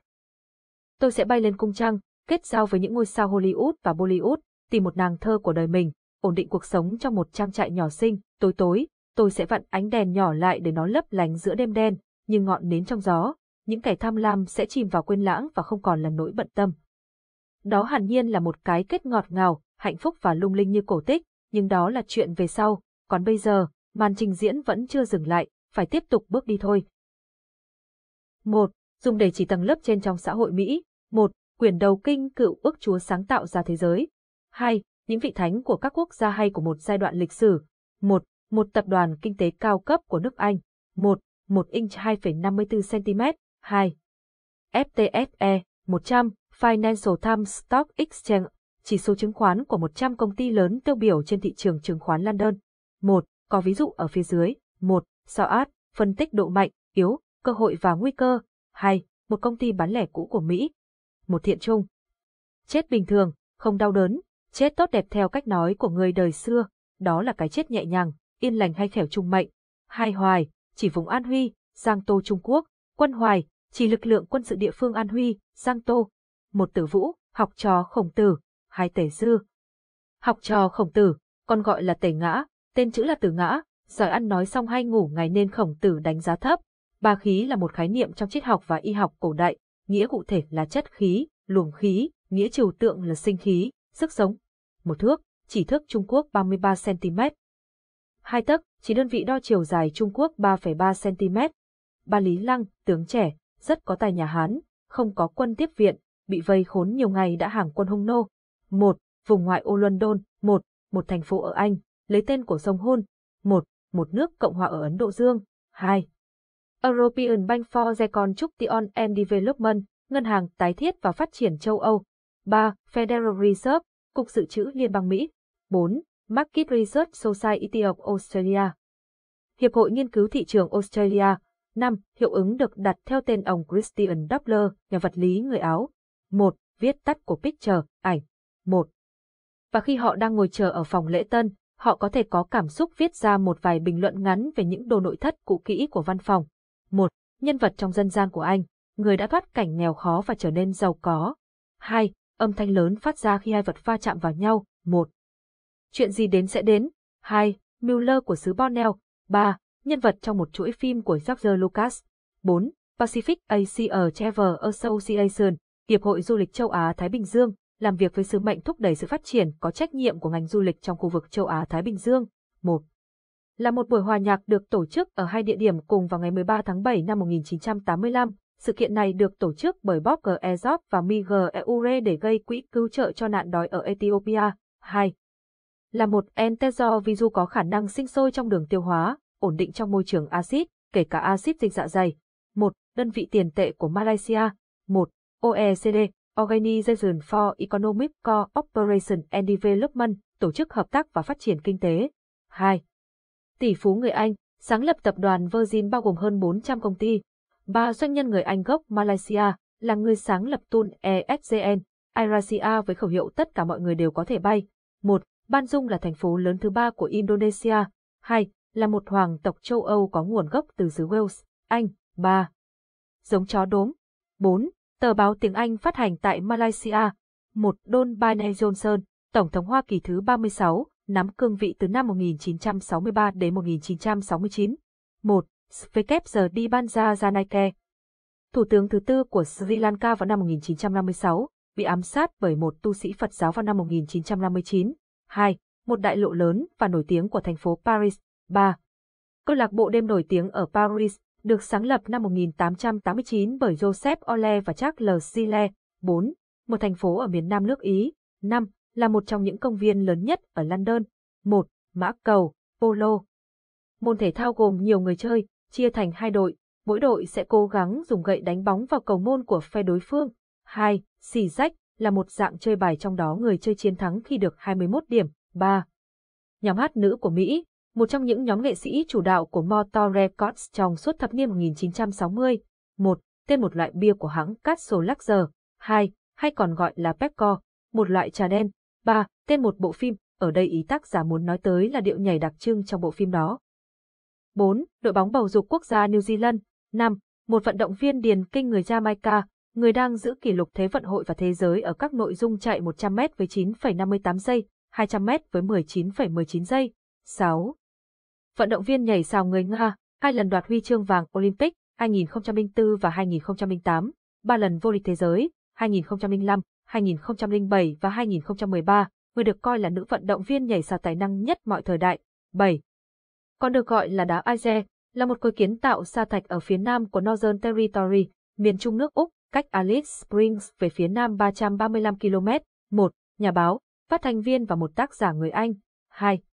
The Special Air Service là một trung đoàn của quân đội Anh được thành lập vào ngày 31 tháng 5 1950, một phần của lực lượng đặc biệt Anh, UKSF. 3. Một kính ngữ Ả Rập có nghĩa đen là đàn anh và mang ý nghĩa nhà lãnh đạo và hoặc thống đốc. 4. Tên một bức tượng trong Blue Earth, Minnesota, là biểu tượng của công ty The Minnesota Valley. 5. Một nhân vật được sử dụng trong quảng cáo thuốc lá Marlboro. 6.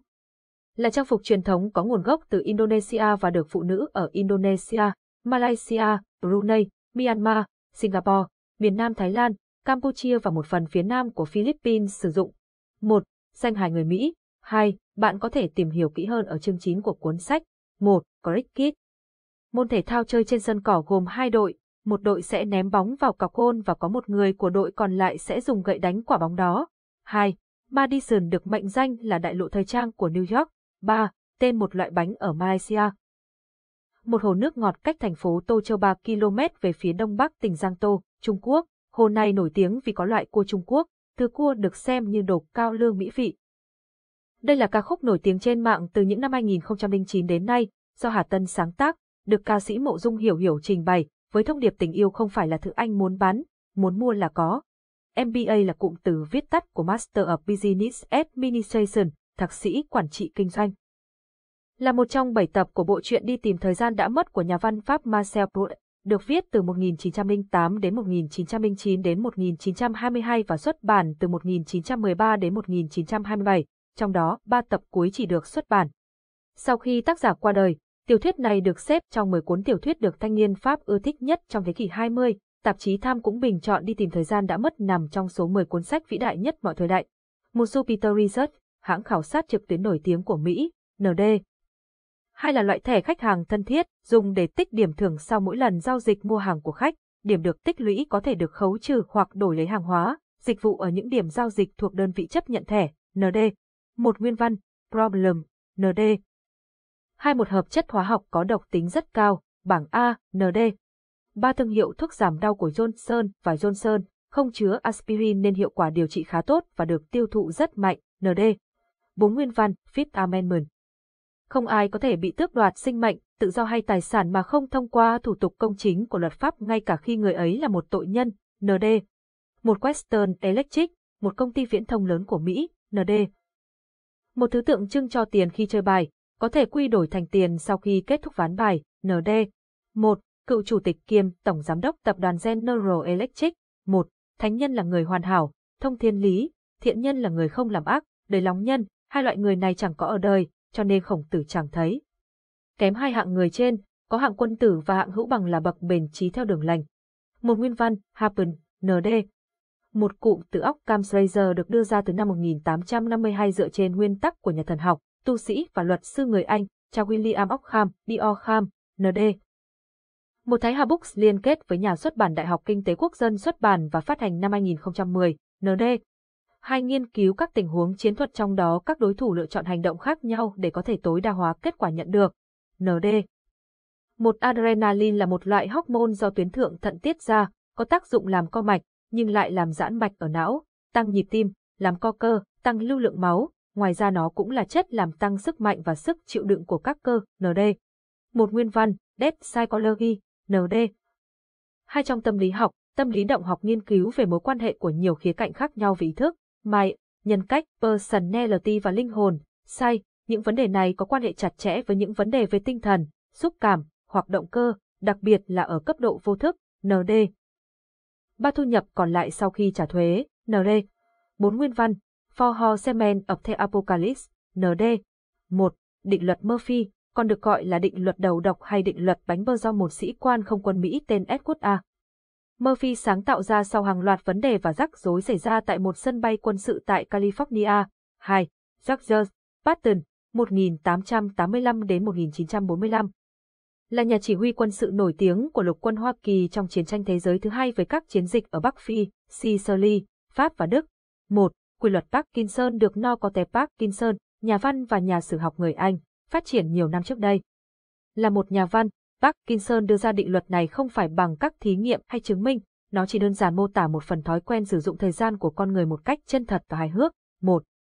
Think and Grow Rich, 13 nguyên tắc nghĩ giàu, làm giàu của Napoleon Hill đã được Thái Hà Books mua bản quyền và xuất bản tại Việt Nam. 2. Tahiti, còn có tên gọi khác là hòn đảo thiên đường, là hòn đảo tuyệt đẹp nằm ở khu vực Nam Thái Bình Dương. 1. Scandinavia, là bán đảo gồm 3 nước Đan Mạch, Na Uy, Thụy Điển ở Bắc Âu.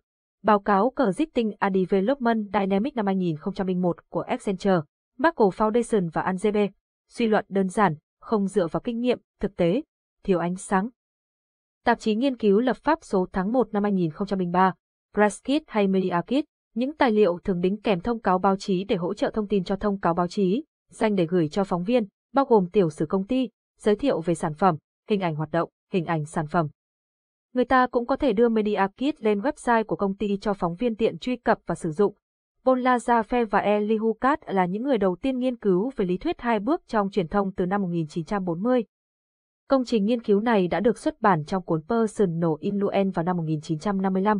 1. Junichiro Tanizaki, 1886-1965, nhà văn Nhật nổi tiếng, tất cả các chú thích đều là của người dịch. 2. Jacques Zeve, 1900-1977, nhà thơ Pháp nổi tiếng. Nhà thơ này có một bài thơ mang tựa đề Inventaire, trong đó liệt kê rất nhiều đồ vật chẳng có liên quan gì với nhau. 3. Thành phố nằm trên đảo Honshu, từng là thủ đô cố định đầu tiên của Nhật từ năm 710 đến năm 784.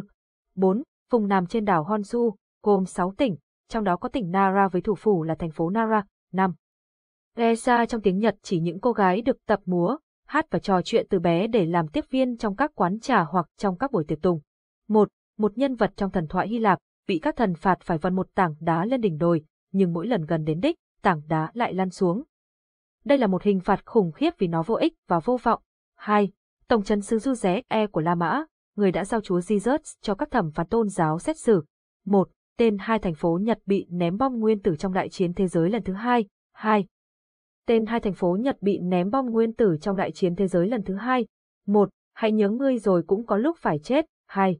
Georges Benanou, 1888-1948, nhà văn Pháp, người đã thể hiện nỗi ám ảnh tội lỗi của nhân loại trong tác phẩm đầu tay của mình. 3. Dòng tu thiên về nhập định, Georges Benanou có một tác phẩm mang tên Dialogue de Carmelite, đối thoại giữa các nữ tu sĩ dòng Carmen. 4. Friedrich Nietzsche, 1844-1900, triết gia Đức. 5. André Malraux, 1885-1967, nhà văn Pháp. Số cửa hàng bao gồm cả các trung tâm thiết kế triển lãm, là thu nhập của toàn bộ công ty, bao gồm Target, Marshall Fieldhouse,